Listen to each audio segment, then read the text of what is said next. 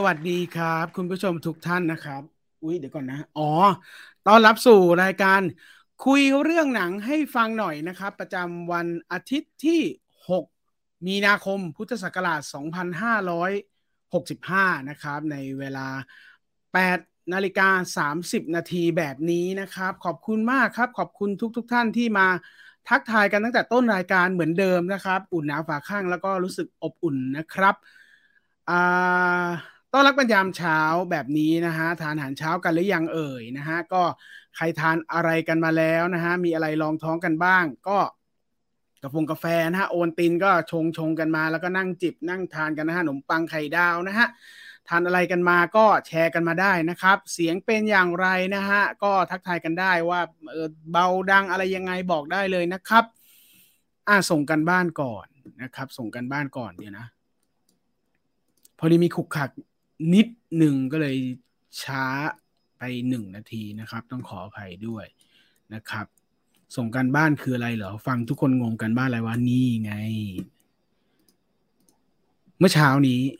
เรียบร้อยไปแล้วนะครับสำหรับขนมจีนผัดนะฮะขนมจีนผัด ขนมจีนผัดไข่ใส่อกไก่ แล้วก็รู้สึกเขินๆที่ไม่มีผักก็เลยใส่หูหอมใหญ่ลงไปนิดนึงนะฮะก็ ทำให้อาหารเช้าวันนี้ก็สมบูรณ์แบบนะฮะ โคตรจืดเลย เออขณะผัดไม่ได้ใส่น้ำปลาไงใส่คิกคูแมนนะฮะ ใส่คิกคูแมนแล้วก็ใส่คิกคูแมนในอัตราน้ำปลา เออ มันก็เลยออกมาไม่ไม่เค็มเท่าที่ควร แต่ไม่เป็นไร เมื่อมันจืดเราก็สามารถเหยาะลงไปเพิ่มได้ สุดท้ายก็ลงตัวและกลมกล่อมอร่อยดีนะครับ ก็ก็ลองดูลองดูนะฮะขนมจีนผัดพอดี ซื้อมาแล้ว แล้วมีแผนว่าจะจะทำแกงไก่หรือ หรืออะไรอย่างเงี้ย สุดท้ายไม่ได้ทำแล้วก็หาซื้อไม่ได้ก็เลยผัดซะเลยนะครับ ก็ลองดูฮะลองดูเป็นเมนูแก้เกอร์ไปได้นะฮะสำหรับเช้าวันนี้ของผมนะครับอ่าทุกคนทานอะไรกันมาบ้างนะครับ เดี๋ยวมาทักทายข้อความกันนะครับนะ วันนี้ตามหัวข้อนะฮะก็นำเรื่องราวของ บทแมนมาฝากกัน ผมไม่ได้ใช้คำว่าเดอะแบทแมนนะครับผมใช้คำว่าแบทแมนนั่นหมายความว่าวันนี้จะว่าด้วยเรื่องราวของแบทแมนเออ เดี๋ยวค่อยดูว่ามันเป็นแบทแมนเรื่องอะไรนะ ส่วน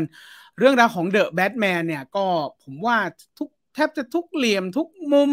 ทุกการรีวิว หรืออะไรก็แล้วแต่เนี่ย ทุกคนได้ฟังได้เห็นได้ตัดสินใจแม้กระทั่งคนที่ดูแล้วก็ตัดสินใจกันแล้วนะว่าเออรู้สึกยังไงอะไรยังไงบ้างนะเกิดเกิดอะไรเงี้ยคงเห็นกันหมดแล้วล่ะ แต่วันนี้ผมจะนำเรื่องราวของแบทแมนในฝากฝั่งที่ผมเอออยากนำมาแชร์กันมาฝากกันนะครับ รวมไปทั้งเอ่อหนังเรื่องเซเว่นนะครับ ไม่ใช่แค่หนังเรื่องเซเว่นวันนี้เอาเรื่องราวของบาปต้นเจ็ดประการมาฝากด้วย อุ้ยบาปต้นเจ็ดประการคืออะไรนะครับ เดี๋ยวนำมาฝากกันในมุมมองของผมนะฮะเดากันก่อนได้ครับผมจะนำมุมมองไหนมาฝากกันฮะในเรื่องราวของบาปต้นเจ็ดประการมาฝากนะฮะไม่ได้เอามาเทียบกันนะ ไม่ได้เอามาเทียบกัน เพียงแต่ว่าเอาวิธีคิดผมผมบอกวิธีคิดของผมแล้วกัน จริง ๆ ผม ทุกวันอาทิตย์ที่จบรายการเนี่ย ผมจะคิดต่อแล้ว จริง ๆ ก่อนหน้านี้ผมจะมีสต็อกไว้แล้วล่ะว่าผมอยากเล่นเรื่องอะไรประมาณ ผมจะแตนบายประมาณหกเจ็ดคอนเทนต์แหละ เออ แต่คราวนี้ก็พอหลังจากหกเจ็ดคอนเทนต์เนี่ยก็จะดูเรื่องเรื่องของเวลาแล้วความเหมาะสมรวมทั้ง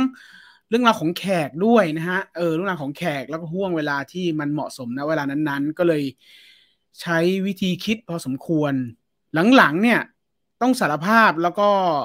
อธิบายนะตรงนี้เลยว่า ไม่ค่อยได้โปรโมทก่อนล่วงหน้าและ เออ เพราะว่าบางทีเนี่ย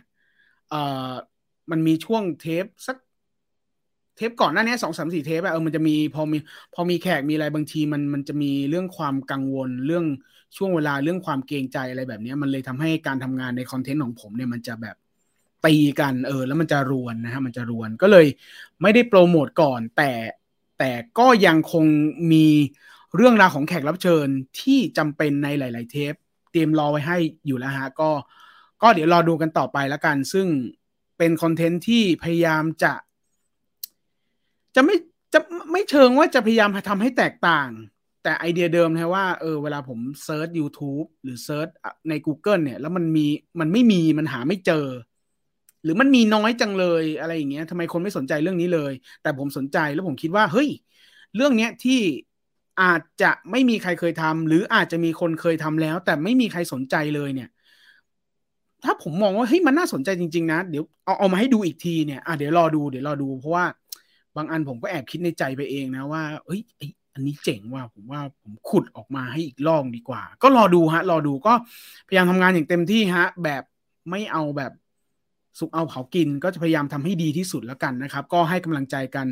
อยู่กันแบบนี้นะครับ ทุกๆคนก็จะพยายามทำนำสิ่งดีๆ มาให้ทุกสัปดาห์แล้วกันนะครับ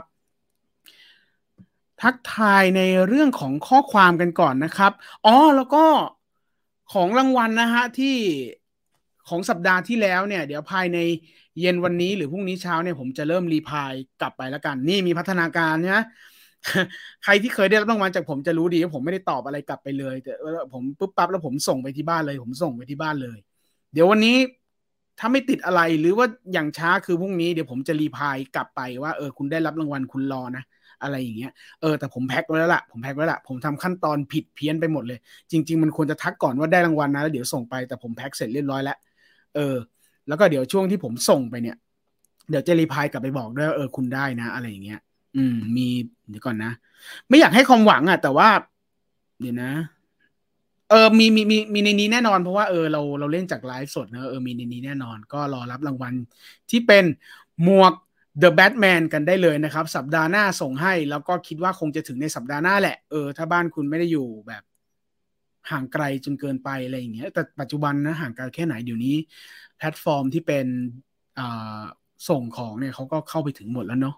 อืม อ่ามาทักทายข้อความกันนะครับ คนแรกเลยคุณโต้งเมเยอร์นะครับ สวัสดีครับ คุณตุลรอฟังเรื่องแบทแมนและการแสดงของ Paul Dano ครับโอ้ชอบครับ ชอบมาก บอกแล้วว่าเอาเอาเอาเลยก็ได้ฮะ ผมไม่ได้คือผมไม่ได้เตรียมเรื่อง The Bat The Batman มานะ อันนี้บอกก่อนเลยใครที่จะมาฟังเรื่องราวเกร็ดความรู้เรื่อง The Batman หรือว่าอะไรอย่างเงี้ยไม่ ไม่ได้เตรียมมานะครับ แต่สามารถพูดได้ฮะตามเอ่อทักทายหรือถามมาก็ได้ฮะถ้าตอบได้เดี๋ยวตอบนะฮะผมเตรียมเรื่องแบทแมนมา แต่ไม่ได้เตรียม The Batman สองพันยี่สิบสองมา แต่น่าสนุกน่าสนุกแล้วก็น่าจะได้ประโยชน์กันไปนะครับ พอดานโนเนี่ยเดอะแบทแมนเนี่ย ต้องบอกเลยว่า ผมเอียง ผมค่อนข้างจะเอียงคือเข้าไปดูเนี่ย ใครที่ฟังตั้งแต่สัปดาห์ที่แล้ว แล้วก็คลิปที่ผมทำเรื่องพอดานโนไปนะครับ ค่อนข้างเอียง เพราะว่ารู้สึกว่าผมเข้าข้างนักแสดงตัวนี้ไปครึ่งหนึ่งแล้วในการชมเดอะแบทแมนภาคเนี้ยเออ แล้วทุกครั้งที่อิตาพอดานโนออกมาเนี่ย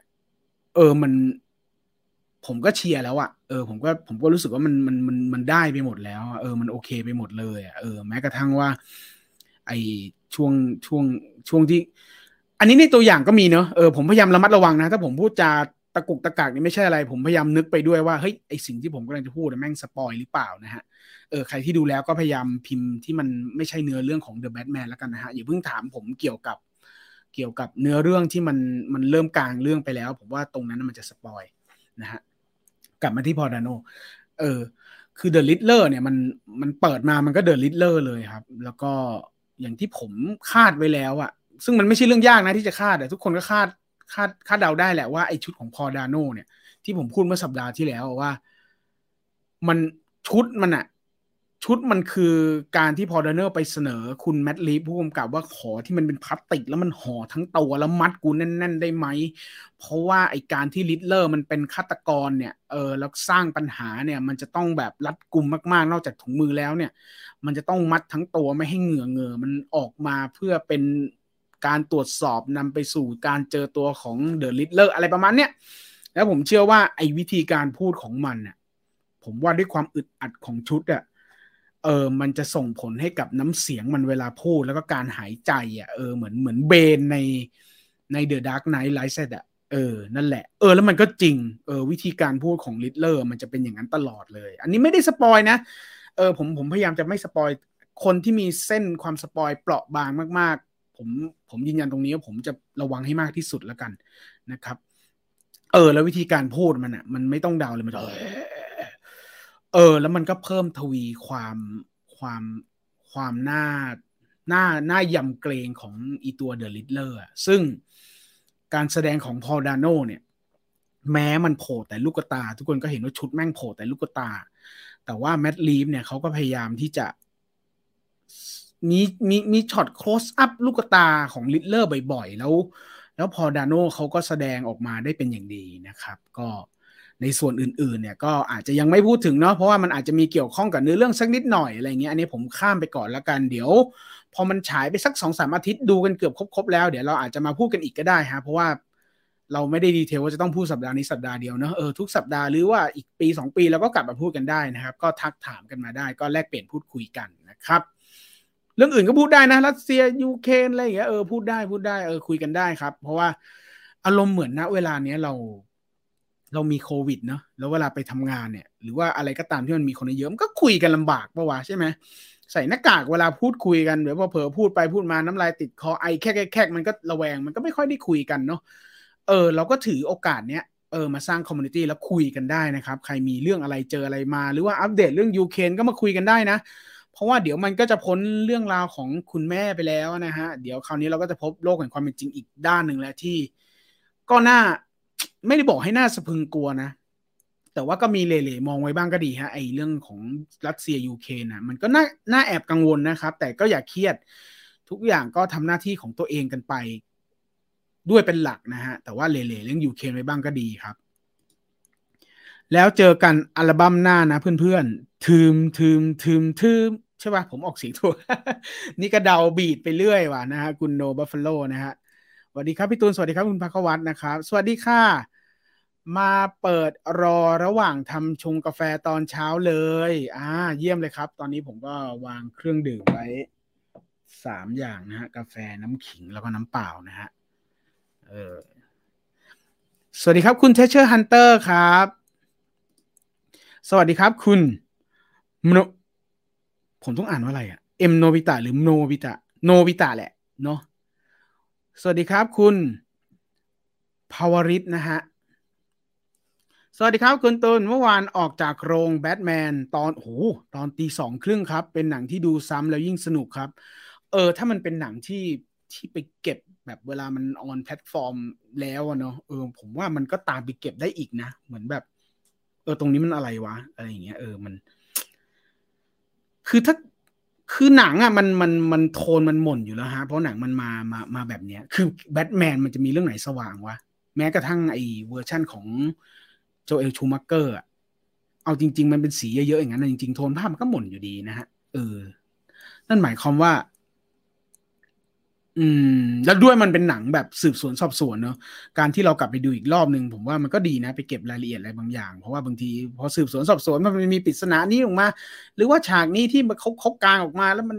มีนู่นมีนี่มีนั่นอะเกือบหลุดแล้วเห็นไหมมีนู่นมีนี่มีนั่นอะเออถ้าตามไปเก็บอีกรอบหนึ่งผมว่ามันก็ก็ได้รายละเอียดกลับมาอีกรอบเนาะสวัสดีครับพี่ตูนดิฟกาแฟรอเลย เยี่ยมเลยครับ สวัสดีครับคุณตูนสวัสดีครับ คุณสุขวัตนะครับ ผมยังไม่ได้แปลงฟันเลยพี่ไม่ต้องแปลงถ้าไม่ออกไปเจอใครนอนไปเลยฮะ นอนต่อเลยหรือกินข้าวไปก่อนก็ได้นะครับคุณวิน อรุณสวัสดิ์ค่ะ คุณเพนกวิน กินโจ๊กหมูกรอบแล้ว ตอนนี้นี่ชอบมีเมนูอะไรที่แบบสปินออฟอะครั้งที่แล้วนายก็ป้ายยา ซับเวย์เราเทนะนี่นี่โจ๊กหมูกรอบอะ่ะ คือถ้าบอกว่ากินโจ๊กหมูสับใส่ไข่นี่ก็จะแบบ เออ ก็ขอให้อร่อย นี่โจ๊กหมูกรอบดูเขาดิ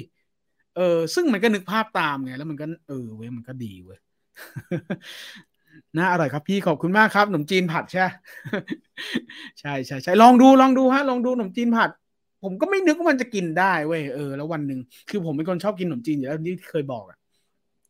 แล้วบังเอิญเพิ่งรู้ ไม่นานก็นานเหมือนกันเว้ย เออไปเชียงใหม่อะไปไปไปตลาดถนนคนเดินแล้วแล้วเลยพบว่าเอ้าขายขนมจีนผัดว่ะเราก็เอ้า กินขนมจีนมาทั้งชีวิต เพิ่งรู้ว่ามันผัด เพิ่งรู้ว่ามันผัดได้ก็เลยอ้าว ก็เลยเออเออได้ว่ะ แล้วก็ไม่แย่ตอนแรกเราเรามโนไปเองอะว่าขนมเส้นขนมจีนพอมันลงกระทะแล้วผัดมันจะเละไปหมดเลย ไม่เละนี่หว่าเออกินได้ครับ ลองดูฮะ เสียดายภาพนี้ไม่มีสเตอร์ฟีภาพนี้ อ๋อหมายถึงไอ้ภาพขนมจีนนะไอ้ที่มันจะต้องสัมผัสประสบการณ์อื่น ๆ ใช่ไหมเห็นคุณโชว์อาหารเช้าแล้ว ผมนี่ลุกฟังลุกไปทำอาหารเช้าเลยครับ ไปไปทำด้วยแล้วก็เปิดฟังกันด้วยฮะ เหมือนเป็นเพื่อนกันยามเช้าเนี่ยแหละฮะ แล้วก็อยู่กันถึงประมาณสิบเอ็ดโมงหน่อยๆนะฮะ วันนี้ก็จะพยายามพูดอย่างนี้ทุกที จะพยายามสองชั่วโมงครึ่งทุกที ลิ้นไปสามกว่าทุกทีนะฮะก็ถือว่าอยู่เป็นเพื่อนกันฮะอยู่เป็นเพื่อนกันก็ฟังฟังกันไปนะฮะแล้วก็ทำภารกิจอะไรยามเช้าวันอาทิตย์แบบนี้กันไปนะครับ สวัสดีครับคุณเกรียงไกล เรื่องนี้สนุกแบทแมนใช่ไหมฮะลาตีสวัสดีครับคุณมนชัยเดี๋ยวสินี่ถ้าทางจะโตลุงฮะสวัสดีครับ ทักทาย สวัสดีครับคุณชาม อาบน้ำแป๊บครับได้เลยได้เลย Paul Dano สำหรับผมต้อง Prisoners เลยอ่านะฮะนะไปตามเก็บกันได้นะ Prisoners นะปี 2013 มั้ง ก็เป็นอีกผลงานหนึ่งของ Paul Dano นะฮะที่ผมอาจจะข้ามไปในสกู๊ปที่ผ่านมานะครับ ก็สามารถจดเพิ่มไปได้นะครับสำหรับ Prisonersที่ Paul Dano เล่นไว้นะฮะก็จิตอีกแล้ว เออนะไม่ใช่นะ พี่เขานี่ เล่นจิตทุกเรื่องเลยนะครับ ก็ไปตามเก็บกันได้นะครับ รวมทั้งใครที่ยังไม่ได้ฟังนะฮะเรื่องราวของ Paul Dano ที่ผมทำคลิปไปเมื่อสัปดาห์ที่แล้วก็ตามไปเก็บกันได้นะฮะน่าจะเข้าไปที่ YouTube นะฮะ search ว่า s c o o p y Fighter แล้วก็ Paul Dano ก็น่าจะเจอ search ภาษาไทยน่าจะเจอแหละ ผมลอง search ดูแหละนะครับ ผมชอบตั้งแต่ภาคหนึ่งถึงสองชอบมากครับ หมายถึงอะไรเรื่องไหนอะภาคหนึ่งสองเมื่อกี้ผมพูดเรื่องอะไรไปเอ่ย แต่ไม่รู้ว่าภาคนี้จะมันหรือเปล่าต้องไปดู เอ๊ะเรื่องอะไรนะ แค่มันยิ้มก็สยองแล้วครับ ใช่ไอในตัวอย่างฮะ ในตัวอย่างอะดูหน้าที่เขาเซตตัวเองขึ้นมาดิใช่ไหมแล้วพอไดโนแกเป็นคนคิ้วตกอยู่แล้วอะแกเป็นคนคิ้วตกอะแล้วเวลายิ้มแล้วทำหน้าเลวหน้า ไม่ เราจะบอกหน้าเลวมันก็ไม่พอ หน้าเลวมันไม่พอกับ สิ่งที่เขาถ่ายทอดอะนึกออกไหมฮะเออผมก็อธิบายไม่ถูกเหมือนกันแต่ว่าใครที่ไม่ยังยังไม่ต้องดูหนังก็ได้นะ แค่เห็นในตัวอย่างแล้วเห็นหน้าที่เป็นหน้า Paul Dano ที่มันยกมืออะร้าน coffee shop อะแล้วคุณเห็นหน้าเขาอะเออจำกัดความว่าเลวมันไม่พออะครับ อืม สวัสดีครับคุณตูน วันนี้ตื่นเช้า ดูดาบพิฆาตอสูรเอ้าเหรอฉายช่องเก้าเหรอฉายช่องเก้าณตอนนี้ครับ ผมไม่ลุ้นฉากอะไรเลยครับ ผมลุ้นฉากเดียวคือจะเซ็นเซอร์ตรงไหนบ้าง โอ้มันจะเซ็นเซอร์ยังไงวะโหโดยฉากไอ้โดยเพราะพอเข้าโคมแดงแล้วอะโหมัน ไม่ตัดกันเฮี้ยนเลยเหรอฮะ ใช่ไหมเออ นึกไม่นึกไม่ออกเลยอะอืมโคมแดงนี่มันทั้งนั้นเลยอะ่ะโหแล้วแล้วนึกถึง ไม่รู้คมแดงว่าช่องเก้านี่คมแดงยังน่าจะยังมั้งน่าจะเป็นซีซั่นแรกมั้งฮะเออน่าจะเป็นซีซั่นแรกมั้งไม่เคยตื่นมาฟังกันเลย นี่ไงตื่นมาฟังกันซะแล้วมามาตื่นมาฟังกันเลยนะครับอ๋อไม่เคยตื่นมาฟังทันเลย นี่ไงทันแล้วทันแล้วขอบคุณมากนะครับ คุณชิปปี้ยกกี้นะครับยกกี้นะครับ ผมทำงานมาสองปีแล้วครับ เพราะโควิด ผมยังเห็นหน้าเต็มของคนอื่นในบริษัทไม่ครบเลย เออสองปีเนี่ยมันมันมันทำให้ชีวิตเราเปลี่ยนไปเยอะครับ ก็ ผมว่ามันต้องสร้างไมเซ็ตใหม่แล้วล่ะ ชีวิตเราบนโลกใบนี้ไม่ใช่แค่ในประเทศนี้นะครับ บนโลกใบนี้เราต้องเราต้องตั้งไมเซ็ตใหม่แล้ว เราไม่ได้ตั้งไมเซ็ตว่า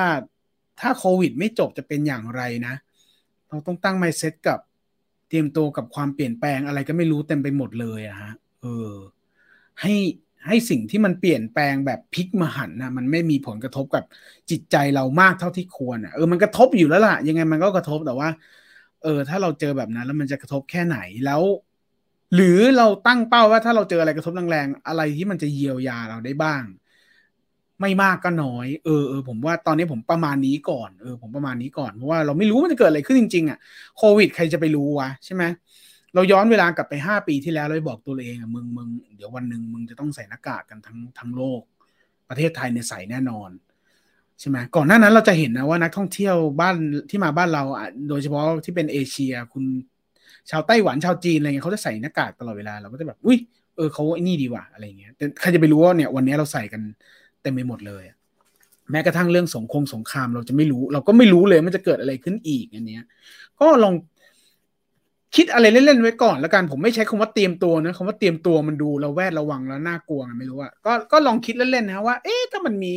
การเปลี่ยนไปอย่างนี้อย่างนั้นเราจะต้องยังไงวะเออเราจะมีวิธียังไงวะถ้ามันอย่างนี้อย่างนี้เราจะยังไงวะก็ลองคิดเล่นๆช่วงว่างดูฮะขำๆไม่ต้องคิดมาก ไอพี่ต่อติด ก็ส่วนคุณตุลก็ติด เดี๋ยวก่อนนะ ไอพี่ต่อติด ก็ส่วนคุณตุลก็ติด เออ สวัสดีครับเพิ่งตื่น สวัสดีครับ คุณต้อมนะครับเตรียมตัวไปบริจาคเลือดตอนใส่เอออยากไปมั่งอะ ไม่เคยบริจาคนี่นะฮะเดี๋ยวผมเนี่ยทานน้ำก่อนเออแชร์กันหน่อยครับ ใครใครเคยบริจาคเลือดเป็นยังไงบ้างครับ ผมจะไปบริจาคตอนวันเกิดทีหนึ่งเมื่อเมื่อปลายช่วงช่วงช่วงปลายปลายปีที่แล้วอะ เออกะว่าวันเกิด แล้ว แล้วจะบริจาคเลือดไปด้วย เออ แล้วก็แต่ไม่ได้ไปที่สภากาชาตินะครับ เออ ก็เป็นห้างห้างหนึ่งที่เขามีมีศูนย์บริการบริจาคเลือดอะ เออ ก็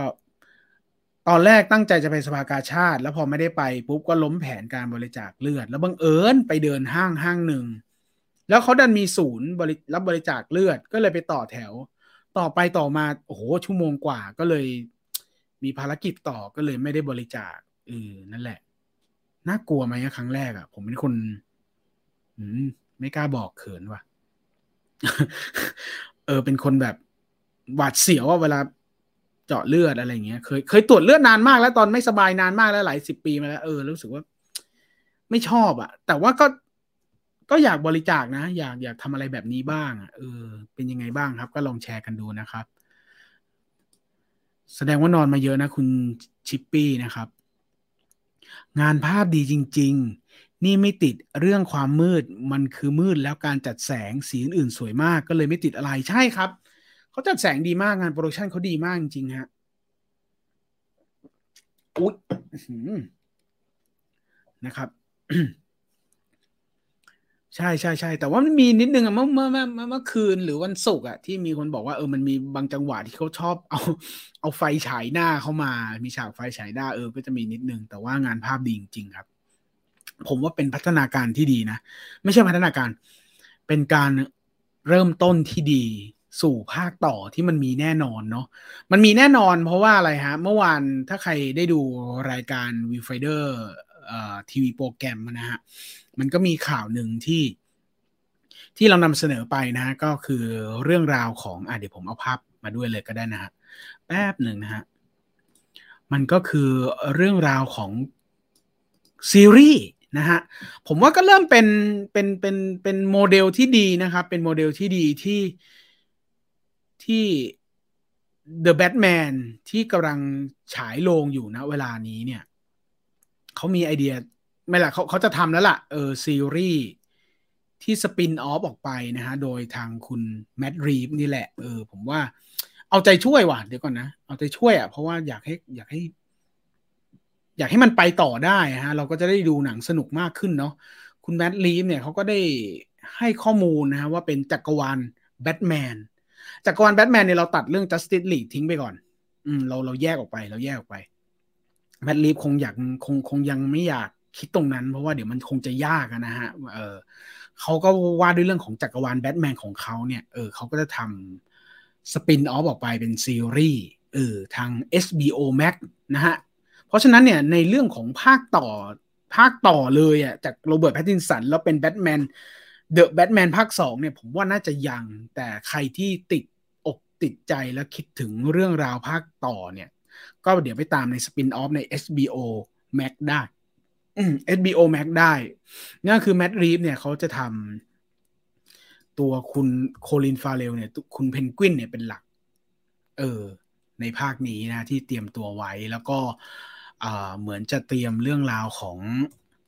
นี่ครับ Arkham Asylum ด้วยนะครับ ก็น่าสนใจเห็นไหมเห็นไหมเรายังไม่รู้เลยเพราะเรื่องมันคืออะไร แต่ว่าเราเห็นแล้วว่าศักยภาพของโคลินฟาเรลที่เป็นเพนกวินเนี่ย มันจะต้องมีอะไรต่อแน่นอนนะครับผมจะไม่แตะในหนังเนาะเออแล้วก็เรื่องราวของอาคามอัสลัมเนี่ยเออน่าสนใจแค่บอกอาคามอัสลัมเนี่ยมันก็แบบ เราเราเรามโนไปได้ในหน่อยแล้วเนะว่ามันจะเป็นเรื่องราวของอะไรอะ่ะเออเพราะว่ามันเป็นที่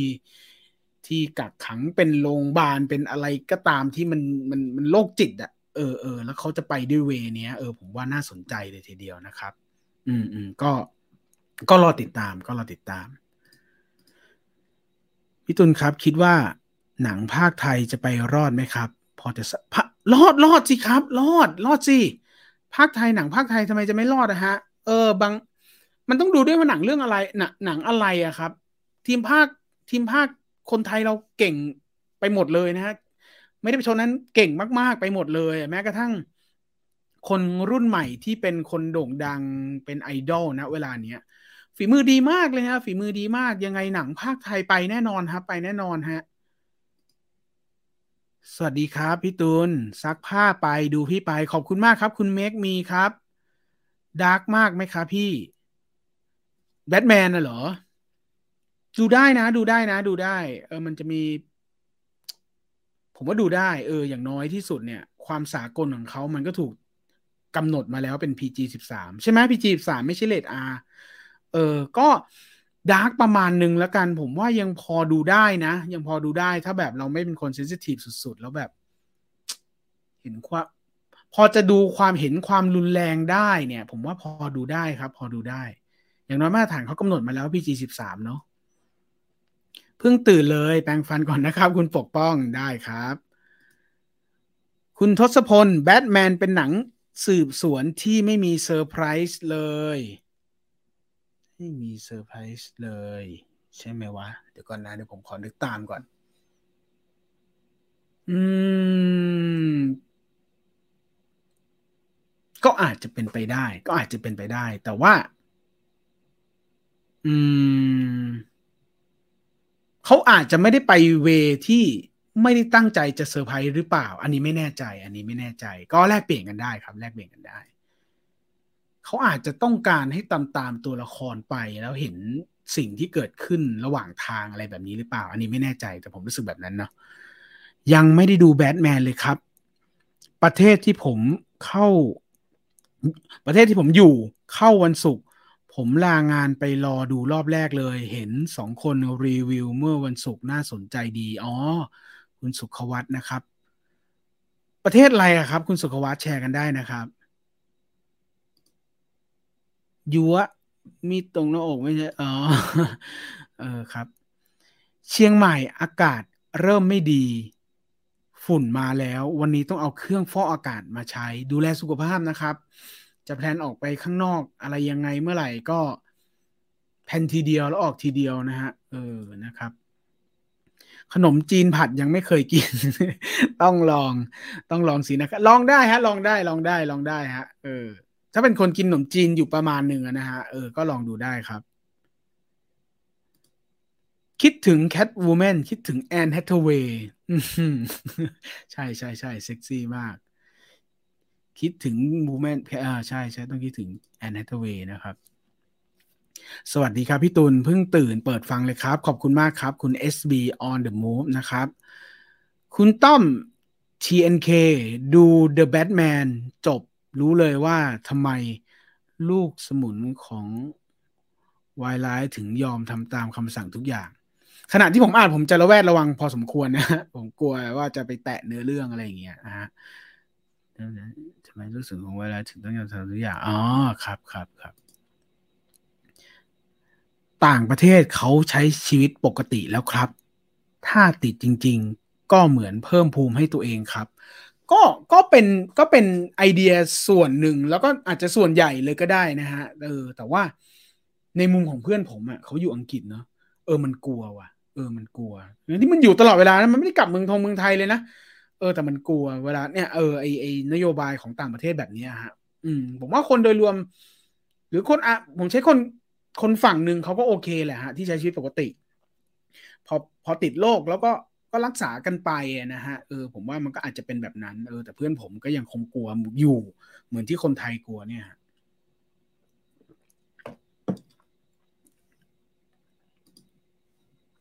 วันและเวลา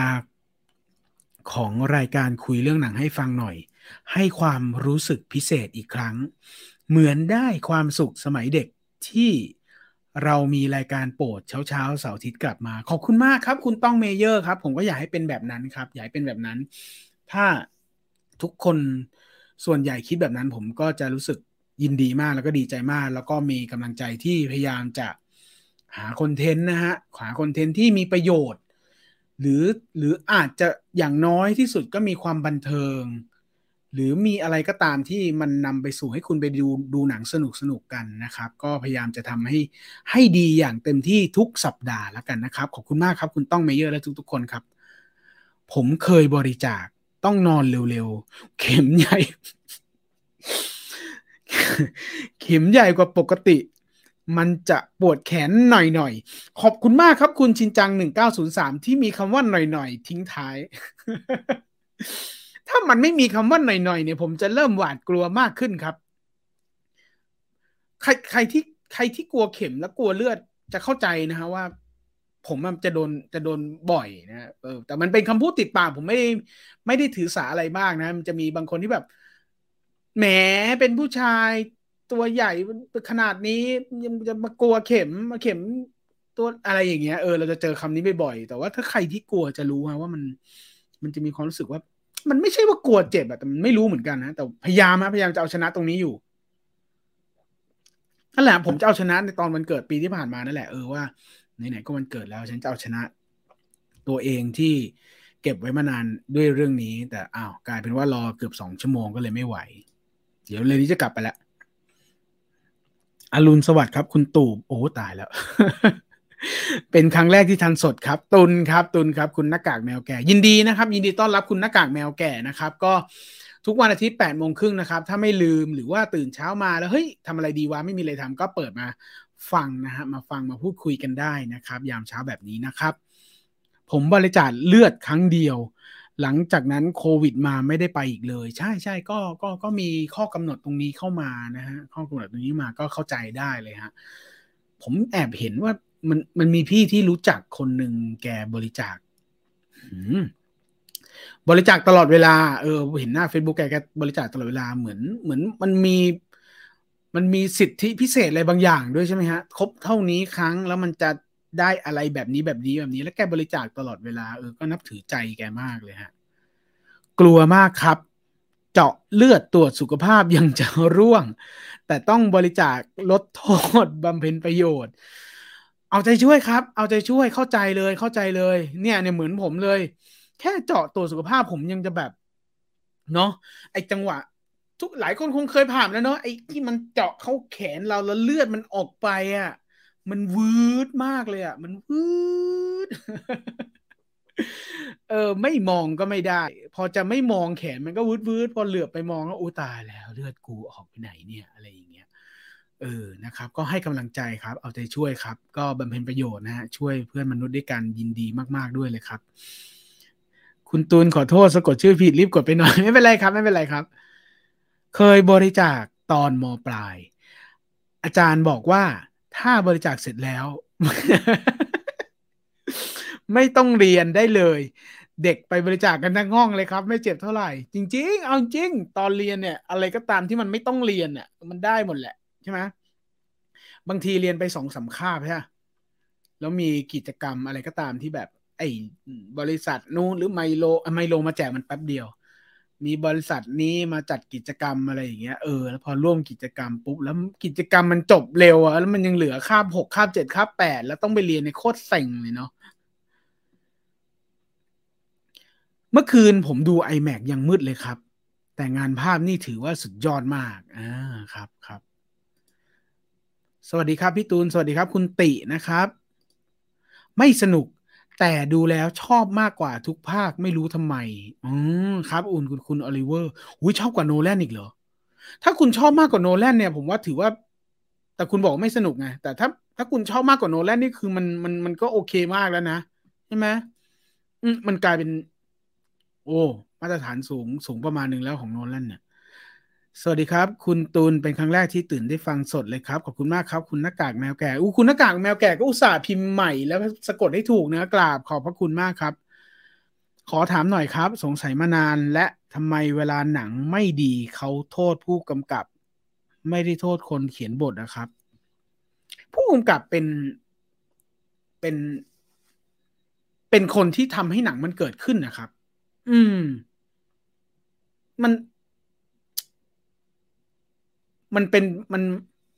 มันเป็นคนที่จะต้อง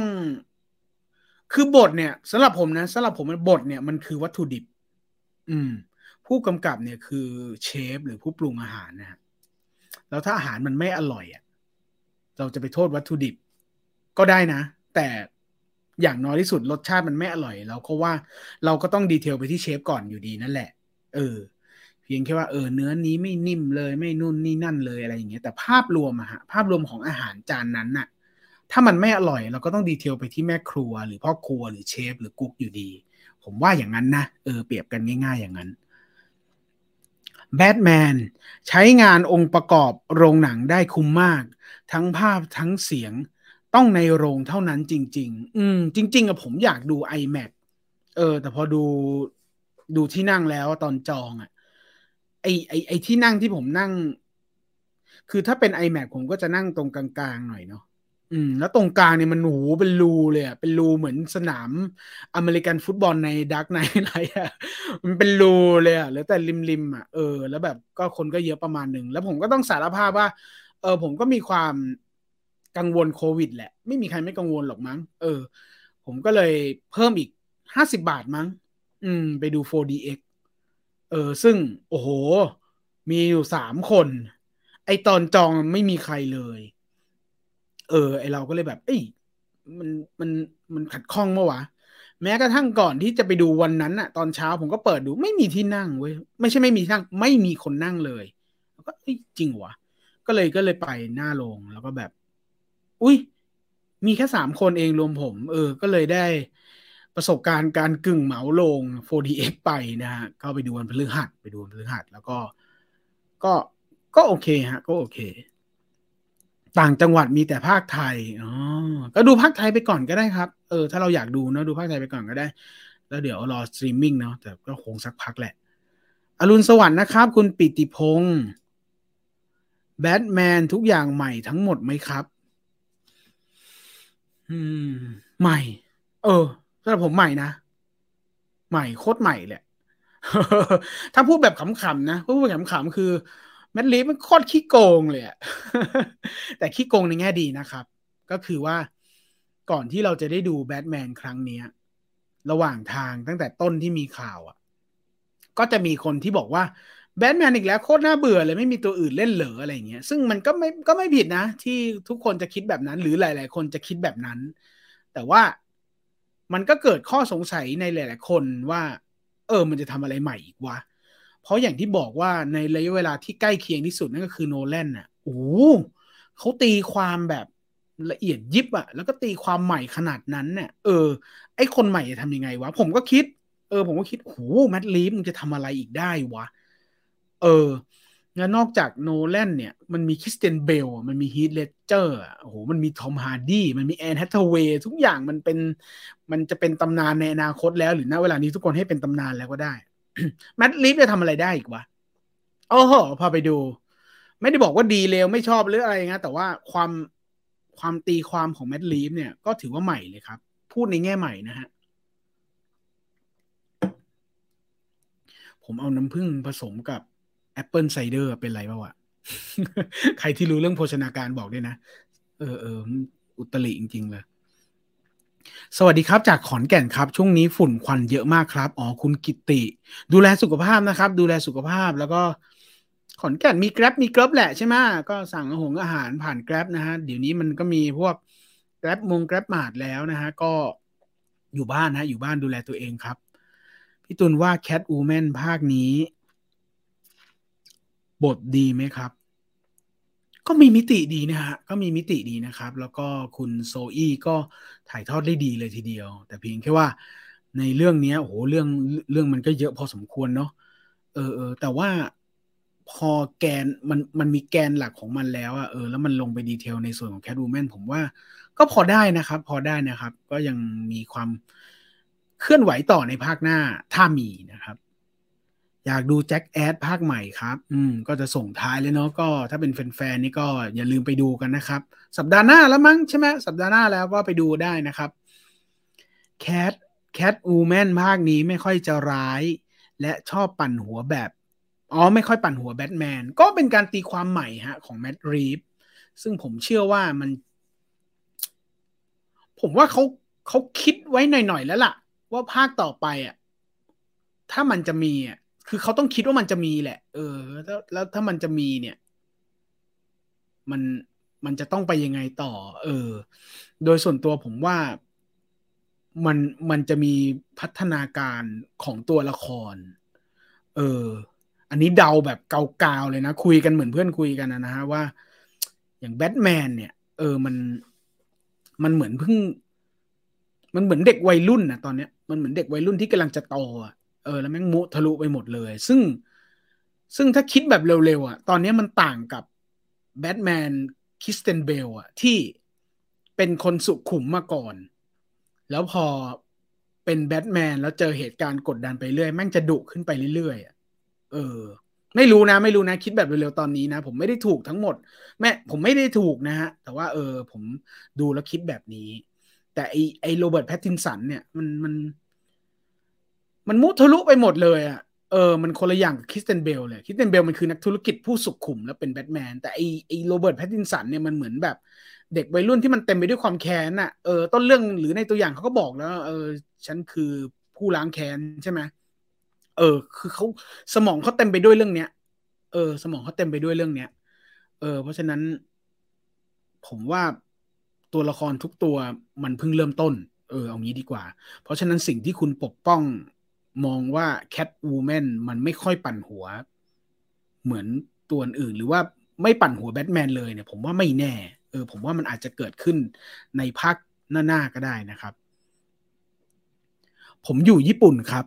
หนังแต่อ๋อใช่ใช่หนังต่างประเทศเข้าช้ามากเลยครับ แทบจะเป็นประเทศสุดท้ายในโลกครับที่ดู เออ ใช่ใช่ใช่ญี่ปุ่นนี่เขาจะแบบ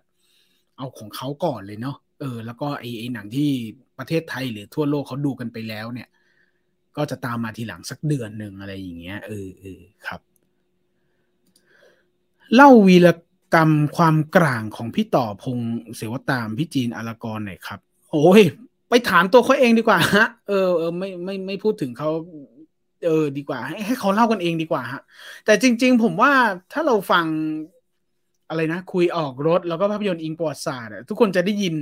ตลอดเวลาแล้วว่าคุณจีนกับพี่ต่อเนี่ยเขาทำอะไรกันมาบ้างนะเขาเขาก็เล่ากันเองก็ล่ะเออผมก็มีบ้างที่แวะไปฟัง แล้วก็เขาเขาก็มีเล่าประสบการณ์ที่ผ่านมาของเขากันอยู่นะฮะเออก็ลองลองไปฟังกันได้นะ วัน คุยออกรถวันอังคารตอนสองทุ่มนะครับ แล้วก็ภาพยนตร์อิงประวัติศาสตร์ วันพฤหัสกี่โมงวะสองทุ่มนะครับ ถ้าจำไม่ผิดนะครับสองรายการนี้ ไม่ได้อยู่ไม่ได้อยู่ในแพลตฟอร์ม Viewfinder นะครับ แต่ว่าอย่างที่บอกว่าทุกอย่างทั้งหมดทั้งมวลที่เกี่ยวกับ Viewfinder เนี่ยพี่ต่อคุณจีนอลิสทอยหรือว่าผมหรือแม้กระทั่งอภินันเนี่ยก็ติดตามหน้าเพจ Viewfinder ไว้เดี๋ยวผมจะแชร์มาให้ แต่ว่าเขาเขาไปออกอากาศ stream ทางซูเปอร์บันเทิง 02 นะฮะ ช่องซูเปอร์บันเทิง 02 ก็ไปตามดูตามชมกันได้นะครับ พี่ตุลให้ The Batman กี่คะแนนครับ ช่วงคะแนนผมอยู่ที่เจ็ดกับแปดนี่แหละครับผมยังตัดสินใจไม่ได้เจ็ดกับแปดนี่แหละฮะไม่ไม่ไม่ต่ำกว่านี้ เออ ไม่ต่ำกว่านี้เออเจ็ดกับแปดนี่แหละฮะเจ็ดแปดแปดจุดห้าไม่เกินไม่เกินแปดจุดห้าเออประมาณนี้แล้วกัน ไม่เกินแปดจุดห้าเพราะไม่ไม่ไม่ไม่ได้เตรียมไม่ได้นึกมาก่อน แต่ว่าถ้านึกเร็วๆตอนนี้เลยนะนึกเร็วๆตอนเนี้ย อืมเจ็ดจุดห้าถึงแปดจุดห้าไม่ไม่ไม่ประมาณนี้ครับ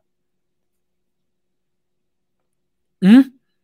เดี๋ยวก่อนมีการแจกไลน์ไอดีกันด้วย น้องชายตัวเท่ายักษ์ แต่พอเห็นเข็ม เป็นลมทุกครั้ง เออเออผมก็ไม่แน่ใจเหมือนกันว่ามันเพราะอะไร เออใจคอมันไม่ดีอะเออไม่ได้กลัวเจ็บด้วยนะ แต่มันใจคอไม่ดีว่ะ ความรู้สึกตอนเข็มทะลุหนังเนี่ย เหมือนได้ยินเสียงขาดดังปึดแหมบรรยายซะนะคุณวุฒินันนะฮะ คุณบรรยายซะแบบ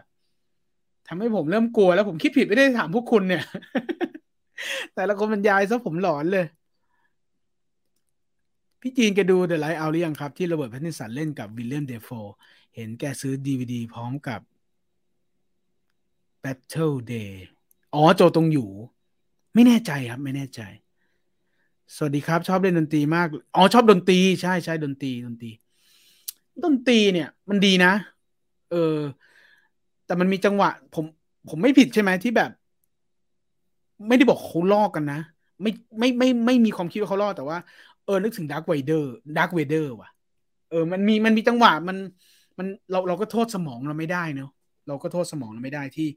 พอเอ้ยมันพอพอมันขึ้นบ่อยๆแล้วมันมีแบทแมนเดินบ่อย แล้วมันเป็นปีกปีกผ้าคลุมผ้าคลุมเนี่ย เออมันมีแวบหนึ่งที่นึกถึงดาร์ v เวเดอร์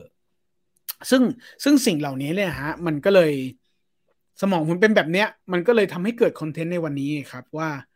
เออ ขณะที่ดูเนี่ย มันปฏิเสธสมองเราไม่ได้เนะเราสั่งสมองไม่ได้ที่อยู่ดีๆมันปิ้งขึ้นมาเนี่ย ขณะที่เราดูมันปิ้งเซเว่นขึ้นมา เออ มันก็เลย เออเซเว่นนี่ก็เป็นเรื่องที่เราน่าเอามาพูดคุยกันในวันนี้เนาะแค่นั้นเลยฮะไอเดียผมวันนี้ก็คือ เอาเรื่องแบทแมนมาคุยกัน ไม่ใช่ The Batman ฮะเอาเรื่องแบทแมนมาคุยกัน ซึ่งตอนต้นเนี่ยโอเค ทุกคนทักทายกันเรื่อง The Batman ก็จริง แต่วันเนี้ยเออมันก็เลยปลีกย่อยมาว่าเออเดี๋ยวเรามาคุยเรื่องแบทแมนกัน รวมทั้งบาปเจ็ดประการ ผมใช้คำว่าบาปเจ็ดประการ ผมไม่ใช้คำว่าเซเว่นผมไม่ได้ใช้คำว่าหนังเรื่องเซเว่นเพียงอย่างเดียว ผมใช้คำว่าบาปเจ็ดประการ เออ เดี๋ยวดูกันว่าผมเอาบาปเจ็ดประการอะไรมาฝากกัน เออ เดี๋ยวเดาเดากันขำๆนะ แต่ไม่ต้องคาดหวังมากนะ เดากันขำๆก็เตรียมมาฝากกันในวันนี้นะ เดี๋ยวสักครู่เดี๋ยวเราจะเข้าคอนเทนต์กันนะครับ พาแฟนไปดูแฟนหลับตั้งแต่ 30 นาที ส่วนผมไม่สนุก แต่น่าติดตามเอาไป6แล้วกัน อืมก็ก็ก็เป็นมูดแอนโทนี้เลยฮะ จริง ๆ แล้วเป็นมูดแอนโทนี้เลยนะเออภาพรวมก็มูดแอนโทนี้แหละ ซึ่งไม่ไม่ผิดเลยฮะ คุณธนกร เออ ซึ่งมันก็ประมาณเนี้ยเออซึ่งผมเนี่ยเป็นคนนอนน้อย ผมเป็นคนนอนน้อย แล้วก็วันที่ไปดูเนี่ยก็นอนน้อย แต่ผมอาจจะโชคดีที่ผมดู 4DX เออ มันมีจังหวะที่แบบผมง่วง ไม่ได้โทษหนังนะผมผมไม่ได้โทษหนัง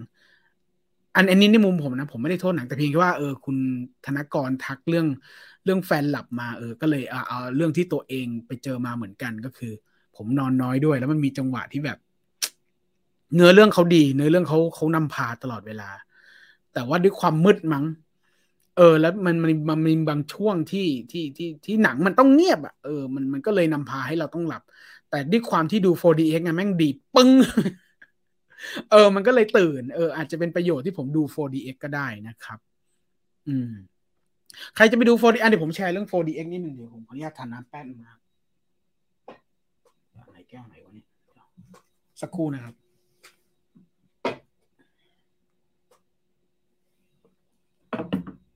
ใครที่ตัดสินใจไปดู 4DX นะครับ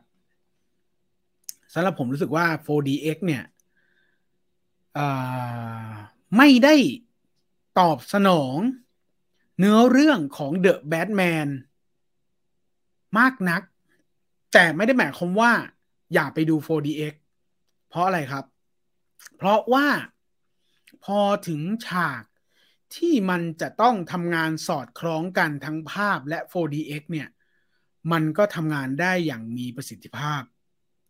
มาก ๆ เลยทีเดียว อันนี้จากมุมมองผมนะ ใครที่เป็น Core 4DX แบบจัด ๆ อาจจะบอกว่าไม่นี่ก็แล้วแต่คุณนะฮะ แต่ว่าสำหรับผมเนี่ย พอมันถึงช็อตหรือช่วงที่มันจะต้องสอดคล้องกับ 4DX ทำหน้าที่ได้ดีครับทำหน้าที่ได้ดี เออ แต่เพียงแค่ว่า มันอาจจะไม่มีไม่มีโมเมนต์นี้มากสักเท่าไหร่นัก เออเออใครที่จะไปดู 4DX ลองเอาสิ่งเหล่านี้ไปตัดสินใจดูครับเอออย่างเช่น ฉากไล่ล่าเนี่ย ฉากไล่ล่าไม่พูดถึงไม่ได้ ทุกคนที่ดูแล้วจะพูดถึงฉากไล่ล่า ว่าเออ หลายคนบอกว่าเออแม่งเจ๋งเว้ยเออ ซึ่งกับ 4DX มันทำงานดีมากครับ มันทำงานเพราะมันเขย่าเหรอ มันลมลมเหรออะไรเงี้ย ก็ใช่ฮะ แต่ว่าผมชอบตรงที่ว่า ฉากไล่ล่าเนี่ย มันมีช็อตนะ ผมเล่าเป็นช็อตนะ มันไม่เกี่ยว spoil หนังเนาะ มันมีช็อตที่มันไล่ล่าแล้วมันชนชนถังอะ เออชนถังตุ๊บตุ๊บตุ๊บตุ๊บตุ๊บถังมันเรียงอะเออ 4DX มันพัฒนาไปถึง คือคือมันทำให้เรารู้ว่าระบบ 4DX เนี่ยเขาไม่ได้ว่าแบบ generate เสร็จแล้วเขาก็ปล่อยให้มันไปอย่างนี้แล้วมันก็ auto ไปทุกเรื่องเลยไม่ใช่มันคือการ ผมเดาเอาล้วนๆนะ ผมว่ามันเป็นงาน craft ขณะที่เขาจะใส่เอฟเฟกต์อะเขาพยายามจะ sync กับเนื้อเรื่องแบบละเอียดมากขึ้นอะชนถังตุบตุบตุบตุบเนี่ยหลังผมสั่นเป็นสเต็ปชนถังเลยเออ มันทำให้เรารู้สึกว่า เออ มันก็เป็นประสบการณ์ที่เราไปดู 4DX แล้วมันก็ได้อะไรแบบนี้เว้ยเอออะไรแบบเนี้ยก็ลองไปตัดสินใจดูใครที่ดู 4DX นะครับ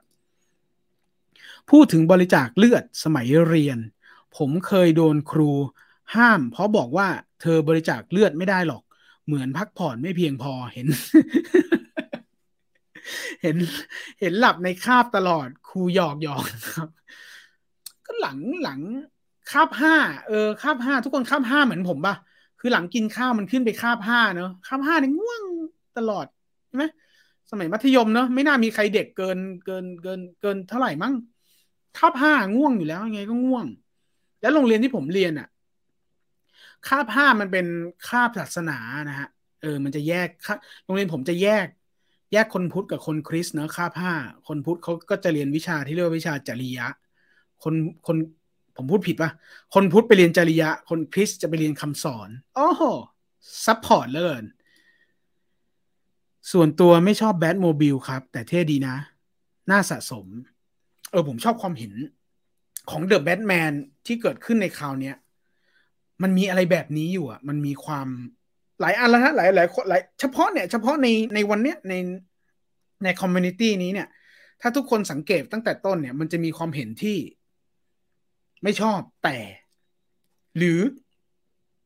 มันจะมีอะไรแบบเนี้ยเออมันจะมีมิติดีอะผมเออชอบจังเลย นะฮะเนี่ยอย่างคุณ คุณเซเว่นเนี่ยขออนุญาตผมอ่านไม่ออกเออไม่ชอบแบทโมบิลแต่เท่ดี เออเออมันมันมันมันมันมีมิติดีฮะก่อนหน้านั้นก็มีอะไรที่แบบ ไม่ได้ชอบแต่น่าติดตามหรืออะไรอย่างเงี้ยเออเออดูมีมิติดีฮะกับ The Batman ครั้งเนี้ย ตกลงหนังแบทแมนสนุกไหมครับ เฮ้ยหนังดีครับ หนังดีหนังดีอยู่ที่ว่าทีเนี้ยมันอยู่ที่พื้นฐานของคุณติแล้วฮะ ว่าพื้นฐานของคุณติเนี่ยมีให้กับแบทแมนหรือมีให้กับ DC อย่างไรนะครับ ถ้าในมุมคนกลางอย่างผมเนี่ย ผมกลางจริงๆนะ ผมโคตรกลางเลย ผมเป็นคนที่ดูมาเวลก็สนุกดู DC ก็สนุก ผมเป็นคนดูหนังฮีโร่ผมชอบดูหนังฮีโร่เออ แต่ว่าถ้าคุณเป็นแบบผมอะ่ะ ที่ชอบดูหนังฮีโร่แล้วสนุกอะแค่นั้นเลยเนี่ย อาจจะต้องเพิ่มโหมดนิดหนึ่งเพิ่มโหมดอีกนิดนึงเพราะว่า พอหลังใครที่ดูแล้วนะฮะเออ ไม่ผมไม่ spoil นะคุณติไม่ต้องกลัว คือหลังหลัง intro สักพักแล้วพอหลัง title ไปหน่อยอะ่ะมันทำให้ผมจะต้องหยิกตัวเองแล้วก็สะดุ้งตื่นขึ้นมา แล้วตั้งโหมดเพิ่มขึ้น ว่า ไอ้กูดูหนังฮีโร่แบบ ปล่อยกาย chill ๆแล้วตามไปกับมันเรื่อยๆไม่ได้แล้วเว้ยกูต้องมีเจริญสติอีกหน่อยหนึ่งแล้วเว้ยเออ ประมาณนี้แล้วกัน ส่วนสนุกไม่สนุกคุณติไปตัดสินใจสินใจเอาเองแล้วกันแต่ ผมคุยเรื่องโหมดแล้วกันเออผมจะชอบคุยเรื่องโหมดมากกว่าตั้งโหมดไปดูอะเออเพราะหนังบางเรื่องถ้าตั้งโหมดผิดมันก็ลวนเหมือนกันเนาะซึ่งแบทแมนเนี่ยช่วงต้นเนี่ยผมผมผมมียอมแล้วมีการปรับโหมดตัวเองนิดนึงเออตอนแรกกะจะไปดูหนังฮีโร่แบบ Aquaman Avengers อะไรพวกเนี้ย Iron Man ซึ่งเราก็ต้องชื่นชมหนังฮีโร่ณณยุคนี้นะฮะว่ามันไม่ใช่ฮีโร่แบบสมัยก่อนแล้ว มันเป็นฮีโร่ที่มีดราม่านะเรารู้อยู่แล้วว่าเราจะต้องไปเจอเรื่องราวดราม่าที่ไม่ใช่มนุษย์แปลงกายเหมือนเมื่อก่อนแล้วอะไรอย่างเงี้ยซึ่งเราก็ตั้งโหมดแบบนั้นไว้แล้วนะ เออ แต่พอพอมันพ้น intro ไปสักพักอะ มันต้องปรับโหมดหน่อยเลยเว้ยมึงมึงมึงมึงมึงนอนแบบนอนพิงชิวๆไม่ได้แล้วมันจะต้องนั่งหลังตรง สักนิดหนึ่งอะไรอย่างเงี้ยเอออันนี้คือภาพรวมของการที่เตรียมตัวไปดูแล้วกันนะครับ คุณตุลครับมีกิจกรรมชิงโชคแถมของรางวัลทายชื่อเอเชียลัมโอ้ยอย่าเราอย่าไปพาดพิงคนอื่นเลยฮะ คุณพักวัตเออผมไม่ค่อยอยากพาดพิงเรื่องคนอื่นอะ อืม แม้ทุกคนจะเป็นเป็นเป็นคนสนิทของผมนะเออ พี่ต่อเป็น พี่คุณจีน คุณเอเชียละมาอลิทอยอะไรเงี้ยก็คือคนสนิททำงานร่วมกันมานาน แต่ว่าถ้าเราพูดเรื่องพาดพิงเรื่องคนอื่น ผมไม่ค่อยจะอยากพูดเท่าไหร่เออใช่ใช่ถ้ามีหนังแบทแมนจากหลายจักรวาลมารวมกัน แบบสไปเดอร์แมนคิดว่า เวอร์เวอร์หรือเวิร์กเวอร์เวอร์ไหมครับ ถ้าเวอร์ก็เวอร์ฮะเวอร์แต่ว่าwork มั้งใช่ไหม work ไหมครับเนี่ย ทำการบ้านดีๆฮะทำการบ้านดีๆ ต้องทำการบ้านดีๆเลย เพราะว่า ผมไม่ใช่แฟนทั้งคู่เลยนะ ผมไม่ใช่แฟนทั้งสองฝ่าย หรือในเวลาเดียวกัน ผมก็อาจจะเป็นแฟนทั้งสองฝ่ายก็ได้ แต่ว่าเราต้องยอมรับว่า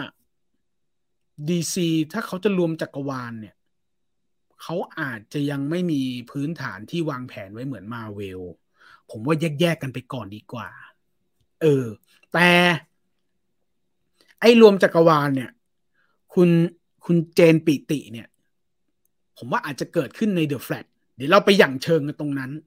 เออ เราเราเราไปลิ้มรสกันตรงนั้นว่า ในในภายใต้หลังคาของ DC เนี่ย ที่เขาจะหลังจากไอ้ Justice League คราวนู้นเนาะเราจะไม่พูดถึงละ ทีเนี้ยไอการที่เราจะมีกลิ่นการรวมนู่นรวมนี่รวม อะไรเงี้ยที่มันมีกลิ่นจักรวาลมีไทม์ไลน์เดี๋ยวเราไปดูใน The Flash ว่าเขาจะว่ายังไง นะครับ รวมไปถึง การที่จะเริ่มหยั่งเชิงในเรื่องของจักรวาลใน Black Adam ผมว่าจะต้องมีหยั่งแหละไอ Shazam หรืออะไรเงี้ยเดี๋ยวจะมีหยั่งแหละเออเขาอาจจะไม่รวมกันซะทีเดียว แต่เขาจะมีหยั่งมีทดลองแล้วรอรอรอรอดูใน The Flash กับ Black Adam ฮะ ซึ่ง Black Adam ไม่นานแล้วนี่ใช่ไหม Black Adam ถ้าผมจะไม่ผิดกรกฎานี้แล้วเออ Black Adam เนี่ยน่าน่าจะมีกลิ่นกลิ่นของ Shazam เข้ามาแน่นอนนะฮะ ก็รอดูครับ โปรดิวเซอร์ของหนังนี่มีส่วนอะไรเกี่ยวกับหนังไหมครับ หรือแค่เอาชื่อมาแขวนขายเฉยๆไม่ไม่ไม่ไม่ไม่ไม่เป็นเป็นส่วนน้อยแล้วกันฮะ เอามาแขวน เออผมจะพูดว่าส่วนน้อยก็ไม่เชิงนะแต่มันไม่แขวนซะทีเดียวหรอกครับ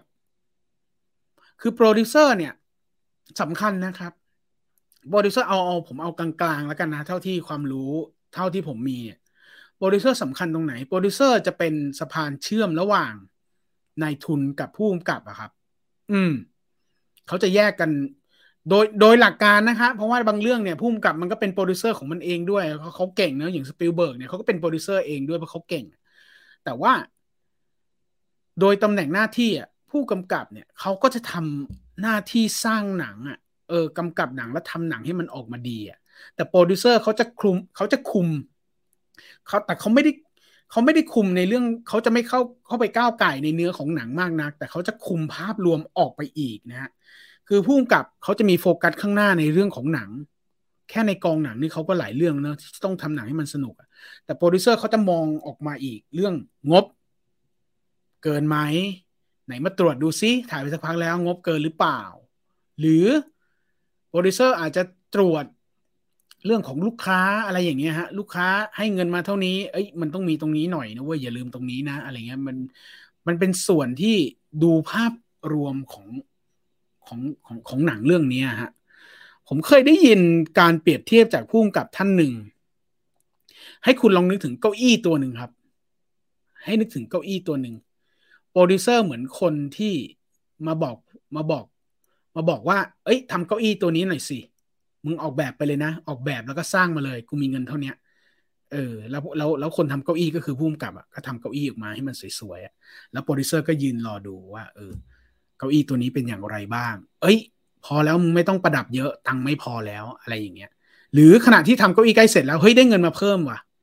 อะเอาตังไปมึงประดับมุกเพิ่มหน่อยอะไรเงี้ยอันนี้นี่คือโปรดิวเซอร์กับผู้กำกับครับ อยากไปซ้ำ IMAX อีกรอบ รู้สึกว่าดูโรงธรรมดาไม่ค่อย ไม่ค่อยชัดเท่าไหร่ เออใครดู IMAX แล้วเป็นยังไงบ้างฮะ มันมันเหมาะสมที่เราจะต้องไปเก็บไหมฮะ มันคุ้มค่า มันคุ้มค่าไหมฮะ แบบเราดูรู้สึกว่าเออฉากนี้เขาทำมาเพื่อ IMAX เลยว่ะเหมือนเวลาเราดูดังเคิร์กในของโนแลนอะไรอย่างเงี้ยเออแบบ เปิดเรื่องมาไอไอฉากโปรยใบปลิวเนี่ยมันก็บอกแล้วว่าเออเดี๋ยวคุณจะได้พบกับประสบการณ์ที่มันเป็นแบบนี้อะไรอย่างเงี้ยเออ มันคุ้มค่าไหมเผื่อแบบ โรงน้อยๆ แล้วเดี๋ยวอาจจะลองเข้าไปดู IMAX ส่วนตัวชอบนะ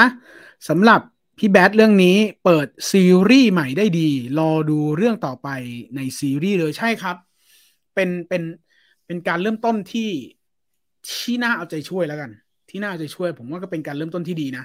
แล้วสามารถไปต่อได้แหละเออส่วนชอบไม่ชอบเนี่ยแล้วแต่แต่ละคนเลยแต่เป็นการเริ่มต้นที่ดีมาก มีเรื่องเล่าให้ให้เต็มไปหมดเลยอะ่ะ เออใช่ไหมพูดเยอะไม่ได้เว้ยเดี๋ยวเดี๋ยวอีกสักสองสามอาทิตย์เดี๋ยวมาคุยกันดีกว่า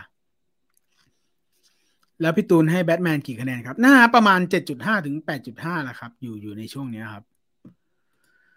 Good morning คุณพยศักดิ์คุณพยศักดิ์เมื่อสองสัปดาห์ที่แล้วอะ คุณนั่นแหละผมจำได้ ถ้าผิดก็บงอะแค่นั้นแหละ ที่คุณทักผมเรื่องสองคอนเนี่ย เออหลังจากผมไลฟ์เสร็จผมก็ไปตามดูตัวอย่างหายไปแล้วว่าคุณพยาศักดิ์และทุกๆคนครับ ทุกคนที่เคยเห็นตัวอย่างสองคอนเนี่ยที่เคยดูที่เป็นคุณ เอ้า วันนั้นยังจำชื่อได้เลย คุณคุณเฟรชอ่า คุณเฟรชอลิสาที่เล่นเป็นแม่ชีครับไอ้ที่เล่นเป็น sister หายไปแล้ว หาไม่เจอด้วย เออ เลยยิ่งทำให้แบบ อยากตามอะโอ้แต่พอตัวอย่างมันโดนดึงออกไป มันก็เกิดข้อสงสัยไปหมดเลยว่า หายไปไหนวะ เออเออเออสองคอนอะ เออ แต่ว่าในแง่ของตัวข่าวอะ Google มันยังอยู่เนาะเราก็เซิร์ชว่าสองคอนแล้วก็หนังมันยังยังหาเจอหาข่าวได้อยู่ฮะ แต่ว่าตัวอย่างหายไปแล้วอะ เออ เสียดายผมอยากตามอยู่นะฮะเรื่องนี้ เพราะอย่างตอนโฟคิงอะ มันมันเห็นไงว่า เออ ตอนนี้ถูกพักอยู่ตรงนี้ อยู่ตรงนี้พักอยู่ไปแล้ว แล้วถูกค้างไว้ เพราะยังไม่ได้ทำอะไรอย่างเงี้ย แต่สองคอนหายไปเลยเงียบไปเลย อยากตามฮะอยากตามอยู่ หนังเรื่องจอห์นวิกครับพี่ก็ว่าทีมภาคพันธมิตรใส่มุกตลกเยอะมากเลยครับพี่ตุลอืมแล้วแต่ความชอบเลยครับ ผมว่าบางคนเขาก็ชอบนะครับ อืม แต่คอหนังที่แบบชอบซาวแท็กอะก็อาจจะไม่ชอบเออ แต่ผมว่าก็มีคนส่วนใหญ่ชอบ เชื่อผมสิเออ ผมว่ามีคนชอบ ไม่งั้นน่ะ เอาจริง ๆ อะ เราไปเสพไม่ได้นะครับ ว่าเราดูหนังโจวซิงฉืออะผมดูตั้งแต่มัธยมต้นอะ แล้วผมก็ชอบ แล้วผมไม่เคยฟังซาวแท็กเลย แล้วผมรู้สึกว่าผมมีความสุขกับการดูหนังโจวซิงฉือที่ทีมพากย์พันธมิตรพากย์มากๆครับ โอเค พอโตมาเนี่ย อเริ่มทำงาน เราก็เริ่มเห็นดราม่าแล้วว่าหนังโจวซิงฉือบางเรื่องบางฉากบางช็อตที่เราเฮฮากันอะช็อตนั้นเขาเอาเศร้านะ แต่ทีมพากย์เขาเขานิ่นี่นี่นะ อะไรอย่างเงี้ยเออผมก็รู้สึกว่า โอ้มันก็เป็นผมรู้สึกก็แค่ เออมันเป็นข้อมูลที่เรา input เข้ามา แต่เราไม่รู้สึกว่ามันเป็นปัญหาอะไรณเวลานั้นเรามีความสุขแค่นั้นพอแล้วฮะสำหรับผมนะ ส่วนใหญ่คุณตุนดูโรงไหนครับ และชอบดูระบบอะไร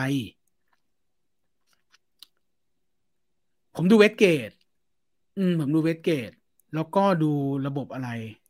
ก็แล้วแต่หนังเลยฮะ ถ้าหนังอย่างหนังของคุณโนแลนเนี่ย ยังไงมันก็ต้อง IMAX แน่ๆอยู่แล้ว เพราะเขาถ่าย IMAX เนาะ เออ เออ เฉพาะถ้าเฉพาะของโนแลนน่ะ แล้วมีการโปรโมทว่าแกใช้ IMAX อะยังไงผมก็ต้องดู IMAX อืม อันนั้นยอม อันนั้นยอมแบบ ยังไงก็ต้องนั่งดู IMAX ตรงกลางอะหรือถ้าตรงกลางไม่ได้แล้วกลัวโดน spoil ยังไงก็ต้องนั่งดูตรงไหนก็ได้ฮะ iMac เออแต่หลังๆเนี่ยอย่างที่เล่าให้ฟังสองเรื่องแล้วที่ผมดู 4DX อะเพราะว่าผมกังวลผมกังวลโควิด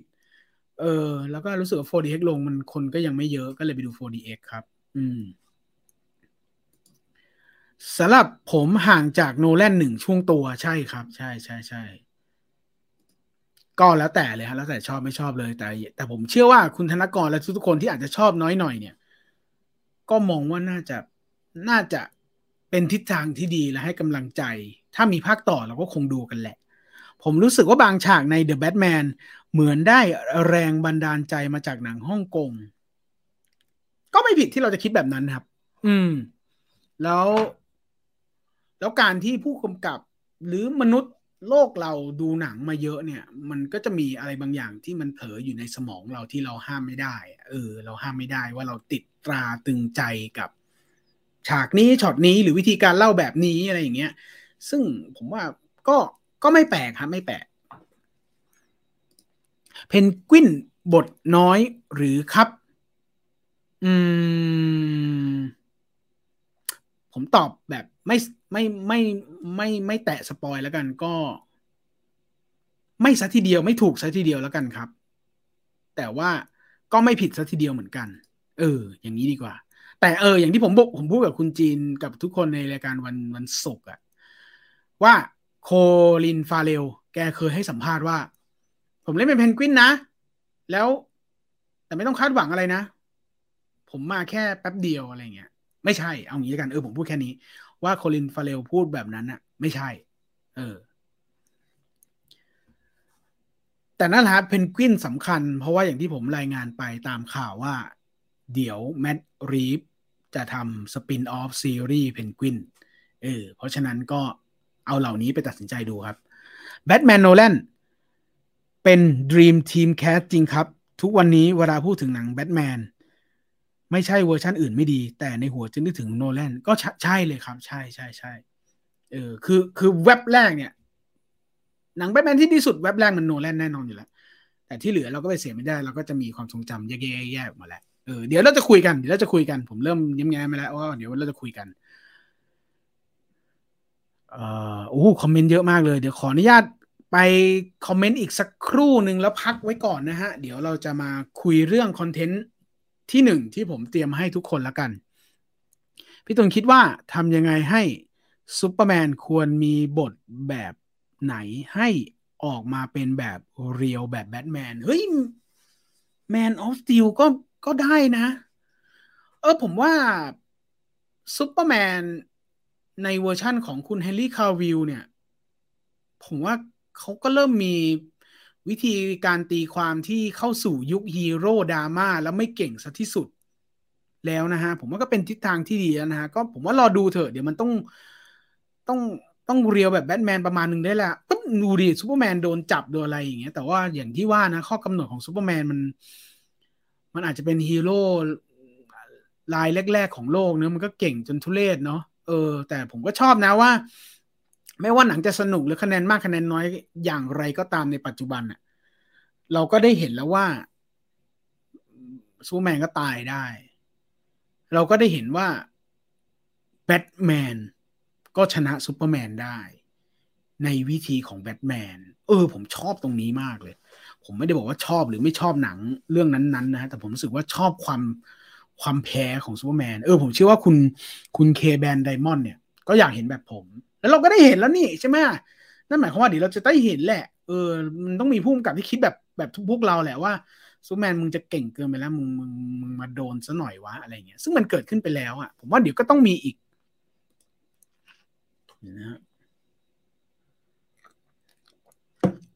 จากที่ดูมาสองรอบระหว่างโรงปกติโอ้โหสุดยอดคุณบูชิน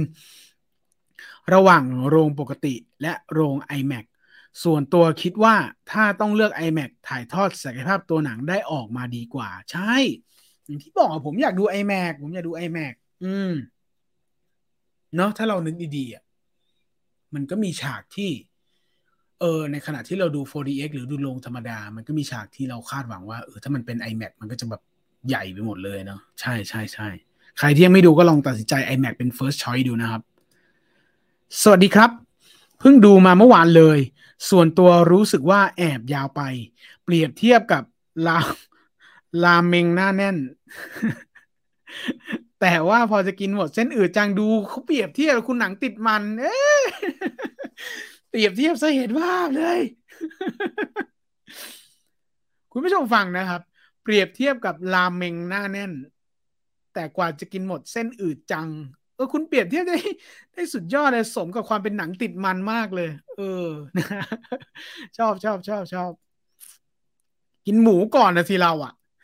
กินหมูทั้งหมดเลยแล้วค่อยมากินเส้นเนี่ยส่วนตัวค่อนข้างชอบการตีความในแต่ละ character นะ ดูแตกต่าง ดูดูแตกต่างใช่ไหมดูแตกต่าง มีภาพจำและมีช่องว่างแนวทางให้ develop ไปต่อได้อีกเยอะใช่ครับ ใช่ใช่ใช่เนื้อมันเยอะไปหมดเลยอะ่ะ เออ เนื้อมันเยอะไปหมดเลย มันก็เลยมันก็เลยต่อต่อต่อกันไปหมดอะ่ะ เออ คือคือผมชื่นชมในเรื่องนี้นะผมชื่นชมในเรื่องของมัน คือเนื้อมันคือหนังมันยาว แต่ว่ามันเล่าเร็ว เออ ทุกคนคิดเหมือนกันเปล่าไม่รู้อะ เออแต่ความรู้สึกพอออกจากโรงผมก็จะพยายามจดจดไว้นะว่าผมรู้สึกอะไรบ้างโน้ตโน้ตไว้อะเออ ผมรู้สึกว่า บางคนที่มองว่าปัญหามันนานอะ ก็ก็ไม่ผิด เออ แต่ผมรู้สึกว่าไอ้จังหวะบางอย่างมันก็ไปมันมันมันมันก็ไปเร็ว ในขณะที่เรามองว่าข้อดีมันไปเร็วอะ มันก็ในในมุมกลับมันก็เป็นข้อเสีย เพราะว่าบางทีพอมันไปเร็ว มันก็มีรายละเอียดบางอย่างที่เรามานั่งนึกแล้วอ้าว แล้วนี่ล่ะ แล้วนี่ล่ะนั่นนั่นล่ะ อะไรอย่างเงี้ยเออเออมันก็จะมีฮะ มันก็จะมีจุดอยู่อะไรอย่างเงี้ย แต่ภาพรวมก็โอเคแหละฮะ คุยออกรถคืนวันจันทร์เออว่า ขอบคุณมากคุณคิมพิวโทษครับทุกคนครับ คุยออกรถคือวันจันทร์สองทุ่มครับ เออวันอังคารไม่มีฮะ คุยออกรถพี่ต่อกับคุณจีน วันจันทร์สองทุ่มนะครับ แล้วก็อีกทีภาพยนตร์อิงประวัติศาสตร์ วันพฤหัสสองทุ่ม ทางช anel YouTube Super ENT 02 นะครับ ไม่ต้องสงสัยว่าทำไม 02 หลักการคล้ายๆวิวไฟเดอร์แหละครับ อืม ซึ่งผมนี่แหละฮะที่เป็นคนพิมพ์ 02 เอง เพราะว่าไอ้ 01 ตอนแรกมันปิวเหมือนกันนะครับ คุยออกรถมาวันจันทร์ครับ ขอโทษขอโทษครับครับใช่ใช่ใช่ใช่พี่บอกวันอังคารตลอดเลย ขอโทษขอโทษ ผมจะจำนะฮะผมจะมีภาพจำด้วยกัน ถ่ายภาพคำว่าคุยออกรถคืนวันจันทร์ไว้นะฮะว่า มันคือวันจันทร์ไม่ใช่วันอังคาร หมวกแบทแมนประกาศผู้โชคดีหรือยังครับ เดี๋ยววันนี้หรือพรุ่งนี้เช้านะ ผมจะรีพายเมลกลับไปให้นะครับ มีในนี้ครับ มีอยู่ในนี้ แน่นอนมีพวกคุณที่ฟังอยู่ในนี้แน่นอนครับ เทปหน้าอยากเชิญ อยากให้พี่ตุนเชิญ พี่อริทอยคือ คือคนกันเองเนี่ย ผมมีอยู่ในใจอยู่แล้วครับแต่ผมรู้สึกว่า เราจะทำอย่างไร ให้มันคุ้มค่า และสมกับที่เชิญ คนบุคคลที่ทุกคนมองว่าเป็นคนกันเองเนี่ย มาคุยกันได้อย่างคุ้มค่ามากกว่าที่ทุกคนคิด เพราะฉะนั้นผมจึงคิดมากพอสมควร ไม่ได้คิดมากแบบกังวลนะ คิดมากในเรื่องคอนเทนต์พอสมควรนะครับ ไม่ว่าจะเป็นพี่ต่อนะครับ คุณอริทอยนะครับ แม้กระทั่งคุณอภินันนะครับ สามคนนี้อยู่ในชอยนะ ผมแจ้งทุกคนอีกครั้งหนึ่งสามคนนี้อยู่ในชอย แต่ว่า ผมพยายามคิดให้มันกลมกล่อม และได้ประโยชน์มากที่สุดในการเชิญมาสักครั้งหนึ่งอะและให้มันคุ้มค่าในในเทปเดียวคลิปเดียวไปเลย เหมือนที่เชิญคุณจีนมาแล้วทุกอย่างทุกคนจะได้ครบพอสมควรแล้วในในคลิปแรกของรายการนี้นะครับยังมีมีบางคนที่ยังไม่ทราบหรือเปล่าฮะก็มีเทปแรกเราคือคุณจีนนะฮะเรื่องราวของ วิวไฟเดอร์ทั้งหมดทั้งมวลก็ไปฟังย้อนหลังกันได้นะครับ พี่ตุนชอบแบทแมนแบบไหนมากกว่ากันครับ แบบซูเปอร์ฮีโร่จำจำที่ผ่านมากับแบบ The Batman แบทแมนที่ผ่านมามันก็ไม่เชิงแบบฮีโร่จำจำที่ผ่านมาอะไรขนาดนั้นนะ เพราะว่ามันอย่างที่บอกอะว่าเราทุกคนเห็นนะว่ามันมีพัฒนาการของเนื้อเรื่องที่มันเข้มข้นมากขึ้นนอกจากการเป็นฮีโร่นะฮะ นั่นก็คือปฏิเสธไม่ได้ว่าคือเรื่องราวของโนแลนนั่นแหละ เออ ซึ่ง ซึ่งนั่นแหละฮะ หนังโนแลนมันก็คือเป็นหนังแบทแมนที่เป็นฮีโร่แต่เราปฏิเสธไม่ได้มันก็มีความเป็น cinematic สูงพอสมควร ซึ่งถ้าชอบเนี่ย ผมก็ชอบโนแลนถ้ามันต้องเทียบนะ ผมก็ไม่ได้อยากเทียบถ้ามันต้องเทียบจริงๆว่าชอบโนแลนกับแมดลิฟอันไหนมากกว่ากัน ผมก็ชอบโนแลนมากกว่า เฉพาะ เฉพาะ เฉพาะ Dark Knight นะเออถ้านึกเร็วๆตอนเนี้ยโนแลนเนี่ยเราก็แบบเขาสามภาคเนาะ หนึ่งกับสามเนี่ย เราเราเราเราตัดทิ้งไปก่อน เออ แต่สิ่งที่ผมบอกว่าผมชอบโนแลนมากกว่าเนี่ย ก็คือ Dark Knight ภาคสอง Dark Knight ปีสองพันแปดผมเจาะเลือดเกลียดสุดพยาบาลบอกว่า หาเส้นไม่เจอ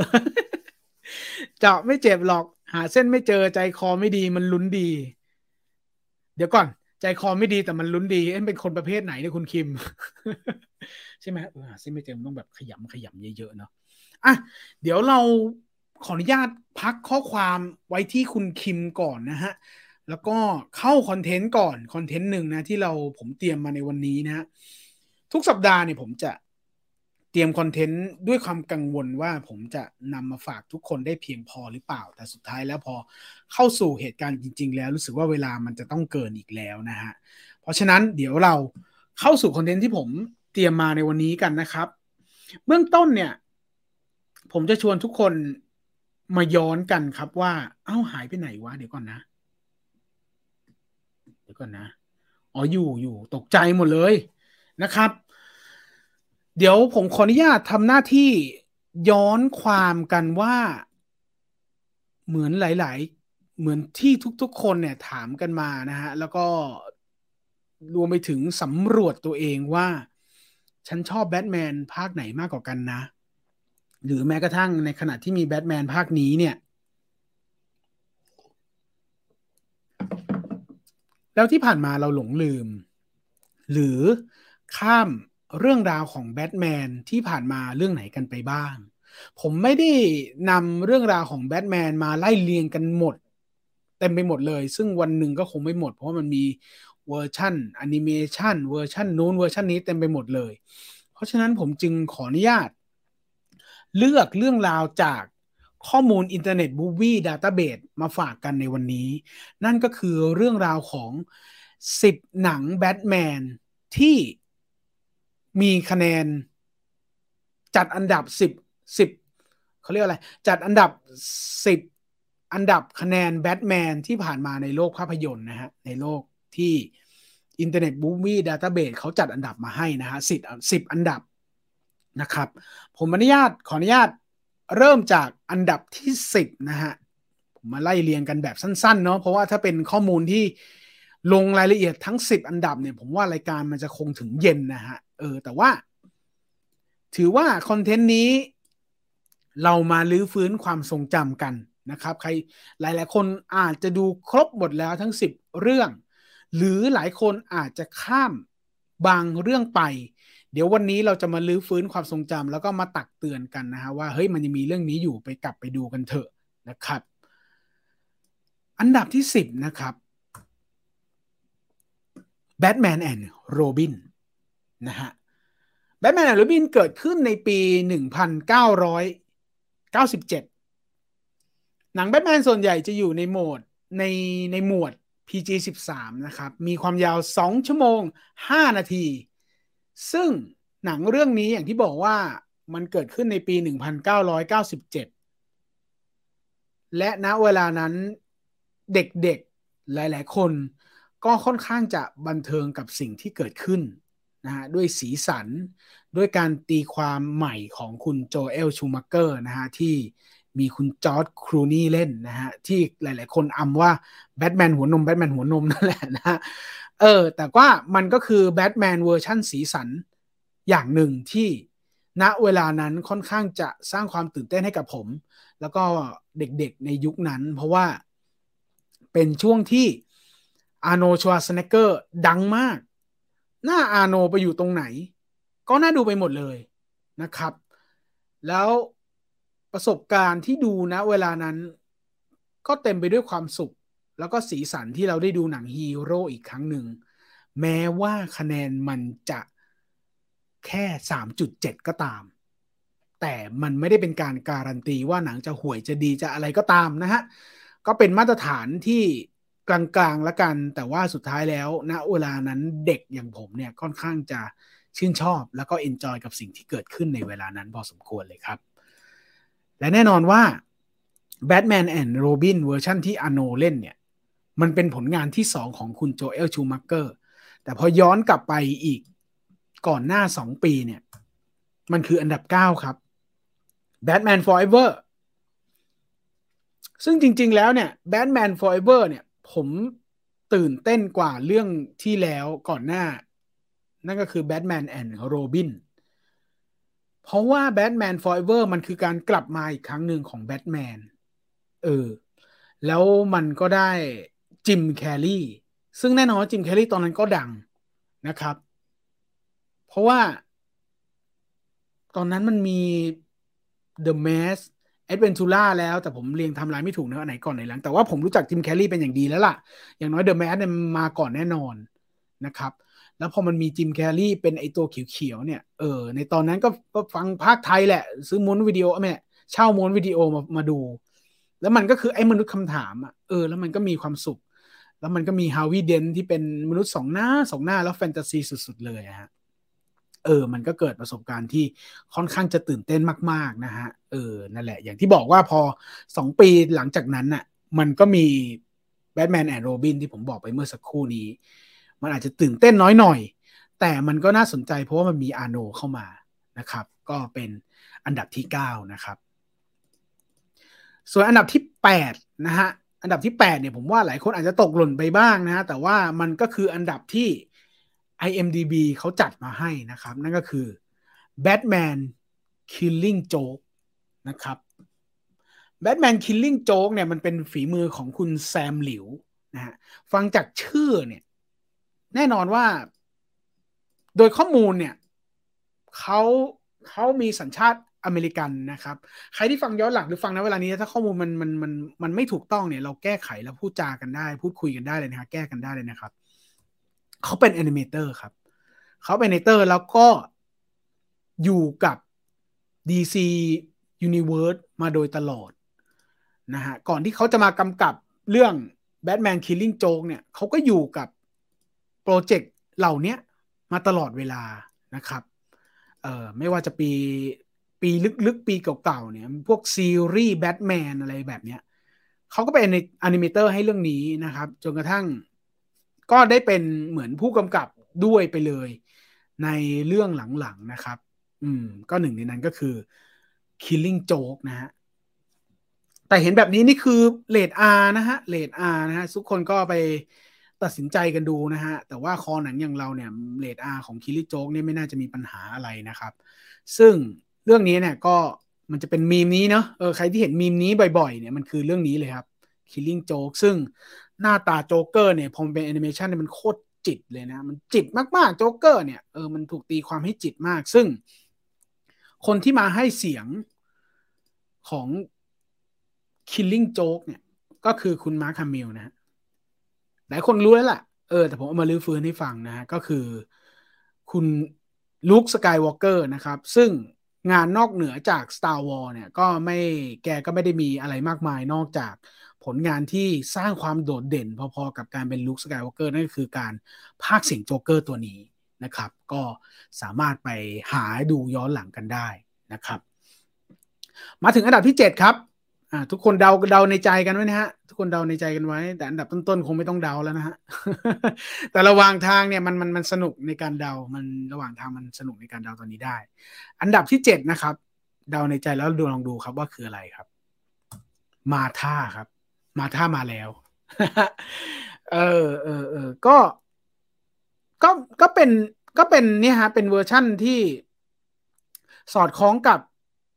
เมื่อสักครู่นี้ที่เราพูดคุยกันว่าแบทแมนเมื่อไหร่มันจะ real เหมือนแบทแมน เอ้ยซูเปอร์แมนเมื่อไหร่มันจะ real เหมือนแบทแมนสักทีอะไรอย่างเงี้ย อืม ผมว่าครั้งนี้เนี่ย มันคือการตีความให้ไอ้ยอดมนุษย์ที่มันเก่งไปสมหมดเลย กูจะฆ่ามึงยังไงดีเนี่ย มันถูกลดทอนพลังลงมา หรือถ้ามันไม่ได้ใช่มันไม่ลดทอนพลังลงมา พลังของแบทแมนหรือสมองของแบทแมนมันก็ขึ้นไปเป็นแคนดิเดตกันได้เออซึ่งถ้าเป็นเมื่อก่อนเนี่ย เรานึกไม่ออกเลยมันจะสู้กันได้ยังไง เออ ครั้งนี้ก็ถือว่าเป็นการตีความที่น่าชื่นชมว่า ไอ้คนธรรมดาร้อยเปอร์เซ็นกับไอ้ยอดมนุษย์ต่างดาวเนี่ย สุดท้ายแล้วมันมาตีกันได้ยังไงนะครับ ไม่ว่าจะเป็นการตีความในเรื่องของชุดที่ อืม สู้ได้ว่ะ เออ มันมันมันมันเอาซะปลิวเลยอะไรอย่างเงี้ย ก็เป็นประสบการณ์อย่างหนึ่งที่น่าสนใจนะครับ ที่น่าสนใจกับพัฒนาการของวงการหนังแล้วก็ผู้กำกับ หรือแม้กระทั่งค่ายเองนะที่พยายามตีความให้มันให้มันออกจาก ภาพจำที่มันเก่งเกินมนุษย์เกินไปนะฮะ อันดับที่หกครับ เข้าข่ายตำนานแล้วเข้าข่ายตำนานแล้ว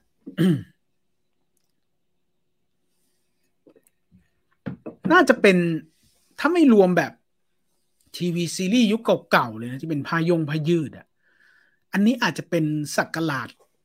แรกๆของวงการหนังเลยนะครับ เออ แต่อันนี้เป็นภาคสองนะ Batman Return นะครับ ก็เป็นฝีมือของคุณทิมเบอร์ตันนะฮะซึ่งตอนนั้นเนี่ยแกหยิบจับอะไรเนี่ยก็เป็นการตีความแล้วก็เป็นภาพที่ค่อนข้างจะมีลายเซ็นแล้วก็เอกลักษณ์ที่น่าสนใจนะฮะเนี่ยคุณแคทวูแมนนะฮะแล้วก็เพนกวินนะฮะก็มีการตีความแบบจากการ์ตูนมา ซึ่งเป็นเรื่องที่น่าชื่นชมนะฮะน่าชื่นชมมาก ๆ ซึ่งไม่ว่าอย่างไรก็ตามก็ส่วนใหญ่ก็ยังคงอยู่ที่หมวด PG 13นะฮะก็ยังสามารถดูกันได้นะครับ แล้วก็การแสดงของ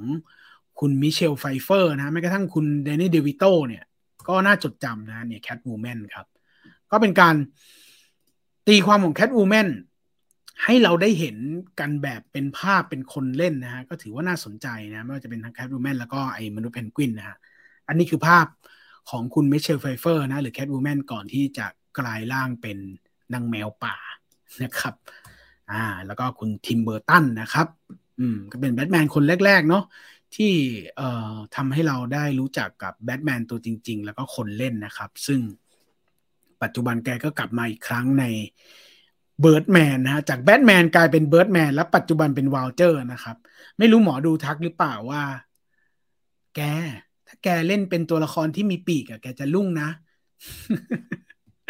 นะครับอะ เรื่องต่อไปนะครับ อันดับที่ห้านะครับ อันนี้อาจจะนอกโขในใจของใครแล้วก็ไม่ทันได้นึกนะฮะ แต่ว่ามันคืออันดับที่ห้าผมลืมไล่คะแนนต้องขออภัยด้วยนะครับ ผมจะกลับมาให้คะแนนอีกครั้งหนึ่งในเรื่องนี้ครับ The Lego Movie นะครับ คะแนน 7.3 อืม คะแนน 7.3 ซึ่ง เดี๋ยวนะฮะแป๊บนึงอุ้ย เขินเลย เสียงเรียกเข้าเป็นเซนเซียว่ะ ขออภัยขออภัยครับ ขออภัยขออภัยลืมปิดโทรศัพท์ครับ เดี๋ยวนะฮะ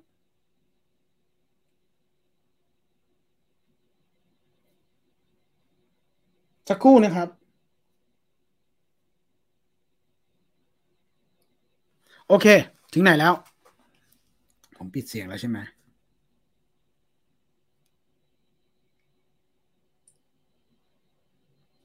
สักครู่นะครับ ขออภัยทุกคนด้วยครับ สักครู่นะครับ ขออนุญาตปิดเสียงอย่างเป็นทางการก่อน เกียรติขนส่งที่มาวันอาทิตย์อะแต่ก็เป็นประโยชน์นะ เป็นประโยชน์นะวันอาทิตย์มาส่งก็ดีแล้วฮะไม่หรอกไม่ได้เกลียดเขามาส่งอาทิตย์เราเกลียดในช่วงที่เขามาเวลาที่เราทำงานอยู่ ซึ่งเขาไม่ผิดนะเขาไม่ผิด แค่เกลียดตัวเอง โอเค ก็คือเรื่องราวของเดี๋ยวก่อนนะ The Lego Batman Movie นะครับ ซึ่งผู้ให้เสียงก็คือคุณวิลฟาเนตนะครับ แล้วก็วิลฟาเนตเนี่ยก็คือเป็นแบทแมนนะครับ แล้วก็คุณลาฟายเนี่ยเป็นอัลเฟรดนะครับ คุณลาฟายก็คือคุณล่าสุดก็คือเป็นคุณออร์แลนโดออกซ์ฟอร์ดใน The Kingsman นะครับ หรือลอร์ดโวลเดอมอร์ของเรานะครับ ก็เป็นคนให้เสียงอัลเฟรดนะครับ แล้วก็มีเนื้อเรื่องที่น่าสนใจ เราอย่าได้ดูเบาเชียวนะครับ ซึ่งไม่มีใครดูเบาหรอกแต่ว่าพูด ไปอย่างนั้นแหละว่าเออพอมันเป็นเลโก้เป็นเหมือนแอนิเมชันเป็นเหมือนหนังเด็กๆอะไรเงี้ยแต่สุดท้ายแล้วมันก็มีเส้นเรื่องที่น่าสนใจน่าสนใจน่าติดตามและน่าไปตามเก็บนะครับ ซึ่งก็อยู่ในในในอันดับ 10 อันดับนี้ด้วย แล้วก็อยู่ในอันดับกลางๆที่สูงพอสมควรเลยนะครับ มาสู่ที่อันดับที่4นะครับ ย้อนกลับไปที่ ผลงานของคุณทีมเบอร์ตันครับ เราปฏิเสธไม่ได้เลยครับว่า นี่คือครั้งแรกที่เด็กน้อยในยุคนั้น รู้จักแต่แบทแมน รู้จักซูเปอร์แมน รู้จักจากหนังสือการ์ตูน ไม่ใช่ comic อะไรอย่างนั้นด้วย คือ อะไรก็แล้วแต่ที่เป็นสติกเกอร์ เป็นโลโก้ เป็นอะไรก็แล้วแต่ที่มันยังไม่ใช่หนังอะ่ะ แต่พอมันมีเรื่องนี้เกิดขึ้นมาในปี 1989 เนี่ย โอ้มันฮือฮามาก เออ แล้วผมมาเห็นเห็นในหนังสือเห็นครั้งแรกในหนังสือพิมพ์ ว่ามันฉายในโรง แล้วตอนนั้นอยู่ในช่วงอายุที่ยังไม่สามารถไปดูหนังเองได้อะก็ค่อนข้างจะรอพอสมควร แต่ว่าก็ไม่ใจจดใจจ่อขนาดนั้น แต่ว่าเราก็ทดไว้แล้วว่ามันมีหนังเรื่องนี้ ซึ่งก็ใช้เวลานานพอสมควรกว่า มันจะลงมาที่ม้วนนะฮะแล้วก็พอมันเป็นหนังม้วนเนี่ยเออมันก็เป็นประสบการณ์ที่ที่น่าจดจำที่สุดในเวลานั้นที่เป็น แบทแมนครั้งแรก ที่เป็นภาพยนตร์นะครับ ฝีมือคุณทิมเบอร์ตันนะฮะซึ่งณเวลานั้นเนี่ยหวือหวาสุดๆเลย แล้วก็บวกกับการแสดงการเป็นโจ๊กเกอร์ ของคุณแจ็คนิโคลสันนะครับ อืมนะฮะเหล่านั้นเนี่ย ณเวลานั้นเนี่ย มันดูดีไปหมดเลยไม่ว่าณเวลาเนื้อเรื่องมันจะเกิดอะไรขึ้นก็ตามอะแต่ทุกอย่างมันมัน ตื่นตาตื่นใจไปหมดนะฮะ นี่คือบรูซเวนนะฮะ คุณไมเคิลคีตันนะครับ แล้วก็ คุณคิมบาซิงเกอร์นะครับ คุณคิมบาซิงเกอร์ก็สมัยนั้นก็สาวผมบลอนด์สวยๆ เซ็กซี่เนี่ยก็มีมีมีให้เห็นพอสมควรนะครับ คุณคิมบาซิงเกอร์เนี่ยก็คือหลังจากเอ่อ The Batman เนี่ยก็มีผลงานต่อเนื่องนะฮะที่ที่ชัดๆก็คือเรื่องนี้ LA Confidential นะฮะก็เรื่องนี้ก็ไปตามเก็บกันได้นะฮะ LA เนี่ยก็ทั้งดาวดังทั้งนั้นเลยฮะคุณเควินสเปซี่คุณรัสเซลโครว์ะฮะแล้วก็คุณกายเพียสคุณกายเพียสนั่นก็คือคุณคุณเมเมนโตฮะคุณเมเมนโตคุณกายเพียสอะเออแล้วก็ในเรื่องนี้ก็มีคุณแดนนี่เดอวิโตด้วยนะครับ ก็นอกเหนือจากแบทแมนเรื่องนี้ก็ก็ไปตามเก็บกันได้นะฮะก็จดชื่อเรื่องชื่อหนังกันไว้นะครับ ส่วนอันดับที่สามเนี่ย ผมว่าณเวลานี้ทุกคนรู้หมดแล้วฮะสามสองหนึ่งเนี่ยมันเป็นของใคร แต่ทีนี้เดี๋ยวเรามาดูกันครับว่าสามสองหนึ่งเนี่ย มันอันไหนบ้างนะครับ อันดับสามเนี่ยแบทแมนบิกินครับ อืมแบทแมนบิกินเนี่ย อยู่ที่แปดจุดสามนะฮะแปดจุดสามคะแนนแปดจุดสาม เรายึดเรายึดเรื่องอันดับไว้ก่อนแล้วกันนะฮะเรื่องคะแนนนี้อาจจะไม่อิงมากนะฮะเรื่องตัวเลขอาจจะไม่อิงมาก แต่ว่ามันเป็นการจัดอันดับคะแนนแล้วกันว่า คะแนนจากสิบไปหนึ่งเนี่ยมันมันอันไหนมันอยู่ตรงไหนแล้วมันดีที่สุดบ้างนะครับแบทแมนบิกินเนี่ยมันเป็นความทุ่มเทของทุก ๆ ฝ่ายของโนแลนของทุกๆคนแหละ แต่สิ่งที่น่าจดจำก็คือคริสเตียนเบลคริสเตียนเบลที่บางคนเขาก็เขาก็เขาก็เขาก็เผอพิมพ์มาว่า แบทแมนภาคนี้ตัวเล็กจังอะไรอย่างเงี้ยมันก็จะมีเห็นบ้าง แต่พอเราได้เห็นรูปนี้เราจะได้ เราจะทราบดีเลยว่า ก็ไม่เล็กนะ เออเฮียแกก็บิ้วขึ้นมาหนักขนาดนี้เหมือนกันนะ เออ แล้วก็แน่นอนว่า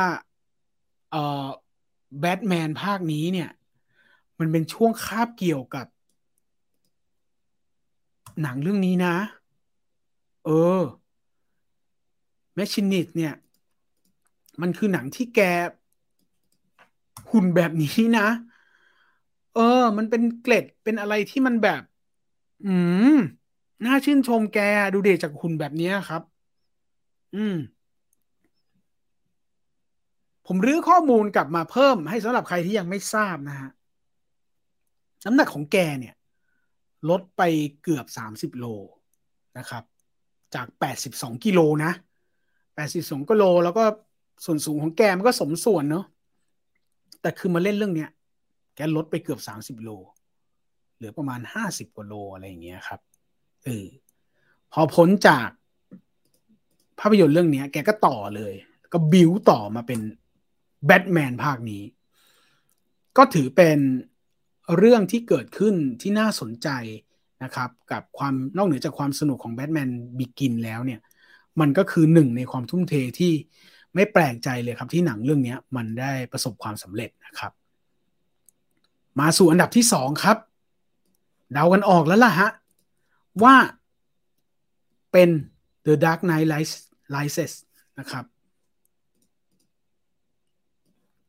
ก็มีตัวละครใหม่นะฮะก็เป็นเบนนะฮะเออใครที่ไม่ได้ตามคอมิกก็จะแบบไม่รู้แล้วมันคืออะไรนะ เพราะว่าถ้าแบทแมนเราปฏิเสธไม่ได้รู้จักโจ๊กเกอร์โจ๊กเกอร์โจ๊กเกอร์เนาะ เพนกวินโจ๊กเกอร์แต่เราไม่รู้ว่า อ๋อ มันมีตัวนี้มีเบนด้วยว่ะ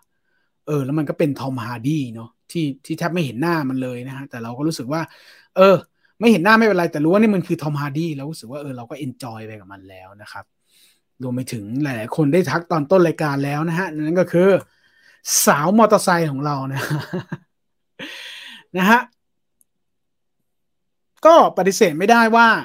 เป็นแคทวูแมนอีกคนหนึ่งที่สวย แล้วก็เป็นที่จดจำแล้วก็เป็นที่หลงรักของใครหลาย ๆ คนนะฮะสำหรับคุณแอนแฮทาเวย์นะครับ แล้วก็ ฉากนี้แหละมั้งฮะ ที่พอออกไปหน้าตึกแล้ว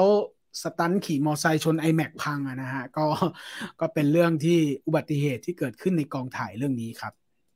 แล้วแน่นอนครับปฏิเสธไม่ได้ว่าอันดับหนึ่งเนี่ย มันเป็นของ The Dark Knight นะครับ คะแนนท่วมท้นครับ ไปแตะเลขเก้านะครับ นี่คือ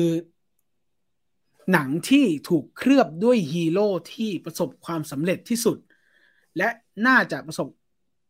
ความสำเร็จที่สุดตลอดการณเวลานี้นะครับสำหรับหลาย ๆ คนแล้วก็ทั้งในแง่ Database ทั้งในแง่ข้อมูล และในแง่สิ่งที่ทุกคนจดจำนะฮะเออนะครับ โดยเฉพาะคุณฮิตเลเจอร์นะฮะ ใครยังไม่ดูเนี่ย บาปนะฮะ ถือว่าบาปแล้วนะฮะ ไปหาดูกันเดี๋ยวนี้เลยนะฮะ ซึ่ง เรากลับไปย้อนดูเราก็จะเห็นอะไรอีกมากมาย เป็นหนังที่สามารถดูซ้ำได้ แล้วมันก็ไม่ได้มีแต่โจ๊กเกอร์นะฮะ คือทุกคนจะนึกถึงโจ๊กเกอร์โจ๊กเกอร์โจ๊กเกอร์แหละ แต่พอเราลงรายละเอียดไปเนี่ย มันก็จะมีเรื่องของฮาร์วีย์เดนท์อีก ซึ่ง ทุกคนทราบเลยฮะว่ามิติเนี่ยมัน โอ้โนแลนนี่เขาแบบเขาตีความเนื้อแล้วเขาไม่ได้เล่าเรื่องเดียวอะ่ะ เออ แล้วเขาก็ มีแยกแยกออกไป แล้วก็ไปกองรวมกันอีกทีหนึ่งอะ่ะ ซึ่งก็เป็นแบทแมนภาคที่ทุกคนจดจำนะ แล้วก็ถือว่าเป็นแบทแมนในดวงใจของใครหลาย ๆ คนเลยครับ อ่า นี่ก็คือ เรื่องราวนะฮะ topic แรกที่ผมนำมาฝากกันในวันนี้นะครับ ก็คือ 10 อันดับแบทแมนจาก Internet Movie Database นะครับ ก็ลองไปไล่เรียงดูแล้วกันนะครับ ว่าเออเราตกหล่นเรื่องไหน หรือว่ามีเรื่องไหนน่าสนใจที่ผมได้เล่าไปสั้นๆ ณเวลานี้นะครับ ก็ไปตามเก็บกันได้นะครับสิบอันดับนะฮะไปดูซ้ำก็ได้ โนแลนเนี่ยดูซ้ำได้ตลอดเวลานะครับ ก็ลองไปติดตามชมติดตามดูกันได้นะครับอะก่อนที่ จะไปคอนเทนต์ต่อไปนะฮะเรื่องราวของเซเว่นนะฮะหรือเรื่องราวของบาปต้นเจ็ดประการอะผมพยายามจะพูดให้ถูกต้องนะบาปต้นเจ็ดประการเนี่ย เดี๋ยวขออนุญาตทักข้อความกันอีก สักครู่หนึ่งนะครับนะฮะเออผมใครที่ข้อความใครนี่เนี่ย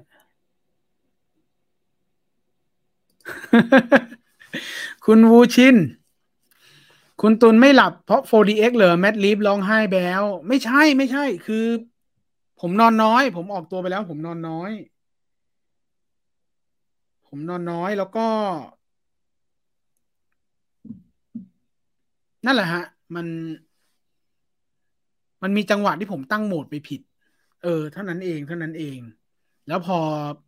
จังหวะที่ผมเจริญสติได้แล้วเนี่ย แล้วพอมันถูกเขย่าแรกเนี่ย มันทำให้ผมรู้สึกว่า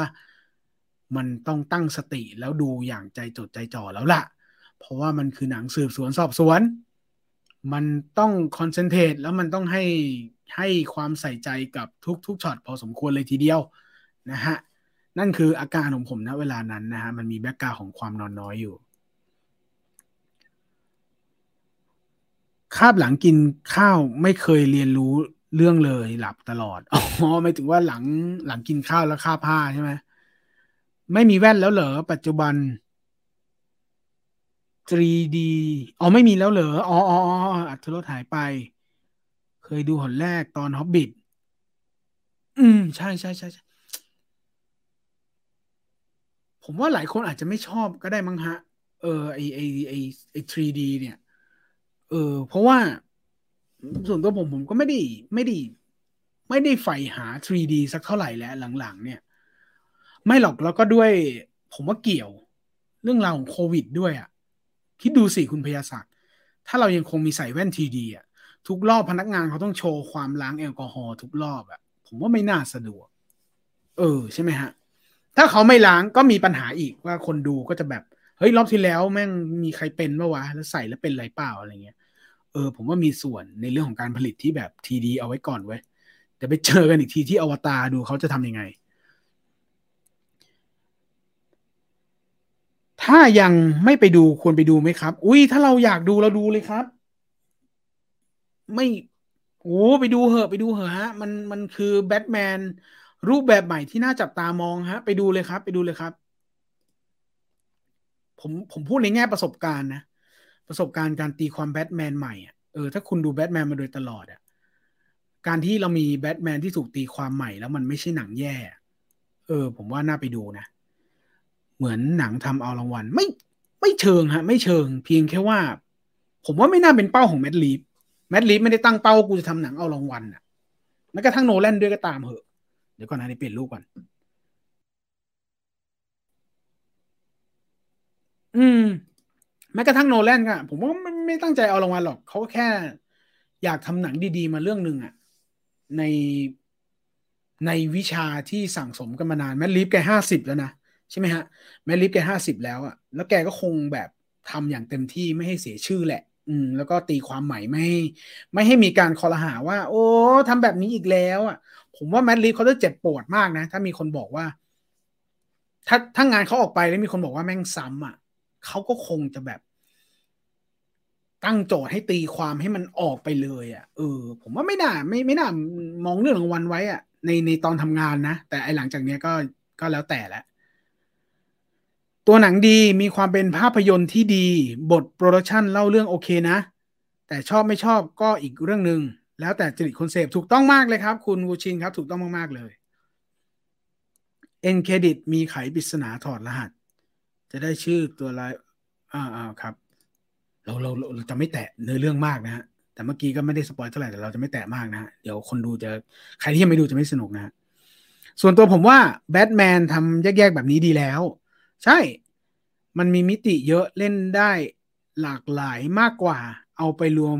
กับพวก overpower น่า น่าสนุกกว่า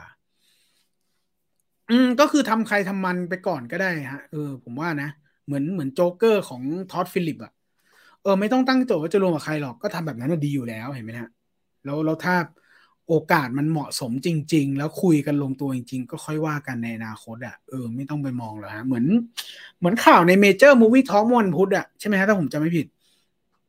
ว่าจริตของโจ๊กเกอร์ของท็อดฟิลิปอะมันไม่ใช่จริตของแบทแมนที่เราเห็นมาหมดแม้กระทั่งในแบทแมนอันเนี้ยมันมัน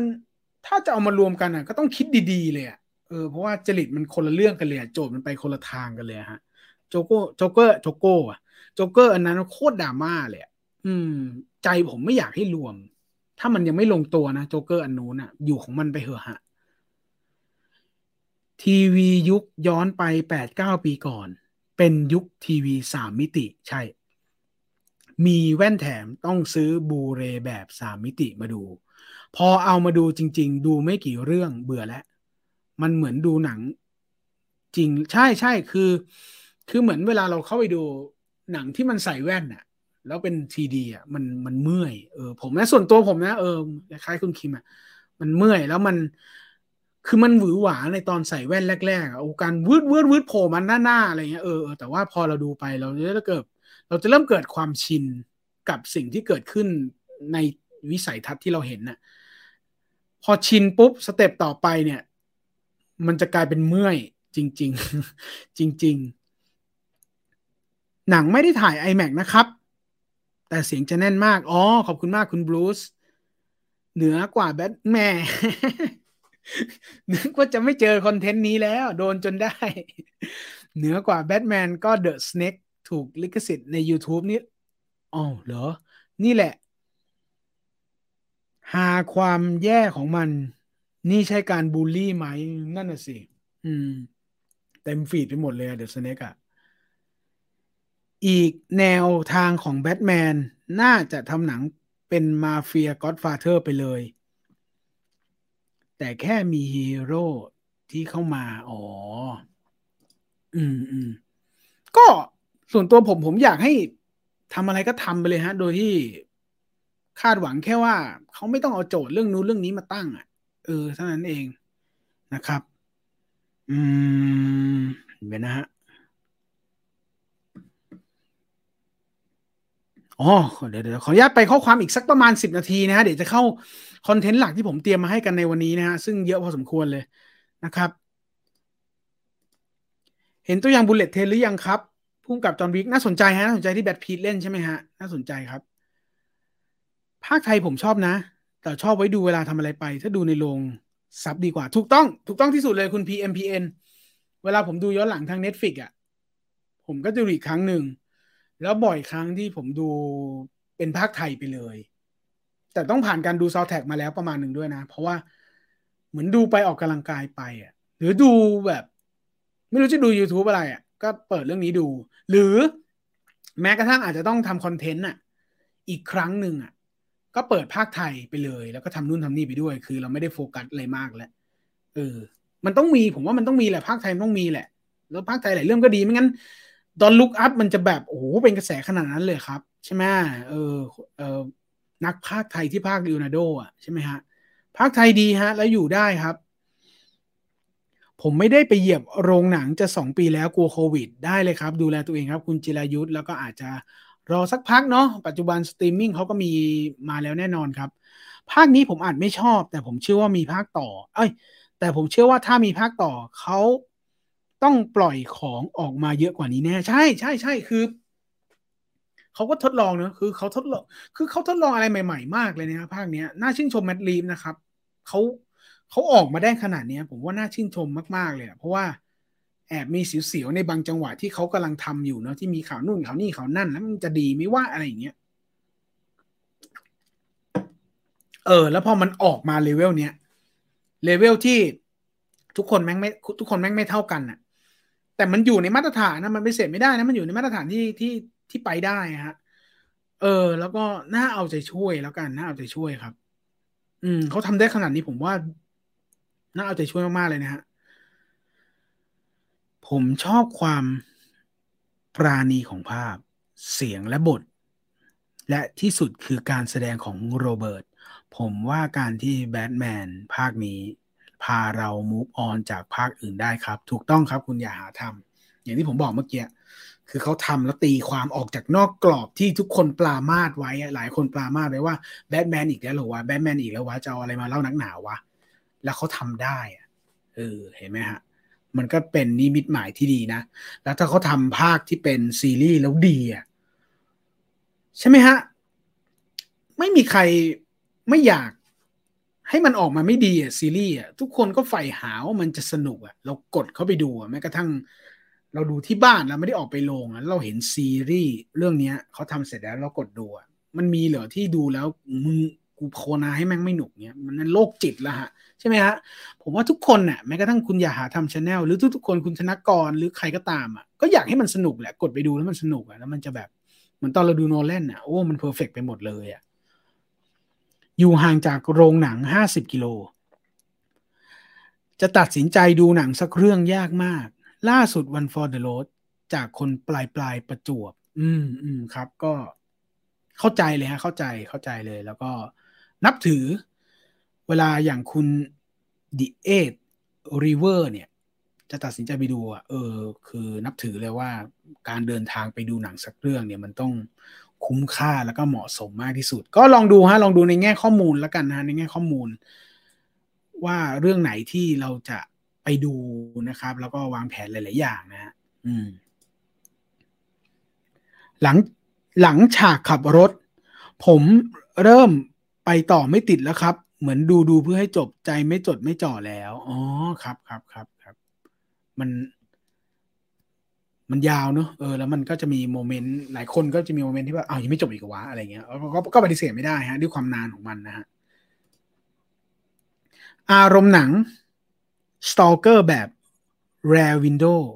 คล้ายเสียงหายใจฟัดฟาดฟึดฟาดของลิทเลอร์และแบทแมนแบบส่องกล้องทางไกล อืม มันเป็นการทดลองของแมดรีฟะที่เขา คือเขาอาจจะไม่ได้ คือภาค ภาคต่อในขณะที่ทำภาคนี้เขาอาจจะมีทดเล็ก ๆ แหละ อืม แต่ภาพรวมเขาก็ไม่ได้คาดหวังว่ามันจะต้องวางแผนทำเพื่อมีภาคต่อ เขาคงปล่อยของหมดแม็กอะแล้วทีเนี้ยเขาจะมานั่งเก็บแล้วว่าตรงไหนเป็นจุดโหว่ของเขาอะเออเขาไม่น่าเข้าข้างตัวเองว่าหนังตัวเองดีร้อยเปอร์เซ็นต์อะเขาจะมาเก็บแล้วทีเนี้ยว่าตรงไหนเขาห้าสิบแล้วเนาะแล้วเขาก็ทำผลงานคุณภาพมาตลอดชีวิตอะ่ะเขาจะต้องเห็นตัวเองแล้วล่ะว่าโหตรงนี้กูไม่หนุกเลยว่ะตรงนี้แม่ง เล่าไม่หมดว่ะ ตรงนี้แม่งรอยต่อแม่งยังไม่เนียนว่ะอะไรอย่างเงี้ยเขาน่าจะดูละเอียดกว่าเราแหละ ผมว่าภาคหน้า ถ้าได้ทำอะ ผมว่าเจ๋ง เออ ใช่ ไอ้คนที่เล่นเป็น Homelander ติดคุกไปแล้วนะครับทำลายร่างกายใช่ เออเพิ่งเห็น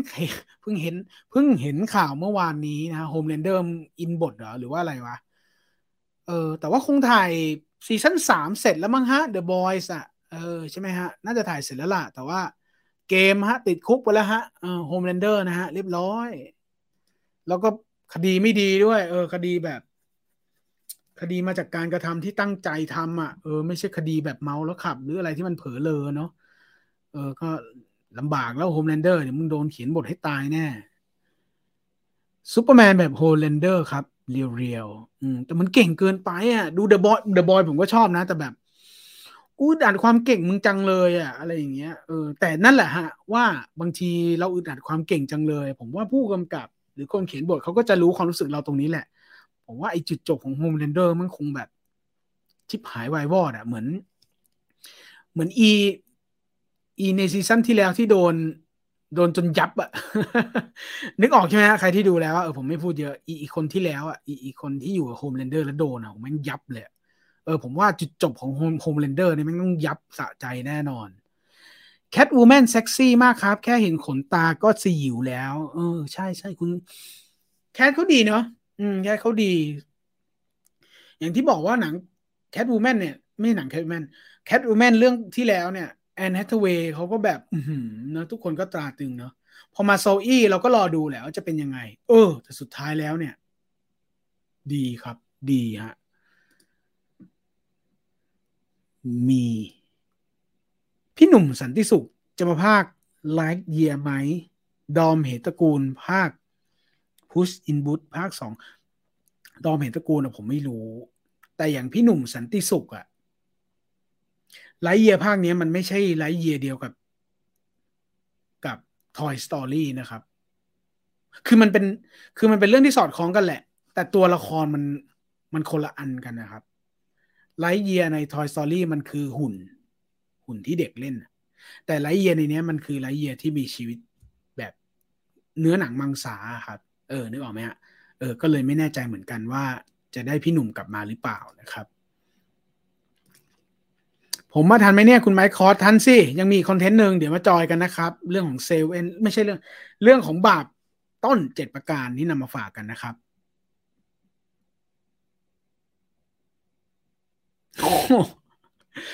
ลิทอยเวอร์ซัสเดอะทรีบีสสามคนที่ผมด้วยใช่ไหมว้าว ดาราแสดง เคยเจอพี่ครั้งหนึ่งแล้วเจอกันอีกแล้ว ขอบคุณมากครับที่แวะเวียนกันมาทักทายกันนะครับ คุณจิราทิพย์จำเนียนกุลนะครับ มีอะไรสิโอ้ยใช่ใช่ใช่ใช่ใช่เห็นไหมเห็นไหมลืมลืมลืม แล้วพอพอทักชื่อมาในแบบอุ้ยเลยอะ ชอบชอบเหมือนกัน แต่นั้น Batgirl ใช่ไหมคนเดียวกันปะอลิเซียซิลเวอร์สโตนปะเออผมผมผมเข้าใจถูกไหมคุณ คุณบาร์คุณแบร์คิมทอง คิมหง คิมฮงใช่ป่ะ หมายถึงอลิเซียซิลเวอร์สโตนป่ะตายหาแล้วเขาเข้าใจคนละทางว่ะ เสียดาย Batman v Superman ก็ประมาณหนึ่งฮะ ผมว่าก็สนุกนะ ก็ เออ ผมอาจจะเป็นคนที่ดูอะไรแล้วก็สนุกไปหมดเลยละมั้ง อืม สนุกนะ Bat v Sup ก็ใช้ได้นะ เออ แม้มาร์ธาจะโดนอัมก็เถอะ ให้ตายเถอะโรบิน ในการ์ตูนแบทแมนมีแผนสำหรับทุกคน ถ้ามีใครแตกแถว อ๋อ ก็ความล้ำลึกและมันสมองเขาเนาะเพนเพนกวินเดวิโตน่ากลัวมากใช่โหตอนนั้นผมดูโคตรกลัวเลย มัน มันหลอนน่ะเออแล้วดูการแต่งหน้าแบทแมนเอ้ยไม่ใช่เวอร์ชั่นนั้นน่ะ ได้ชิงถ้าจำไม่ผิดชิงนอมินีแต่งหน้าด้วยนะฮะ ก็ควรเนี่ยแต่ว่าก็ไม่ได้ออสการ์ไป แต่ว่าก็ได้เข้าชิงครับ ทั้งการแต่งหน้าของเพนกวินนะ DeVito แล้วก็คุณ Michelle Pfeiffer ที่เป็น Catwoman เนาะก็นำหนังเรื่องนั้นเข้าสู่การชิง Best Makeup นะฮะ ถ้าจำไม่ผิดนะครับ เฮ้ยอย่าอำดิเขิน เสียงเรียกเข้าดังแบบนี้ ผมอยากจะเดี๋ยวอิชิเมกานี่เคอรี่เขาส่งของผมได้เปล่าไม่รู้นะ เออ แต่ไม่เป็นไรไม่เป็นไรก็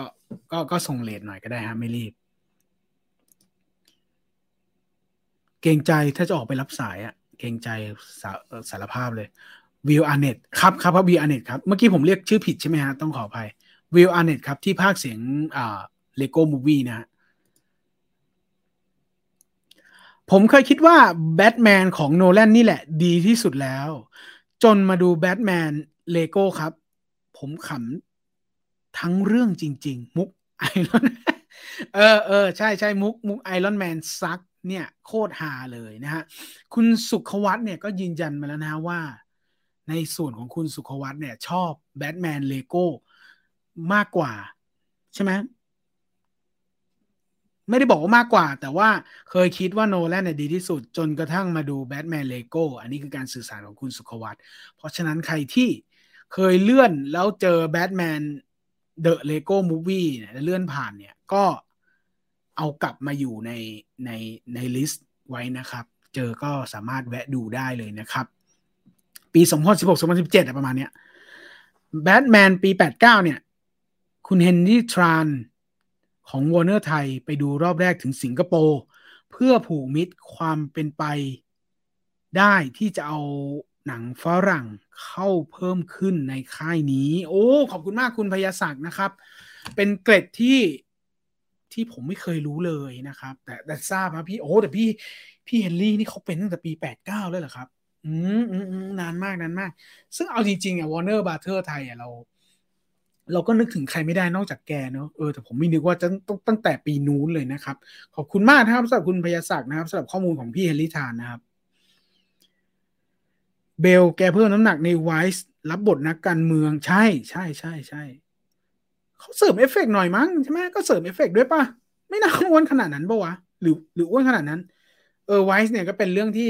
เออผมข้ามไปเฉยเลยอะเออเออขอบคุณที่เตือนเดี๋ยวผมอาจจะไปดูด้วยนะครับ ผมชอบมาก The Dark Knight ใช่หลาย ๆ คนก็ต้องชอบฮะ Dark Knight อะไม่มีไม่ชอบหรอก แต่อยู่ที่ว่าชอบอันไหนมากกว่า เท่านั้นเองฮะ Dark Knight ใครบอกไม่หนุกมันแปลกแล้วล่ะฮะ Heath Ledger สุดยอดใช่ ได้ดู Dark Knight ในโรงมันดีมากผมมาพลาดคุณกิฟผมไปดูในโรงแต่ผมไม่ดู IMAX อืม ดูแบทแมนแล้วคาดหวังแบทเกิลต่อเลยไหมครับ มันคนละผู้กำกับกันนะฮะใช่ไหมถ้าจำไม่ผิดอะคนละผู้กำกับกันนะฮะเรา ยังไม่ต้องคาดหวังดีกว่าครับ ผมว่าไปกลางๆดีกว่า เออเออหรือผมอาจจะมีปัญหาเรื่องนี้เดี๋ยวก่อนนะขออนุญาตเสียบปลั๊กก่อน พอดีแบตไอ้ตรงนี้มันจะหมด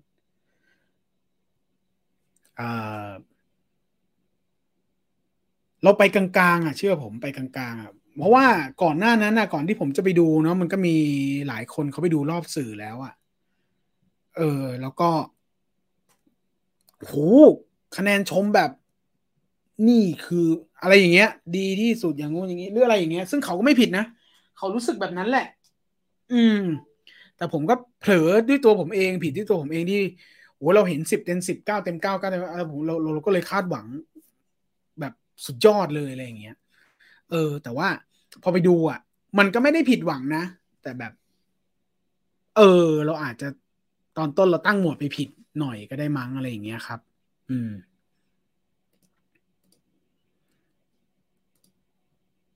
ถ้าเทียบกับ Planet of the Apes Mad Leap พี่ชอบอันไหนมากกว่ากันเพนเน็ตมั้งครับ อืมเพนเน็ตมั้งครับ แต่ว่าเจ๋งทั้งคู่ครับ เจ๋งทั้งคู่ครับ ตอนจบ peak สุดใช่ครับ รู้จัก Matt Reeves จาก Cloverfield ใช่ Cloverfield ก็ดีฮะ ก็เป็นวิธีคิดเป็นการโชว์วิธีคิดละกัน Cloverfield บางคนก็แบบหืมอะไรอย่างเงี้ยฮะ แต่ว่ามันโชว์ให้เห็นว่า Matt Reeves เขามีวิธีคิดที่น่าสนใจเออมีมันสมองนะครับ มีการพัฒนา จองน้องจอยเล่นเป็นฮารี่ ไม่ก็ Poison Ivy เออฮารี่เราติดภาพ ใช่ไหมฮะ ไปแล้วอะ เออคุณ คุณ Harley Quinn ไปแล้ว แล้วมันดีมากไปแล้วฮะผมว่า เออ ถ้าคุยกันขำๆอะเออ Poison Ivy น่าสนใจ เออ ยุคหนัง 3D เริ่มแล้วสิ้นสุดเมื่อใดครับ3D เวอร์ชันไหนอะฮะ3D เวอร์ชันไหนก็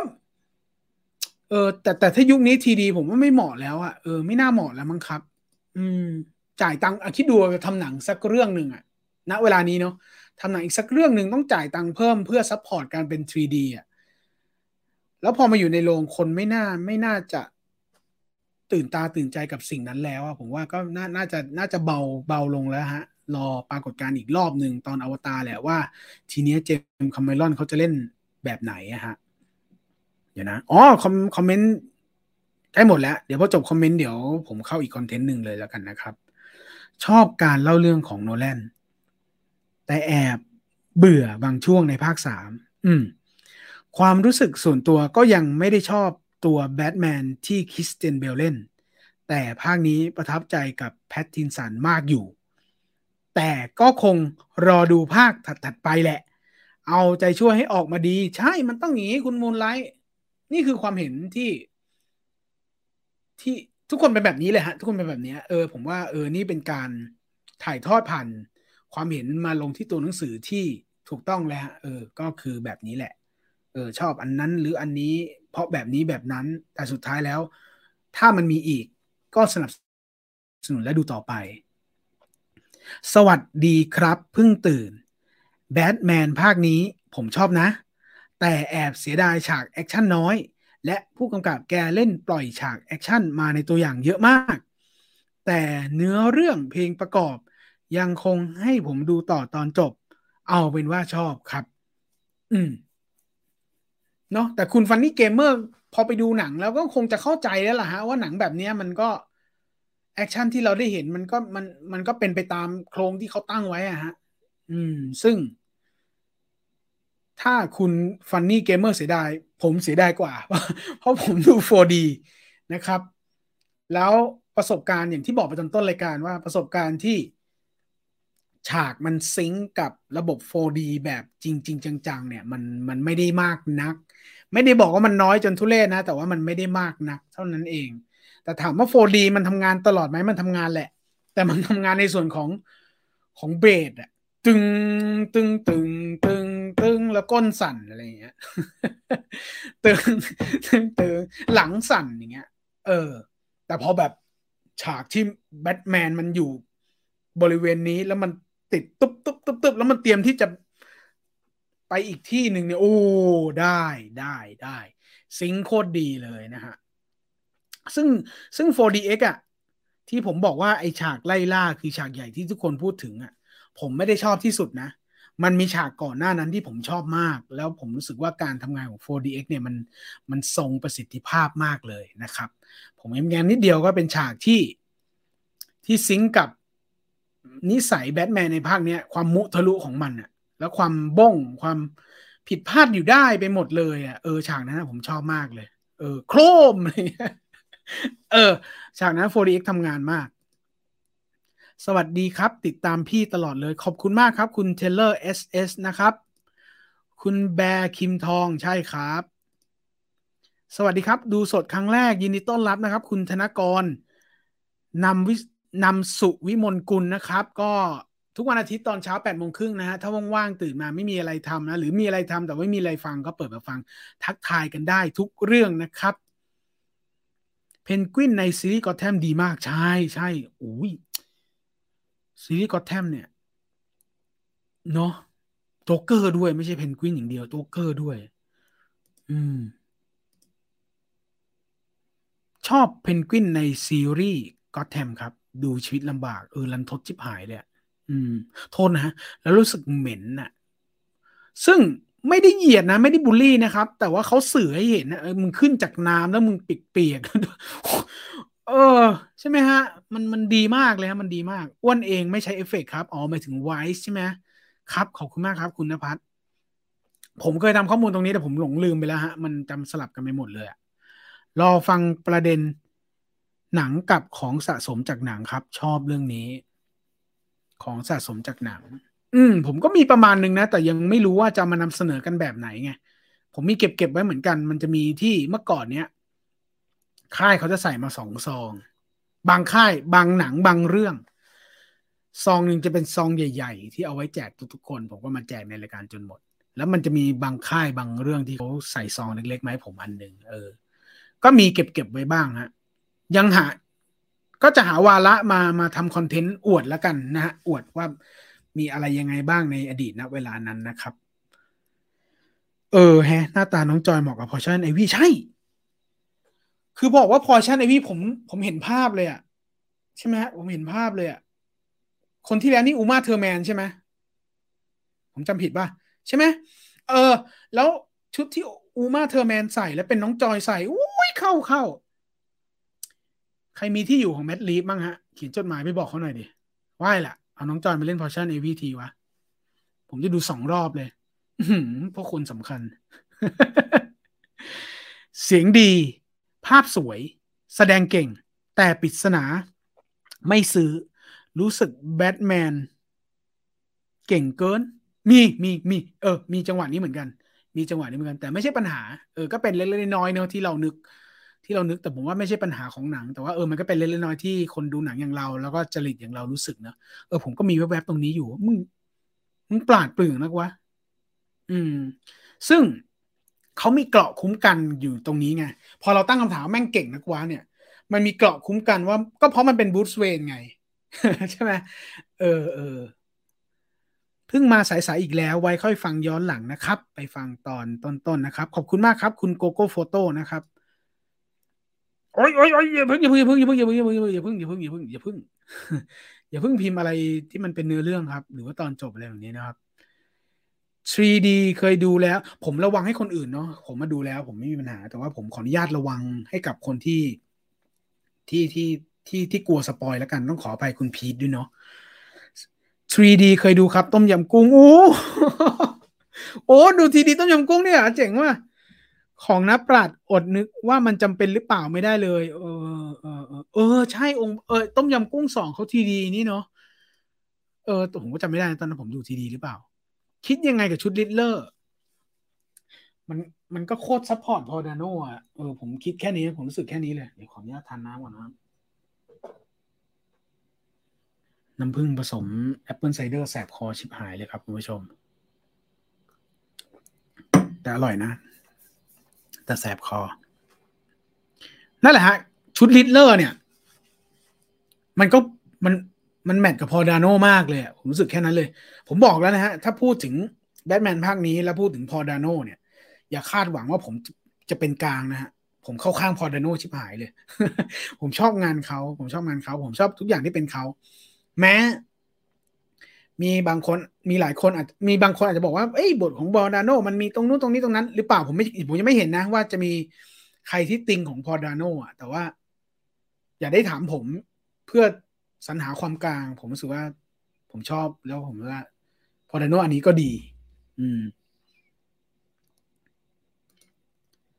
ความรู้สึกหลังดูเดอะแบทแมนกลับมาดูโนนั่นแล้วมันดูการ์ตูนไปเลย แต่ยังไงก็ยังรักทุกคู่ แต่ตอนนี้แบทแมน Rob Robert Pattinson เนาะครองแบทแมนที่รักที่สุดของผมไปแล้วอ๋อครับ ก็เป็นความความ ก็เป็นการตีความของโนแลนณ เวลานั้นเนาะที่ที่มันก็เจ๋งอยู่ในในณเวลานั้น แล้วก็สิ่งที่ Rob Pat เป็นณ เวลานี้มันก็ถูกพัฒนาจากตรงนั้นออกมาอีกไงฮะเออ Matt Reeves ก็อาจจะไม่ได้มอง เขาอาจจะตั้งโจทย์แล้วกูจะไม่ทำให้ให้คนรู้สึกว่าเป็นแบบนั้นน่ะ เออ มันก็เลยเป็นร็อบแพทแบทแมนที่คุณบรูซลักนี่แหละฮะ เรื่องตัวอย่างโทษผู้กำกับไม่ได้ครับ อ่าครับครับครับ ก็เป็นภาพรวมเนอะภาพรวมที่เราเข้าใจกันดีแต่ว่าเราก็ไม่รู้เนะแบทแมนนี่มันมันทำงานกันยังไงเนาะเออ แต่สุดท้ายแล้วเนี่ย ภาพรวมคือส่วนใหญ่ตัวอย่าง ไม่ใช่มือผู้กำกับร้อยเปอร์เซ็นต์มันเป็นแค่ footage บางอย่างที่สตูดิโอหรือโปรดิวเซอร์หรือค่าย เขาขอให้เอา footage ที่ถ่ายแล้วหรือทั้งหมด มาตัดเป็นตัวอย่าง ซึ่งค่ายเขาจะมองเรื่อง marketing เป็นหลัก อืม ใช่ครับ ผมกับคนในโรงที่เหลือ โกรธฉากท้ายหลัง end credit มาก โห พร้อมกันเลย สรุปเนี่ย บางคนบอกว่ามีสอง end credit แต่เราจะนับเป็นสองถูกไหมครับ ใช่ไหมตอนเนี้ย end credit อะมันมันถูกพูดถึงด้วยความเข้าใจที่ต่างกัน เราเราเราจะไม่พูด เราตกลงกันตรงนี้นะฮะ เราจะไม่พูดว่า end credit ที่เราเข้าใจมันเกิดอะไรขึ้นนะฮะ เดี๋ยวมันจะเป็นการ spoil คนที่กำลังฟังแล้วยังไม่ได้ดูนะครับ แต่ผมพูดให้มันไม่เป็นการ spoil อะ เออ มันจะมีอันหนึ่งที่อยู่หลังโลโก้แบทแมนถูกไหมเออไอ้นั้นแหละไอ้อันนั้นอะเออทุกคนรู้คนที่ดูรู้แล้วล่ะ ไอ้อันนั้นอะน่าไม่น่าจะเป็นอันที่คุณตะวันเคือง คุณตะวันกำลังจะพูดถึง end credit ที่เป็นตัวหนังสือยาวๆ นานๆ ชิบหายอะ่ะใช่ไหมเออทุกคนที่ดูแล้วเข้าใจผมนะ เออไม่ไม่ไม่ต้องพิมพ์เนื้อมานะฮะว่า end creditมันจะมีมันจะมีอันที่แบบอู้อันหนึ่งแล้วมันจะมีอันที่หลังจากยาวๆอะเอออันนี้แล้วแต่ทุกคนเข้าใจแล้วกันว่าตกลงมันมีกี่เครดิตกันแน่วะ ซึ่งบางคนก็จำกัดความว่ามันคือ end credit เดียว เออบางคนก็บอกว่ามันคือสอง end credit อันหลังตัวหนังสือยาว อันหลังที่เป็นตัวหนังสือยาวๆที่มีอันนั้นน่ะ มันคือ end credit ที่สองบางคนก็บอกมันคือ end credit ที่สองซึ่ง ผมว่าคุณตะวันกำลังจะหมายถึงอันนั้นแหละ ใช่ไหมซึ่งไม่รู้สิถ้า ถ้าคุณดูหนังเรื่องนี้แล้วอะ แล้วก็ไม่ได้รีบอะไรอะ มันสามารถนั่งชิลต่อได้ก็ดูไปก็ได้ฮะ แต่ว่าผมก็ยืนยันเหมือนหลาย ๆ คนว่า เออ อันหลังอันนั้นอะ โทษนะไม่มีเชี่ยอะไรเลย เออ เหมือนที่ผมพูดไปในวันศุกร์อะ พนักงานน้องพนักงานโรงมาบอกเลยพี่ พอหลังจากอันนี้ขึ้นไปอะ ไม่มีอะไรแล้วนะ มันมีแค่จุดจุดจุด อืม แล้วอีกสองคนที่ดูในโรงเดียวผมได้ยินตรงนั้นเขาก็เดินออกเลย เออ แต่ผมรู้สึกว่า อืม ก็ไม่ได้รีบไปไหนนี่หว่า ก็ก็นั่งนั่งนั่งนั่งฟังเสียงเพลง แล้วก็นั่งดูไอ้ตัวหนังสือแดงๆขึ้นไป แล้วก็กดมือถือเช็คนู่นเช็คนี่แล้วกัน เดี๋ยวจะดูซิไอ้ที่คนบอกไม่มีอะไรมันมีอะไรวะ แล้วก็แทน แค่นั้นเลยแค่นั้นเลย อันนี้ผมสื่อสารประมาณนี้แล้วกัน หรือใครที่แบบดูรู้สึกมันยาวแล้วรีบไปกินข้าว แล้วก็จะรีบออกไปแล้วก็ออกไปก็ได้ฮะไม่มีอะไรเท่าไหร่พอดาโนเรื่องนี้ผมชอบจัดจัดเลยครับ ยิ่งฟังคุณตุล พูดในสกู๊ปอีกทียิ่งชอบเลยครับ อ่า ใช่ครับ ขอบคุณมากครับคุณสนุก 789 นะฮะ ที่ได้ดูในสกู๊ปที่ผมทำนะฮะ ก็จะพยายามช่วยคุณจีนนะฮะคุณจีนก็ ตอนนี้มีภารกิจเยอะแยะมากมายเลยจริง ๆ นะฮะ แล้วผมรู้สึกว่า ผมต้องทำหน้าที่ตรงนี้ ช่วยและช่วยทั้งคุณจีน แล้วก็ช่วยให้มันมีคอนเทนต์ขึ้นมาบ้างได้แล้ว ก็ก็ก็ก็ ถ้ามีโอกาสทำคอนเทนต์ขึ้นมาก็ขอบคุณมากนะ ที่สนับสนุนแล้วก็ไปติดตามชม ติดตามฟังกันนะฮะ ก็พยายามจะช่วยทำให้คอนเทนต์มันงอกออกมาจากผมด้วยนะฮะ เราจะได้มีคอนเทนต์ที่หลากหลายมากขึ้นเนาะนะครับ ขอบคุณมากครับคุณสนุกและทุกๆคนที่ติดตามสกู๊ปพอดาโนของผมนะฮะ 4DX ที่ผมชอบและประทับใจมากที่สุดคือ Guardian of the Galaxy ภาคแรกฟินมากตอนนั่งยาน อ๋อ ครับ คุณ Nas 4DX ที่ผมจี๊ดสุดก็ไม่พ้น Ford v Ferrari ครับ เออ ตอนนั้นนะผมไม่รู้เป็นอะไรเว้ย ผมกลัวมากนะ ไม่ได้กลัว ผมเดินมันเหนื่อยหรืออะไรก็ไม่รู้เว้ย ใจสั่นดึบดึบดึบดึบดึบเลยอะ Ford v Ferrari อะตอนนั้นผมตกใจกับตัวเองมากเลยนะ แล้วยังยังหาคำตอบให้ตัวเองไม่ได้ว่าเฮ้ยกูเป็นอะไรวะ กูใจสั่นเรื่องอะไรวะ แล้วหายใจแรงมากเลยมันเป็นศักยภาพของ 4DX หรือเราขึ้นมาเหนื่อยแล้วรีบเข้าโรงวะ เออ แต่ถ้าในแง่แบบ ตอบโจทย์อะโอ้ Ford v Ferrari มันโคตรได้เรื่องได้ราวเลยอยากเห็นหนังไทย อยากเห็นไทยมีหนังฮีโร่ดีๆ ผมว่านายทุนก็อยากมี ผู้กำกับก็อยากทำแต่พอมันขึ้นชื่อว่าหนังฮีโร่คนก็เลยมองว่ามันต้องใช้เงินเยอะ แล้วณเวลานี้มันก็ยังไม่มีใครที่กล้าที่จะลงเงินมากเท่าไหร่นัก นอกจากเนลมิดฟิล์ม ไม่ได้อวยค่ายนะ ผมไม่ได้อะไรกับค่ายไม่เกี่ยวข้องอะไรกับค่ายนะ แต่ว่าเพียงแค่ว่ามองแบบเหมือนที่ทุกคนเห็นเหมือนที่ผมเห็นนะว่าตอนนี้เราจะเห็นแล้วว่าเนลมิดฟิล์มนี่เขาทุ่มชิบหายเลย เออ ก็ ก็แอบภาวนาแอบติดตามแล้วกันครับว่า เขาจะได้พบกับผู้กำกับมือดีสักคนที่อยากทำหนังฮีโร่แล้วก็อยากทำหนังฮีโร่ให้มันดีๆ แล้วก็ match กับงบที่ได้ แล้วได้ออกมาดู ผมว่าตอนเนี้ยเราคาดหวังได้แค่นี้เลยครับ กับสิ่งเนี้ยเออเฮ้ยแต่แต่ถ้าแบบไม่ฮีโร่ใส่ชุดจ๋าขนาดนั้นนะผมว่าขุนพันคุณก็รอได้นะคุณเชลโคม เราเราเราเราก็ดูเป็นหนังฮีโร่ได้นะครับ อืมเพราะภาคที่สองเนี่ยเราก็เห็นกลิ่นกลิ่นความฮีโร่แล้วอะอืม ถ้ากรอบความเป็นฮีโร่ไทยของเราอะมันไม่ได้แค่ แบบโทษนะที่เราพูดถึง มนุษย์เหล็กไหลหรืออินทรีแดงที่เขาโปรโมทว่ามันคือหนังฮีโร่อะถ้ากรอบความเป็นหนังฮีโร่ไทยของเรามันกว้างกว่านั้นน่ะ เราจะพบว่าผมเป็นนะ ผมเป็นนะ ผมมาถ่ายทอดเผื่อ หรืออาจจะเพอร์เจอร์ไปคนเดียวก็ได้ ผมมองว่าคนไฟบินคือหนังฮีโร่เออ แม้กระทั่งผมบอกไปหลายครั้งแล้วว่า ผมมองว่าบางระจันคือหนังฮีโร่แต่แต่แต่แต่จะ level up น้อยกว่าคนไฟบิน ผมมองคนไฟบินเป็นหนังฮีโร่เลย เออ แล้วทุกคนที่ดูจะรู้ว่า เออ ก็เป็นไปได้แล้วมันก็สนุก ใช่ไหมฮะ คนไฟบินนี่ชัดมาก มันโคตรฮีโร่ไทยเลย เออ แต่ผมจำไม่ได้แล้วว่าข้อความโปรโมทเนี่ยเขาโปรโมทว่าฮีโร่หรือเปล่า แต่มันคือคนไฟบินน่ะ นั่นก็คือกลิ่นฮีโร่หนังไทยอะผมว่ามันก็ดีนะฮะ ทีเนี้ยก็นั่นแหละฮะรอรออะไรบางอย่างที่ผมเข้าไปไม่ถึงแล้วว่ามันเพราะอะไรยังไงไม่รู้แหละ แต่เพียงแค่ว่าพี่เฉลิมวงศ์พิมพ์เนี่ย เออพิสูจน์แล้วว่าฮีโร่ไทยเนี่ยแม่งเป็นแบบเนี้ยแล้วแม่งเจ๋ง อืม แล้วถ้ามันวันหนึ่งพี่เขาได้เงินหรือว่าได้ในทุนไม่รู้อะผมก็ไม่รู้ไม่ยุ่งวีกับกับเรื่องที่ผมไม่รู้นะแต่เพียงแค่ว่าเราที่เป็นคนดูเราพิสูจน์ได้เห็นแล้วว่าเรามีพุ่มกับมือดี แล้วทำฮีโร่ดี ๆ ไทยมาแล้วครั้งหนึ่งนะครับ อินซีแดงผมก็ชอบ อืม เป็นหนังที่เสียงรถยนต์เดือดที่สุดเลยมั้งฟาสฟาสดูกระจอกไปเลยฟาสตอนนี้นี่ แฟนฟาสนะฮะ โดยเฉพาะแฟนฟาสอาจจะแบบออกแรงอะไรได้ไม่เยอะ เพราะว่าฟาสเก้านี่แบบทำหลาย ๆ คนคว่ำไปพอสมควรนะฮะ เออ ก็เลยโดนหนักเลยทีนี้ฟาสถ้าโดนเปรียบเทียบเรื่องรถเรื่องเสียงเรื่องอะไรพวกนี้เนาะรอฮะ ก็สุดท้ายเราที่ไม่ใช่แฟนฟาส เห็นความคว่ำประมาณหนึ่งของฟาสเก้าเนี่ย เราก็ยังแอบเอาใจช่วยให้ฟาสสิบมันก็กลับมาสนุกนะ เออ หนังไทยมีเกือบทุกวีคเลยหมอประวานพี่นาคเทอมสองแดงพระขนง ก็รอดูฮะ รอดูรอดูรอตัดสินใจด้วย กลไกอะไรบางอย่างดูแล้วกันครับ ว่าเราจะตัดสินใจไปดูเรื่องไหนกันดีนะ อะไรอย่างเงี้ย อืม ถ้ามีโอกาสเดี๋ยวก็จะมาแชร์ข้อมูลเท่าที่ได้มาทางหน้าเพจแล้วกันนะครับ ก็มีฮะมีมีมีข้อมูลอะไรบางอย่างที่ทางค่ายทางสังกัดส่งมาให้บ้างแล้วแต่ว่าอาจจะส่งมาหลังจากที่ผมเห็นใน Facebook แล้วอะไรเงี้ย เออ ก็เลยไม่ได้ไม่ได้ทำอะไรต่อ เพราะว่าทุกคนก็เห็นกันหมดแล้ว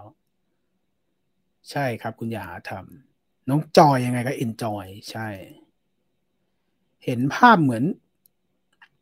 เห็นภาพเหมือนกันเวอร์ชันไอวี่น้องจอย ใช่ไหมโคตรเอกฉันเลยอะ เออเวอชั่นไอวี่น้องจอยเนี่ย พูดถึงเซเว่นไปยังครับ โอเค เดี๋ยวผม ขออนุญาตพูดถึง เดี๋ยวก่อนนะมี อะผมขออนุญาตไปข้อความเลยๆแล้วกัน ผมเห็นแล้วว่าข้อความอีกประมาณแปดเก้าข้อความแล้วจะจบแล้ว คุณพีชขอโทษทีครับ โทษขอโทษผมเรื่องอะไร ขอโทษผมเรื่องอะไร ไม่ต้องไม่ต้องขอโทษครับ ผมไม่มีความทรงจำใด ๆ ว่า อ๋อครับครับครับครับไม่เป็นไรคุณพีทไม่เป็นไรครับ ไม่เป็นไรครับ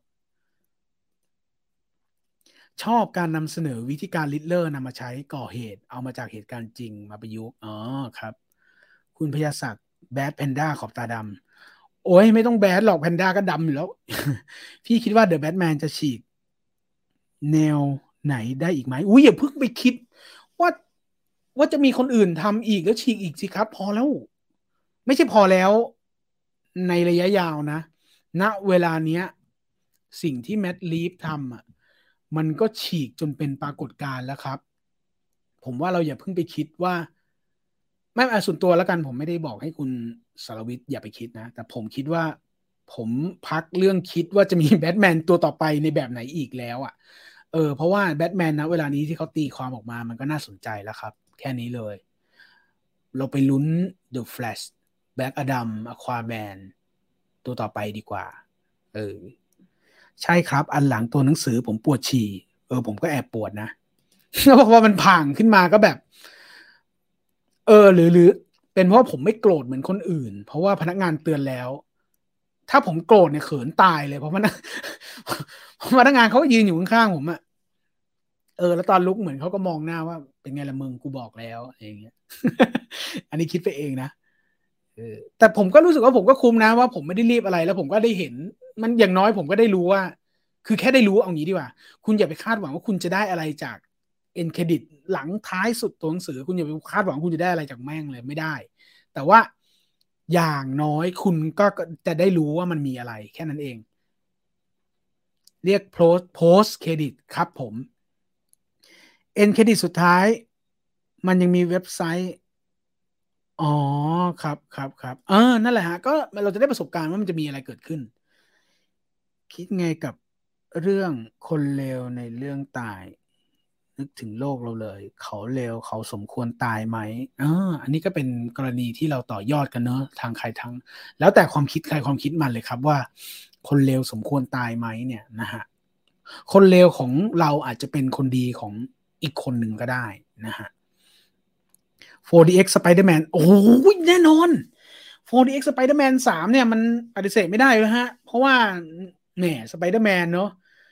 เขาก็ทำมา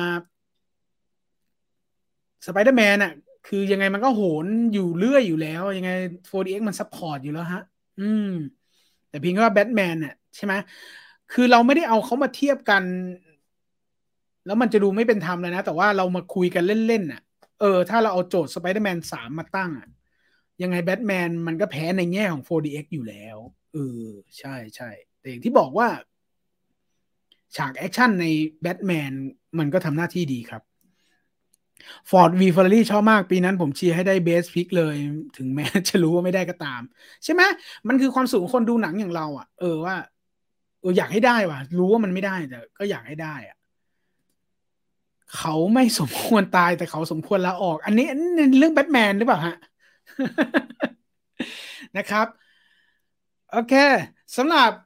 ทุกข้อความขอบคุณมาก เดี๋ยวท้ายรายการหลังจากจบคอนเทนต์นี้เดี๋ยวเรามาคุยกันอีกครั้งเป็นการปิดท้ายนะครับนี่นะ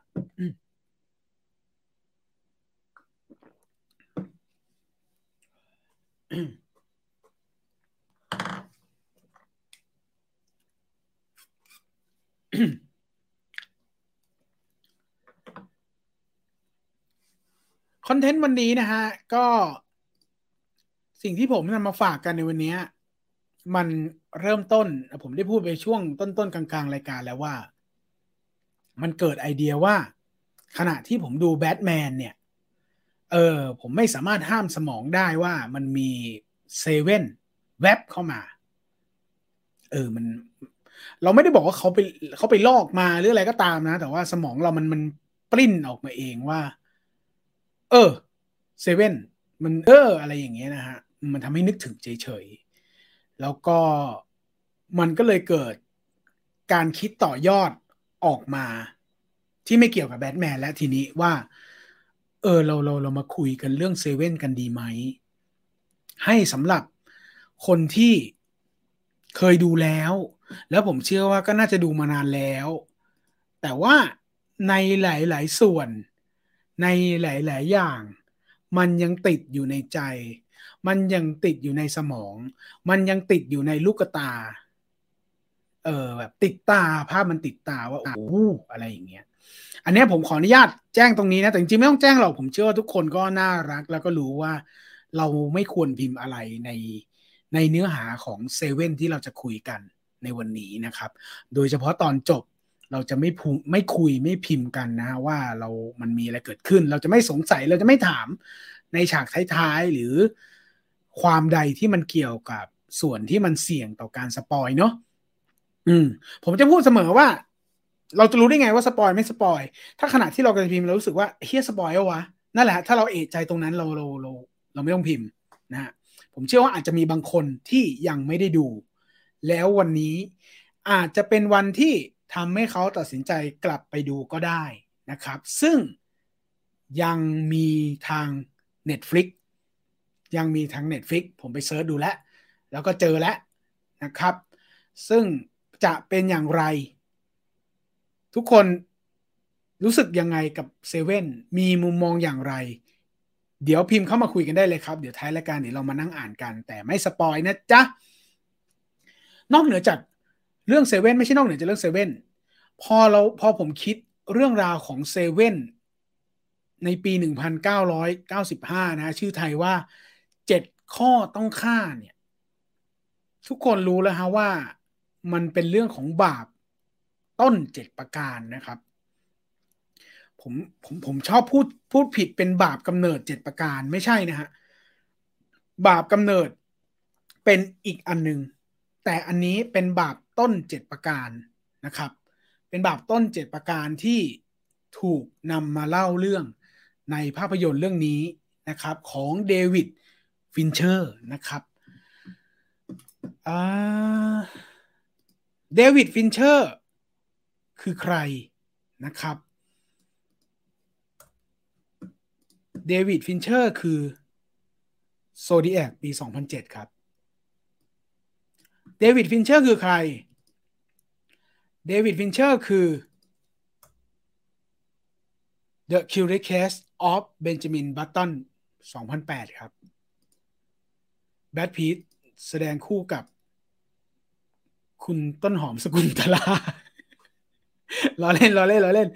คุณเคทแบลนเชตต์นะครับ เดวิดฟินเชอร์คือ The Social Network เห็นไหมฮะ เห็นไหมฮะ คุณจะเห็นอะไรไหมฮะ คุณจะเห็นความ ความเริ่มเริ่มออกมาจากโซนที่เราเราเราอื้อหือกับงานเขาเขาออกมาทำอะไรแบบนี้ได้เหมือนกัน และเดวิดและเดวิดฟินเชอร์เขาก็ทำ The Girl with the Dragon Tattoo เวอร์ชันแดเนียลเครกเนาะเออมันมีเวอร์ชันก่อนหน้านั้นที่เป็นประเทศอื่น แต่ว่าเดวิดฟินเชอร์ก็ทำเวอร์ชันนี้นะครับ เดวิดฟินเชอร์คือหนึ่งในผู้กำกับ แต่ไม่ใช่ทั้งหมดหนึ่งในผู้กำกับที่เคยฝากมือไว้กับ House of Cards นะครับ ที่เกมเควินสเปซี่ไปนะครับเออกับปัญหาเรื่องคดีส่วนตัวนะครับ และเดวิดฟินเชอร์ก็คือ Gone Girl ครับ โอ้ นะครับ หลายคนที่ยังไม่ดูเรื่องนี้ก็ ได้โปรดเลยฮะ ได้โปรด เป็นหนังอีกเรื่องหนึ่งที่อยากจะให้ได้โปรดเลยฮะ เออ ไปดูไปชมกันนะครับ นั่นก็คือผลงานที่ขยายความให้ทุกคนได้รู้จักเรื่องราวของเดวิดฟินเชอร์กันก่อนนะครับ ส่วน เรื่องราวที่เราจะมาคุยกันวันนี้ ก็คือเรื่องราวของเซเว่นนะครับ เซเว่นคือเรื่องราวของอะไร เดี๋ยวเรามาคุยกันครับ รวมทั้งใครมีความรู้สึกอย่างไรนะครับ ณ เวลานั้นเป็นอย่างไงบ้างนะครับ แล้วก็ ณ เวลานี้ดูกันหรือยังนะครับ หรือยังไม่ได้ดูเพราะอะไร หรือไม่รู้จักเลย หรือว่าไม่ได้ดูเพราะอะไร ก็ส่งข้อความกันมาคุยกันมาได้นะครับ เดี๋ยวท้ายคอนเทนต์นี้เดี๋ยวเรามานั่งคุยข้อความกันครับ แต่ณเวลานี้ อย่างที่บอกว่าเซเว่นว่าด้วยเรื่องราวของเจ็ดข้อต้องค่าเจ็ดข้อต้องค่าคืออะไร ในใบปิดนี้ เราจะเห็นแล้วฮะว่ามันจะมีตัวหนังสือแล้วก็มีขีดแดงค่าเจ็ดอัน นั่นคือเรื่องราวของบาปเจ็ดประการ บาปต้นเจ็ดประการนะครับ บาปต้นเจ็ดประการเนี่ยคนที่ดูเซเว่นแล้วเนี่ยจะทราบดีฮะว่า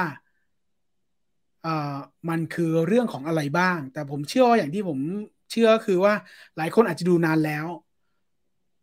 เออหลายน่าจะมีน้อยคนที่เพิ่งดูไม่นานมานี้นะฮะ เดี๋ยวเรามา ผมขออนุญาต ให้ทุกคนได้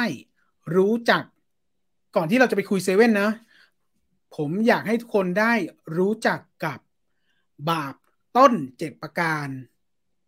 บาปต้นเจ็ดประการจาก ครูสอนศาสนา เออ บาปต้นเจ็บประการจากครูสอนศาสนาที่จะมาแนะนำให้ทุกคนได้รู้จักในเบื้องต้นวันนี้ครับ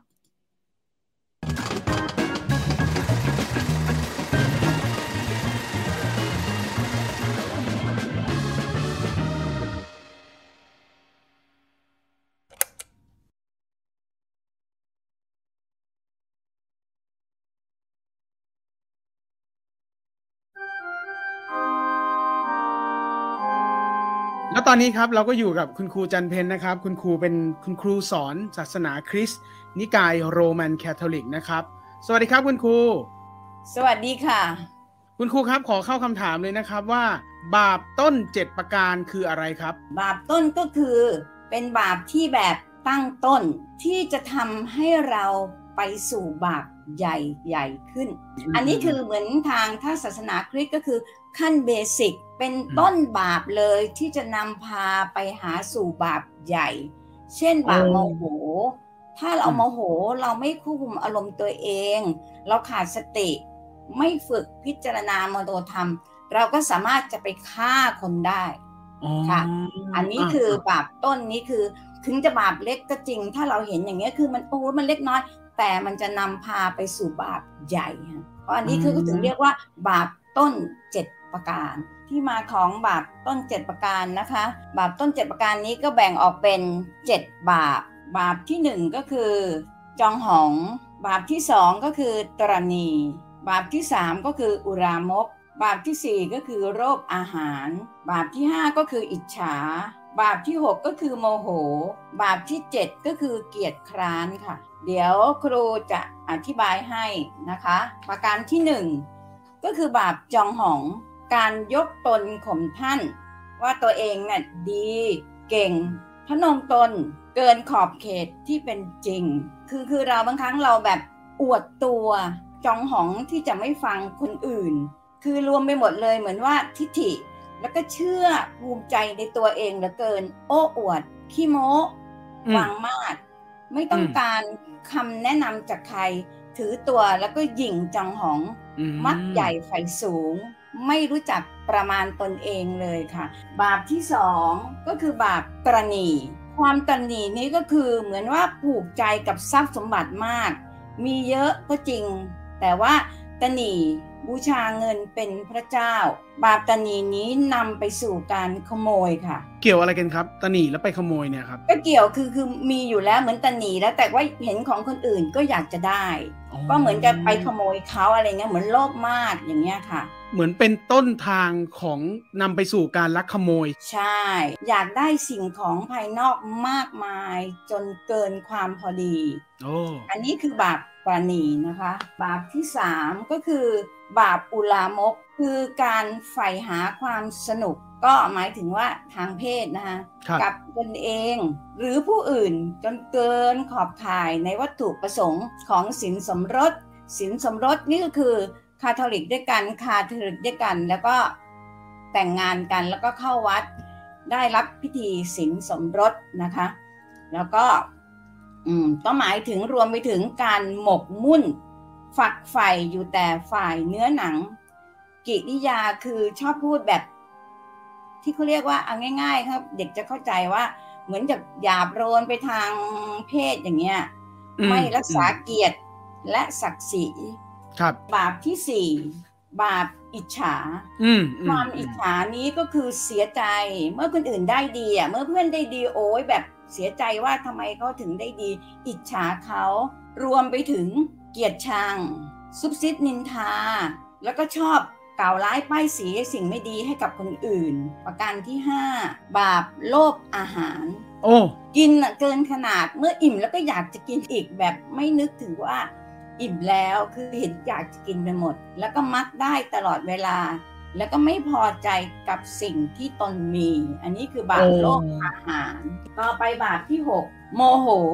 ความโมโหนี้ก็คือความวุ่นวายใจ นอกลู่นอกทางค่ะทำให้เราคิดว้าวุ่นไปหมดทิ้งชังบุคคลคนอื่นเพื่อนๆรอบข้าง หรือสิ่งที่ขัดต่ออารมณ์เราอะโมโหง่าย ก็จะขาดสติอืมถึงอาจก่ออาชญากรรมได้ ถ้าเราไม่ควบคุมตัวเอง พอโมโหปั๊บด่า โดยที่ไม่ยั้งคิด ทุบตี หรือถึงกับฆ่าคนก็ได้ จะถ้าเราไม่ควบคุมตัวเอง อารมณ์ตัวเอง ความโมโหเนี่ยร้ายมากนะแบบเนี้ยคือเหมือนว่าคำว่าบาปต้นเจ็ดประการเนี่ยอย่างเช่นโมโหเนี่ยมันคือต้นกำเนิดที่นำไปสู่อาชญากรรมถูกไหมครับ ใช่เมื่อโมโหมากๆ ก็อีกอย่างหนึ่งคือไม่รู้จักควบคุมตัวเองนะคะ แล้วก็ไม่รู้จักขาดการฝึกฝนมโนธรรมค่ะ บาปสุดท้าย บาปเกียรติคร้านบางครั้งเรามีงานทำเราจะต้องทำงาน แต่ไม่อยากทำแล้วแล้วก็เลินเล่อต่อหน้าที่คือความขี้เกียจน่ะนะคะ เมื่อความอืมขี้เกียจมันเข้ามา ก็ไม่อยากทำอะไรเลย แล้วก็ไม่มีความรับผิดชอบในงานที่ได้รับมอบหมาย ผัดวันประกันพรุ่งตลอด อันนี้คือความเกียจคร้านค่ะ โอเค วันนี้ครบถ้วนมากครับคุณครูได้ความรู้เกี่ยวกับบาป ต้นเจ็ดประการที่คุณครูนำมาฝากกัน ถ้ามีโอกาสขออนุญาตเรียนเชิญคุณครูมาเล่าให้ฟังอีกนะครับ เกี่ยวกับศาสนาคริสต์ขอบคุณคุณครูจันเพนมากครับค่ะ ขอบคุณค่ะ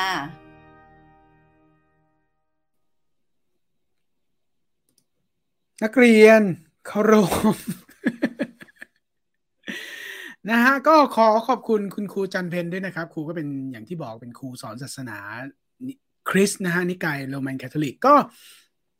เป็นเป็นข้อมูลพื้นฐานที่ผมฝากไว้ให้นำมาฝากไว้ให้กับทุกคนแล้วกันเป็นการเริ่มต้นนะฮะว่าให้เราได้ทำความรู้จักกับบาปต้นเจ็ดประการนะครับ ซึ่งบางแหล่งข้อมูลเนี่ยก็จะเขียนว่าเป็นบาปมหันต์เจ็ดประการนะครับเออซึ่งณเวลานี้ก็ถูกตีความในส่วนของคุณครูนะครับว่าเออมันคือต้นทางของศาสนาคิดนะ มันคือต้นทางที่นำไปสู่บาปใหญ่ อื่นๆนะครับ ก็นำมาฝากกันนะฮะ รู้ไว้ใช่ว่าใส่บาแบกหามนะฮะ ก็คือในมุมของทางฝั่งคริสเนี่ยเขาเขาเขามีหลักยึดแบบนี้นะฮะ เหมือนเหมือนผู้หญิงห้าบาปของทางบ้านเราอะไรประมาณนี้นะครับอะทีนี้เรามาว่าด้วยเรื่องราวของเซเว่นนะฮะ ที่ผมนำมาฝากกันนะครับนำมาฝากกันในวันนี้ ซึ่งอาจจะเป็นข้อมูลที่หลาย ๆ คนอาจจะรู้บ้างไม่รู้บ้างนะฮะ เออก็มา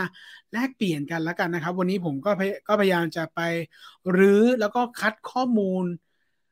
จากภาพยนตร์เรื่องเซเว่นมาฝากกันนะฮะเป็นเกร็ดเล็กๆ น้อยๆนะฮะที่อาจจะทำให้หลายๆ คนที่ยังไม่ได้ดูรู้สึกว่า เออ เราพลาดเรื่องนี้ไปได้ยังไงวะ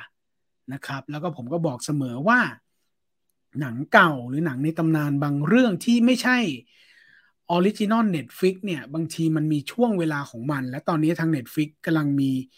เซเว่นอยู่นะครับ เดี๋ยวถ้ามีโอกาสก็ลองไปดูกันได้นะครับ แต่ว่ากินข้าวไหมเสร็จก่อนนะครับ หรือนอกจากกินข้าวเสร็จแล้วเนี่ย ให้ให้มันย่อยก่อน แล้วค่อยดู เพราะหนังเนี่ยค่อนข้างมีภาพความรุนแรง เยอะมากนะครับ มีภาพศพตับไตไส้พุงให้เห็น แต่ในเวลาเดียวกัน ก็เป็นหนังในตำนานที่ ถ้าใครพอจะสามารถเห็นภาพความรุนแรงได้บ้าง ก็อยากให้ตัดสินใจไปดู เพราะมันคือหนังที่ดีมาก ๆ เรื่องหนึ่งเลยทีเดียว แล้วก็มีเรื่องราวบางส่วนที่นอกเหนือจากกองถ่ายมาฝากกันในวันนี้นะครับ อะผมเริ่มเลยแล้วกันนะครับ เรื่องแรกนะที่ทำมาฝากกันเนี่ยเออภาพยนตร์เรื่องเซเว่นนะครับ ก็เป็น เรื่องราวของตำรวจนักสืบแล้วกันนะฮะเจ้าหน้าที่สองคนคนหนึ่งเนี่ยเขาจะเขากำลังจะเกษียณ อีกเจ็ดวันเกษียณอะไรประมาณนี้นะผมจำไม่ผิด อีกเจ็ดวันเกษียณ ในขณะที่อีกคนหนึ่งเนี่ยเพิ่งเข้ามา แล้วไฟแรงหรือมุทะลุชิบหายเลยนะฮะมีอารมณ์มุทะลุเหมือนแบทแมนโรเบิร์ตแพตตินสันเลย เออ เหมือนกันในแง่มุทะลุนะ แต่คาแรคเตอร์ไม่เหมือนกัน ไอไอไอไอนี่จะพูดมาก เออ เข้ามาปุ๊บแล้วพูดไฟแรงพูดอย่างนั้นอะ เออ คือจะมีภาพให้เห็นช่วงต้นๆเลยว่าตำรวจเก่าเกมเนี่ย ก็คือมอร์แกนฟรีแมนเนี่ยนะฮะ ก็จะพยายามโชว์ความเก่า คือเขาคาแรคเตอร์เขาไม่ได้โชว์ความเก่านะ แต่หนังอะ่ะ ให้เราได้เห็นว่าเขาพยายามโชว์ความความเหนือ ความเก่าเกม หรือแม้กระทั่งความด้านชาในระบบของของภาครัฐหรือของเจ้าหน้าที่ให้เห็นนะฮะ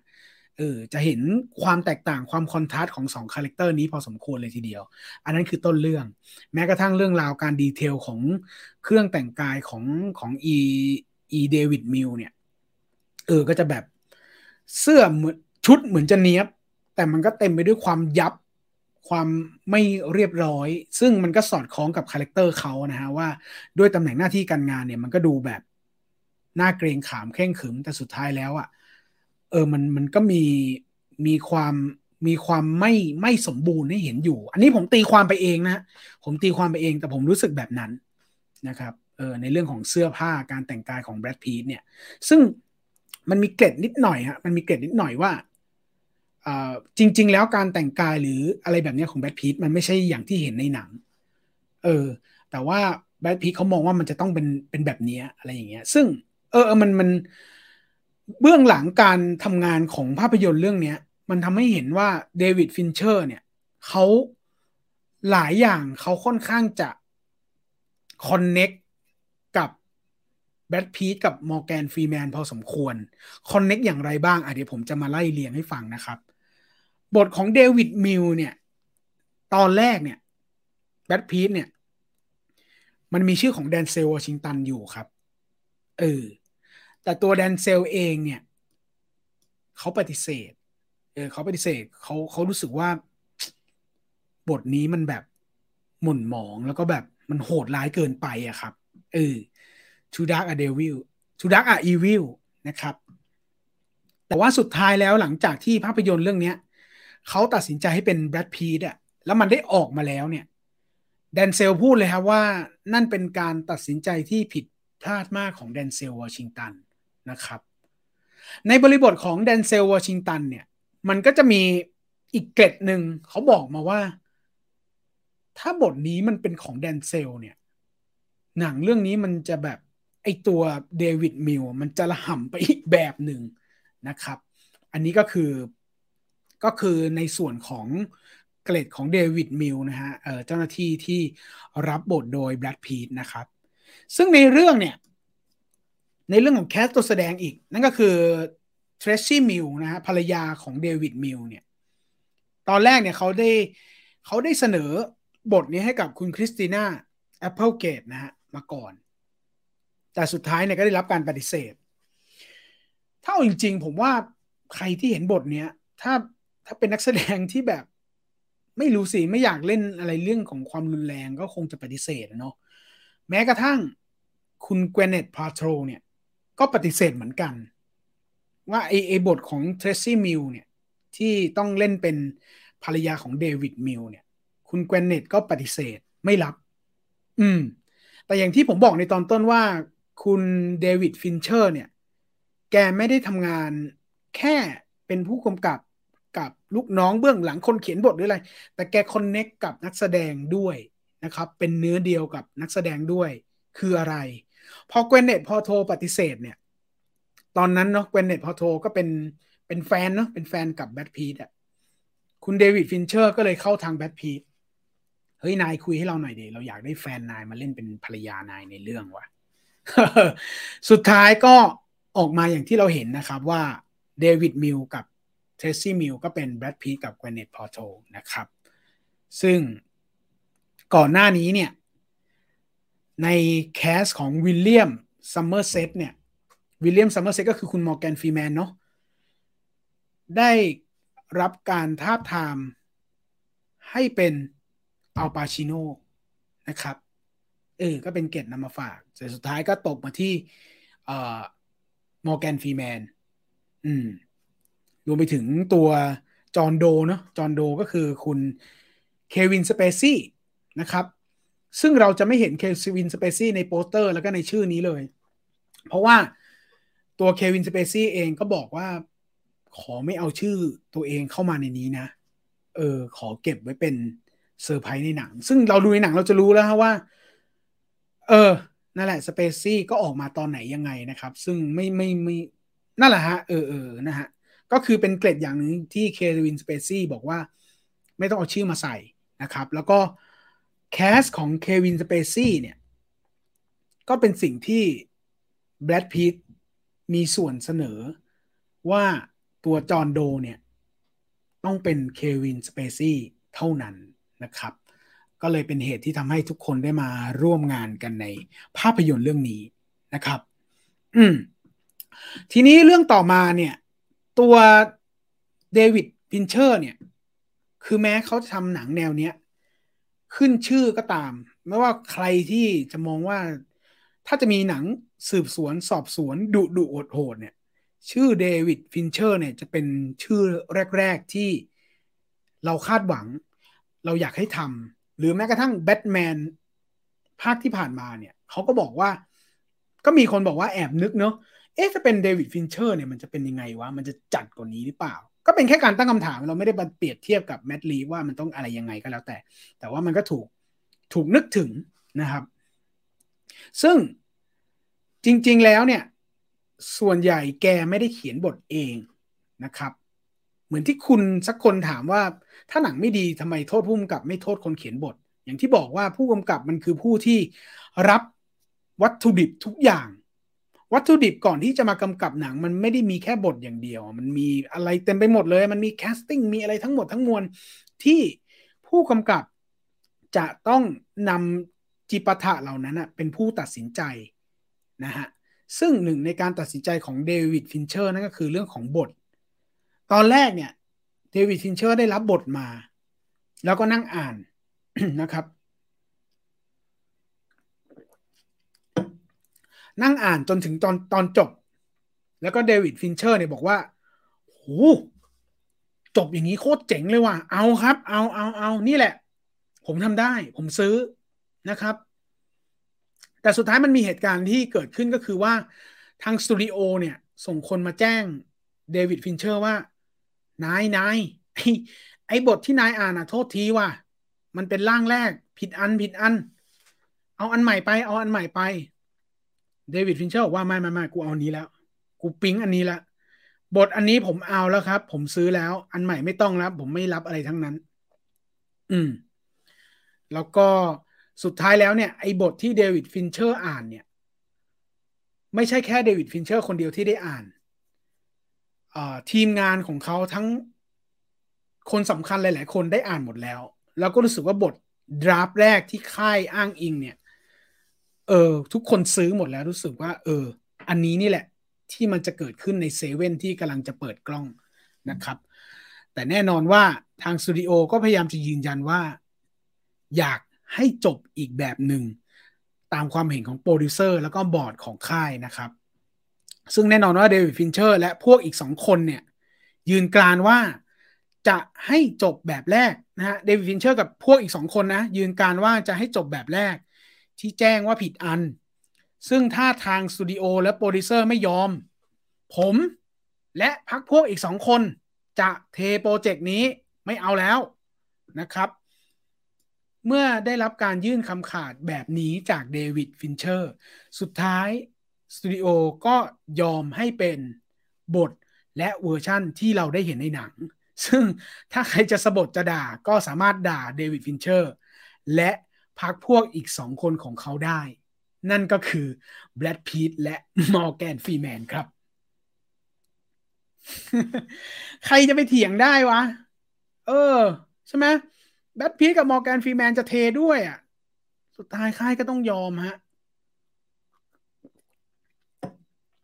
ซึ่งเรื่องเหล่านี้มันเกิดขึ้นตลอดเวลานะครับ ตลอดเวลาในในอุตสาหกรรมไม่ว่าจะเป็น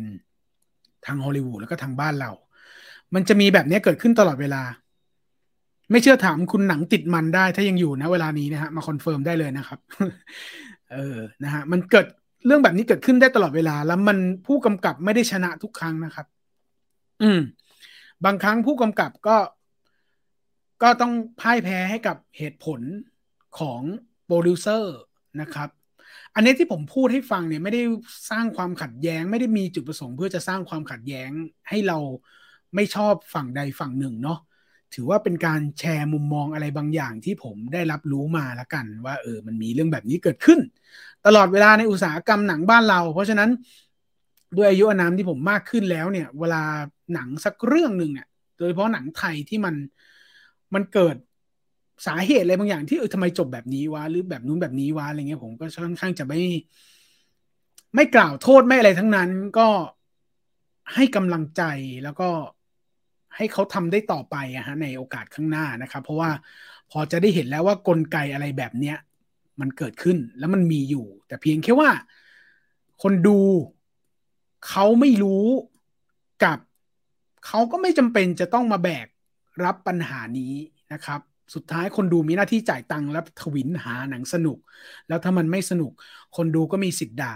ซึ่งมันถูกต้องแล้วครับ แต่เพียงแค่ว่าวันนี้ผมเอากลไกแบบเนี้ยมา เล่าให้ฟังนะครับ ในมุมมองที่ผมพอจะรู้ ซึ่งถ้ามันมีอะไรที่นอกเหนือจากนี้ก็ขออนุญาตไม่พูดถึง เพราะผมไม่รู้นะฮะไม่รู้ไม่กล่าวถึงแล้วกันนะครับ ใครที่ดูแล้วรวมทั้งใบปิดหรืออะไรที่เรา search เซเว่นเราจะเห็นภาพนี้ฮะภาพที่แบรดพิตต์เนี่ย มีฉากเจ็บตัวนะแล้วก็พันมงพันมือนะฮะจริง ๆ แล้ว ไอ้บทบาทการเจ็บตัวของแบทพีทอะไอ้ส่วนของมือเนี่ย ไม่ใช่นะมันจะเจ็บปวดส่วนอื่น แต่ว่ามันมีฉากหนึ่งที่มันเป็นฉากไล่ล่า แล้วมันมีการกึ่งกึ่งผิดคิวแหละ แล้วก็กึ่งความทุ่มเทของแบทพีทเองอะ่ะ มันทำให้เขาเกิดอุบัติเหตุจริง ๆ นะฮะมือไปบาดกระจกนะครับ แล้วสุดท้ายเนี่ย บทก็ต้องปรับนิดนึงก็คือว่าให้มันให้เขาพันมือจริง ๆ เพราะว่าเขาเจ็บจริงนะฮะ ก็เป็นเป็นเกตเล็ก ๆ ในน้อยที่ นำมาฝากกันนะครับ ก็เดี๋ยวเผื่อใครที่ยังไม่ได้ดูนะครับ หรือกลับไปดูอีกรอบเนี่ย ก็ไปหาดูกันเอานะครับ ฉากไล่ล่าแล้วแบทพีทล้มแล้วมีกระจกตกกระจกแตกอะไรแบบเนี้ย อันนั้นก็คือให้เราได้รู้ว่าเออมันคือเรื่องจริงนะครับเจ็ดบาปนะครับเจ็ดบาปที่เกิดขึ้นในภาพยนตร์เรื่องนี้เนี่ยเออผมผมกรองข้อมูลแล้ว คิดว่าไม่น่าสปอยนะครับ หรือถ้าเปราะบางเรื่องสปอยมันอาจจะมีนิดเดียวนะฮะมันจะมีนิดเดียวนะไม่ไม่ไม่น่ามีผลกับอัตรสการดูหนังของคุณนะครับ เกรดอันนี้นะครับหนึ่งในบาปก็คือบาปขี้เกียจนะครับ บาปขี้เกียจซึ่งบทของเหยื่อที่จะมารับบทผู้รับเคราะห์บาปขี้เกียจเนี่ยได้มี condition ในการหานักแสดงด้วย สองข้อก็คือหนึ่งเขาต้องนอนอยู่บนเตียงเป็นระยะเวลานาน แล้วสองเนี่ยต้องเป็นคนผอมจัดกว่าคนปกติทั่วไป คนผอมไม่พอต้องผอมมาก ๆ ซึ่งนักแสดงที่มารับบทในเวลานั้นเนี่ยหนักแค่ 44 กิโล แต่เดวิดฟินเชอร์บอกว่าขออีกเกือบ 3 โลได้ไหม ขออีก6ปอนด์อะ ขออีก6ปอนด์ก็คือมันเกือบ3โลอะ ซึ่งมันดูเหมือนเป็นตัวเลขที่น้อยนะฮะ แต่ทุกคนน่าจะทราบดีว่าคนผอมอยู่แล้วอะ44กิโลเนี่ย แล้วมันต้องลดอีก2โลเนี่ยมันเป็นเรื่องที่แบบโคตรยากเลยนะ ในทางกับการถ้ามันเป็นคนที่น้ำหนักเยอะๆอะแล้วมันขออีกสองโลอะจริง ๆ แล้วเนี่ย มันก็ไม่ใช่เรื่องง่ายแหละ แต่ว่าถ้าสมมติว่าเขาสามารถเข้าโหมดในการไดเอทอะ ใช้เวลาแป๊บเดียวแล้วมันก็สามารถลดได้แหละ แต่เนี่ยคนหนัก 44 โลอะเออ แล้วมันจะต้องลดไปอีกเกือบ 3 โลอะก็ถือว่าเป็นเรื่องที่หนักเอาการอยู่เหมือนกันนะครับสำหรับบทบาทของผู้ที่ไม่ต้องมารับเคราะห์ในบาปขี้เกียจบาปเกียจคร้านอันนี้นะครับ อีกบาปหนึ่งนะครับ ไม่ได้ spoil อะไรนะฮะไม่ได้ spoil อะไรนะฮะอีกบาปหนึ่งคือบาปบาปเหเหมือนที่ครูจันเพนเมื่อพูดเมื่อสักครู่นี้ว่า มือนที่ครูพูดเมื่อสักครู่นี้ว่า บาปอุลามก หรือบาปราคะอะไรพวกนี้นะฮะตัวละครเนี้ยเป็นตัวละครที่จะต้องกระทำอะไรบางอย่าง เพื่อเป็นการลงโทษ เหยื่อที่จะต้องมาโดนบาปนี้นะ คือแม้จะเป็นแค่ฉากสั้นๆของผู้ชาย ที่ถูกบังคับอีกทีให้จบชีวิตผู้หญิงเนี่ยในฉาก massage parlor เนี่ย แต่มันก็ไม่ใช่เรื่องง่าย ที่ลีแลนด์ออร์เซอร์ซึ่งเขาเองเนี่ย ไม่ได้นอนมากว่าสองวัน คุณดูหน้าเขาสิ ซึ่งฉากที่เราเห็นเนี่ย แม้มันเป็นช่วงเวลาแค่สั้น ๆ แต่มันถูกถ่ายทำไป 40 take นะครับ และตัวเขาเองเนี่ย จากภาพที่เห็นเนี่ย เราเลยไม่แน่ใจว่าการเสียสติของเขาในครั้งนี้เนี่ย มันอินกับบทหรือเขาได้เสียสติจริง ๆ กับงานหรือฉากหรือ character ที่เขาได้รับในบทนี้เออเดี๋ยวลองไปดูนะใครที่ยังไม่ดูเนี่ย เดี๋ยวลองไปดูว่า ไอ้บาปอันเนี้ย มันเกิดอะไรขึ้นซึ่งแบบ คือคือมันเป็นการกระทำที่มันเห็นภาพทั้งหมดไม่ได้อยู่แล้วฮะมันเห็นภาพทั้งหมดไม่ได้อยู่แล้ว แต่ว่าความเฉียบขาดของเซเว่นก็คือว่าเดวิดฟินเชอร์เขาเล่าเรื่องเก่ง เขาเล่าเรื่องเก่ง เออ ซึ่งเราจะไม่โยงถึงถึงถึงถึงตอนจบนะ เออ เราไม่โยงถึงตอนจบ แต่เขาเล่าเรื่องเก่งตรงไหน เขาทำให้เรารู้สึก ถึงสิ่งที่เกิดขึ้นตรงหน้าได้ โดยที่บางครั้งเขาไม่ได้เห็นภาพ เออ แต่ภาพความรุนแรงบางอย่างมันมีแหละ มันมีแหละ แต่ว่า ภาพที่อย่างบาปเนี้ยมันมันเห็นทั้งหมดไม่ได้อยู่แล้ว แต่เขาทำให้เรารู้สึกได้ เออแม้กระทั่งขณะที่ผมกำลังเล่าให้ทุกคนได้ฟังเนี่ย เออแค่นึกภาพตามผมยังสยดสยองเลย เออ แต่ยืนยันว่าไม่ไม่เห็นภาพนั้น แต่เราแค่จินตนาการต่อไปแล้วแม่งโคตรสยดสยองเลย อืม ก็ลองไปดูฮะ ไปลองดูในในส่วนของของบาปอันนี้ได้นะครับ ทีนี้ อย่างที่บอกฮะว่าชื่อของเควินสเปซี่เนี่ย ไม่ได้รับ การคัดเลือกในแรกๆ แต่สุดท้ายเนี่ยแบทพีทเขาก็ เขาก็เสนอมาจนเขาได้เล่น แล้วก็เขาก็เป็นคนหนึ่งที่เสนอไอเดียว่าอย่าให้เขามาเกี่ยวข้องกับการโปรโมทใด ๆ ทั้งสิ้นในหนังเรื่องนี้เลยนะครับ นี่ก็เป็นอีกอย่างหนึ่งนะครับของเดวิดฟินเชอร์ที่ผมบอกในตอนต้นว่า เขามีการคอนเน็กกับนักแสดง ได้อย่างเป็นเนื้อเดียวกัน แล้วมันทำให้เป็นหนึ่งในศักยภาพให้เราได้เห็นหนังได้สมบูรณ์ขนาดนี้นะครับผมว่าเป็นนกลไกหนึ่งที่ทำให้หนังเนี่ยออกมาสมบูรณ์พอสมควรเลยครับ ไม่สมควรอะออกมาสมบูรณ์มาก ๆ เลยทีเดียวนะครับ แล้วก็ไปถึงที่ไตเติลนะครับ ใครที่ดูเซเว่นเนี่ย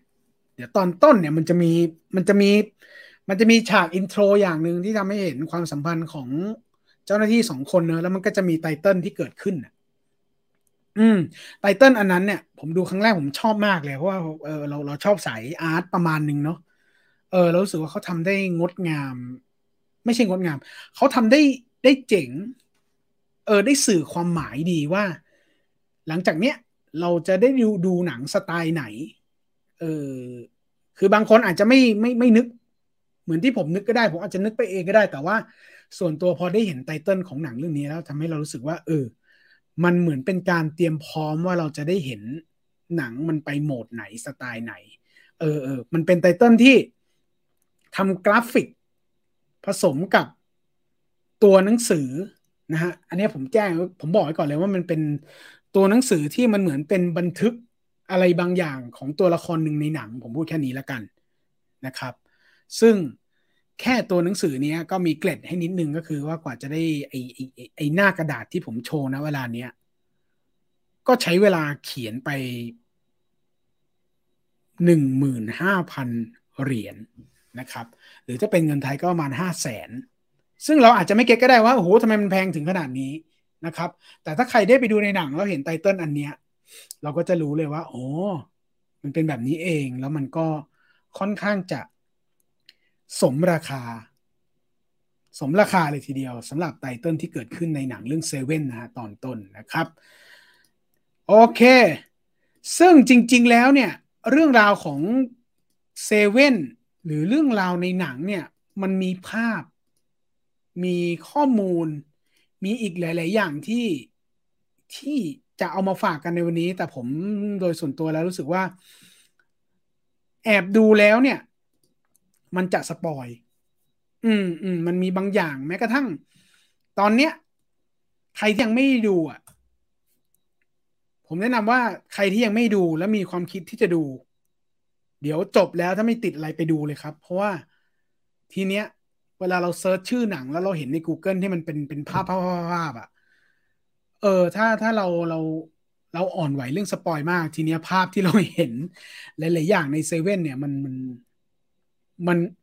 มันก็ไม่ได้ spoil ทำให้หนังมันแกว่ง หรือว่าอรรถรสการดูหนังเขาเราเราเราเราถูกบั่นทอนรุนแรงขนาดนั้นเนาะแต่ว่าอัตรสมันก็จะถูกลดทอนไปเรื่อยๆ จากภาพที่เราได้เห็น เออ เพราะฉะนั้นก็ลองดูฮะ ก็ตั้งโหมด ที่จะดูหนังสืบสวนสอบสวน ที่มีภาพแบบภาพภาพอาชญากรรม ภาพฆาตกรรมที่ปล่อย ปล่อยแบบไม่ยั้งมือ เออ ปล่อยแบบไม่ยั้งมือ คือมีอาจจะยั้งในเรื่องของโอ้มันมันไม่สมควรมากๆอะมันมีตรงนั้นอยู่ แต่ว่ากรอบเขาอะ ค่อนข้างจะสูง เออ เราเตรียมโหมดตรงนี้ไว้หน่อยนะครับ เออ อาจจะมีผลต่ออาหารที่เพิ่งกินไปนะฮะก็ให้มันย่อยสักชั่วโมงหนึ่งชั่วโมงแล้วค่อยนั่งกินก็ได้ หรือถ้าใครบอกว่าเฮ้ยผมไม่มีผลกับชีวิตอยู่แล้ว ผมได้ก็ดูเลยนะฮะใครที่ตกหล่นเรื่องเซเว่นไปก็ ถือว่าแนะนำให้ดูกันเลยนะครับ ปี 1995 นะครับ ปี 1995 ซึ่งซึ่งมันเป็นช่วงที่แบทพีทก็เริ่มจะมีชื่อเสียงนะฮะ แล้วก็เป็นช่วงคาบเกี่ยวกับทเวลมังกี้ที่แบทพีทต้องทำงานอีกเรื่องหนึ่งด้วย ซึ่งการทำงานก็แน่นอนฮะทั่วโลกทุลักทุเลในปัญหาต่างๆ หน้างานเนาะคนกองหรือว่ากองถ่ายเนี่ย เออก็น่าเห็นใจในสายอาชีพเขา ซึ่งมันมีเรื่องเหนือความคาดหมายเต็มไปหมดเลยนะฮะฉากที่เกิดขึ้นในหนังช่วงต้นๆทุกคนจะเห็นว่ามันมีฝนตกอยู่นะครับ ซึ่งบางฉากมันคือตกจริง แล้วมันตกจนบางครั้งไม่สามารถถ่ายทำได้ แต่ด้วยการทำงานของของต่างประเทศนะด้วยคิวของดาราเนาะก็ทำให้ทีมงานเนี่ยค่อนข้างจะแบบทำงานด้วยความ ฉิวเฉียดแล้วก็หายใจไม่ค่อยออก เพราะว่าขณะที่ฝนตกแล้วไม่ได้ถ่ายเนี่ย มันก็เป็นช่วงเวลาที่แบทพีทจะต้องปลีกตัวไปไปทเวลมังกี้ด้วยนะฮะก็ก็ก็เป็นการทำงานที่น่าเห็นใจของกองถ่ายเออแต่สุดท้ายมันก็ออกเป็นภาพยนตร์เรื่องนี้ได้นะครับ แล้วก็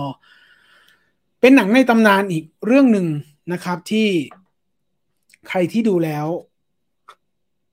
ต้องพูดถึงกับหนังยุค 90 สืบสวนอาชญากรรม เรื่องเซเว่นนะครับ โอเค นั่นก็คือเรื่องราวของเซเว่นนะฮะที่ผมหยิบยกมาฝากกันนะฮะที่ไม่ไม่เสี่ยงการสปอยเนาะทุกคนฟังแล้วก็จะรู้สึกว่าอัตรสการดูคุณจะไม่เสียไปและสามารถดูต่อได้เลยนะครับ แล้วก็ใครที่ดูแล้วก็ส่งข้อความมาพูดคุยกันได้นะครับ อขอเนี้ยคุยข้อความส่งท้ายกันในวันนี้นะครับ อืม เริ่มจากข้อความไหนดีเอ่ย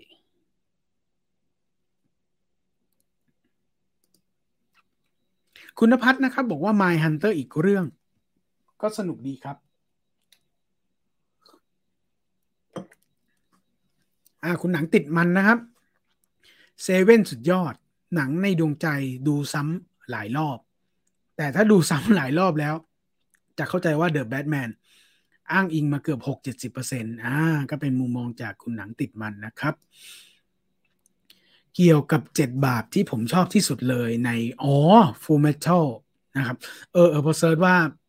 พอ search เป็นภาษาอังกฤษไอ้บาปเจ็ดประการก็จะเจอเหมือนกัน นักเรียนทำความเคารพคุณครูนะฮะเอออารมณ์อารมณ์เหมือนเรากลับไปอยู่มัธยมเนาะ ขอบคุณครับ คุณครู ถามจริง ใครไม่ช็อกกับฉากสุดท้ายบ้าง ใช่ ซึ่งจะไม่เห็นในกล่องแต่หนังเล่น ใช่เล่นความรู้สึกมาก ใช่มันเขาเก่งเนาะใด ๆก็ตามอะ คือเราไม่ได้บอกว่าคนที่ทำหนังสักเรื่องหนึ่งแล้วมันให้เห็นทั้งหมดไม่เก่งนะเออ แต่ว่าในวิธีการที่เดวิดฟินเชอร์เขาทำอะ เออมันมันมันก็โชว์ความเหนือชั้นในอีกเลเวลหนึ่งทุกวันนี้ยังมีการถกเถียงกันนะครับ อืมเราจะไม่พิมพ์เนาะเราอะไรอยู่ในกล่องเนาะเออทุกคนจะไม่พิมพ์ต่อจากนี้นะทุกวันนี้มีการถกเถียงกันเลยว่าบางคนบอกเห็น บางคนบอกไม่เห็นนะครับ ยังพูดคุยกันไม่รู้จบหรือสิ้นนะฮะสำหรับหนังเรื่องเนี้ย เออซึ่งยิ่งดูซ้ำนะครับ ยิ่งพูดคุยกันมากขึ้น มันจะมีอะไรอีก เออ มันจะมีอะไรอีก หนังไม่ได้ยากนะครับ หนังมันคือหนังที่ดูแล้วดูดูดูไปอะ่ะ แต่ว่าจุดจบของหนังเนี่ย ผมว่าทุกคนช็อก แต่พอหลังจากช็อกแล้วดูหนังเรื่องนี้จบไปแล้วอะ่ะ บางคนคือหนัง หนังมันคลี่คลายจบแล้ว แต่มันมีมุมอะไรบางอย่างที่ให้คุยกันอีก ว่าเอา้าทำไมนี่ต้องนี่ นี่ต้องนี่ นี่ถึงถึงต้องนี่ แล้วนี่ล่ะทำไมถึงอะไรแบบเนี้ย เออ แล้วพอได้คำตอบหลังจากที่เราสงสัยไปอีกอะ่ะ เออ มันก็จะยิ่งแบบ รู้สึกว่าโหบทมันเฉียบจริง ๆ เลยครับ บทมันเฉียบจริง ๆ แล้วก็ไม่ผิดเลยที่เดวิดฟินเชอร์เขาเลือกที่จะจบแบบเนี้ยเออพอค่ายจะให้จบอีกทางหนึ่งเลยเนาะแต่ผมไม่บอกว่าทางไหนนะค่ายจะให้จบอีกทางหนึ่งอีกมูดหนึ่งเลยนะครับ ซึ่งถ้าใครเลือกแบบนั้นแล้วบังคับแบบนั้นก็คงคงจะไม่ได้เห็น David Fincher ไม่เห็น Brad Pitt ไม่เห็น Morgan Freeman นะครับ เพิ่งมาคุณอสูรนะครับ มีใน Netflix เดี๋ยวต้องไปดูแล้วครับ มีฮะ มีครับ ผมเพิ่งเปิดดูเมื่อกี้นี้เองเซเว่นนี่ดัดแปลงจากหนังสือหรือเปล่า เบื้องต้นเป็นบทจากก๊อปปี้ไม่ใช่ก๊อปปี้เป็นบทจาก writer คนหนึ่งเลยฮะ ที่เขาอยู่ในนิวยอร์กwriter คนนี้เดี๋ยวฮะเดี๋ยวผมหาชื่อให้นะครับ Andrew Kevin Walker นะครับ Andrew Kevin Walker เนี่ย ผมไม่แน่ใจนะว่าหนังสือมีหรือเปล่า แต่ว่าผมผมไปเจอข้อมูลที่เกี่ยวกับคนเขียนบทนี้แล้วกัน แต่อ้างอิงจากหนังสือไหมนี่ไม่แน่ใจ แต่อ้างอิงจากบาปต้นเจ็ดประการนั่นแหละ เออคุณคุณคุณ David เอ้ไม่ใช่คุณ Andrew Kevin Walker เนี่ยเขาเป็นคนนิวยอร์กแล้วจริง ๆ ก่อนหน้านั้นน่ะเขาเขาก็ไม่ได้อินกับบาปต้นเจ็ดประการสักเท่าไหร่ เออ แต่ณเวลานั้นน่ะเขามีภาวะโรคซึมเศร้า ประมาณหนึ่งอืม แล้วขณะนั้นเนี่ยเขาเขาเขารู้สึกว่าขณะที่เขาเดินอยู่ในนิวยอร์กในบ้านเมืองเกิดเขาเนี่ยเขาบอกเขาแค่เดิน เดินจากหัวถนนไปท้ายถนนน่ะเขาก็เห็นบาปเจ็ดอันเนี้ยเกิดขึ้นกับคนทั่วไปอยู่ตลอดเวลาอยู่แล้ว เออ แต่ที่บอกว่าก่อนหน้านั้นเขาไม่ได้อินกับบาปอันนี้เท่าไหร่ ไม่ได้ยินยินร้ายกับสิ่งที่ศาสนาพระธรรมสอนอะไรเงี้ย เออแต่พอเขาต้องมาเขียนบทแล้วเขาได้เริ่มรู้จักกับบาปเจ็ดเจ็ดประการบาปต้นเจ็ดประการเนี่ยเขาก็เริ่มตีความต่อ เออ แล้วต้นทางมันก็คืออย่างที่บอกก็คือว่าเขาเดินอยู่ในถนนในบ้านเขาอะแล้วเขาก็สัมผัสได้เลยว่า ไอ้เฮียบาปเจ็ดข้อนี้เนี่ย มันเกิดขึ้นง่ายมากเลย ซึ่งทุกคนผมเชื่อว่าทุกคนที่ฟังคุณครูพูดเมื่อกี้เนี่ย บาปเจ็ดข้อโอแม่งเข้าไปห้าแล้ว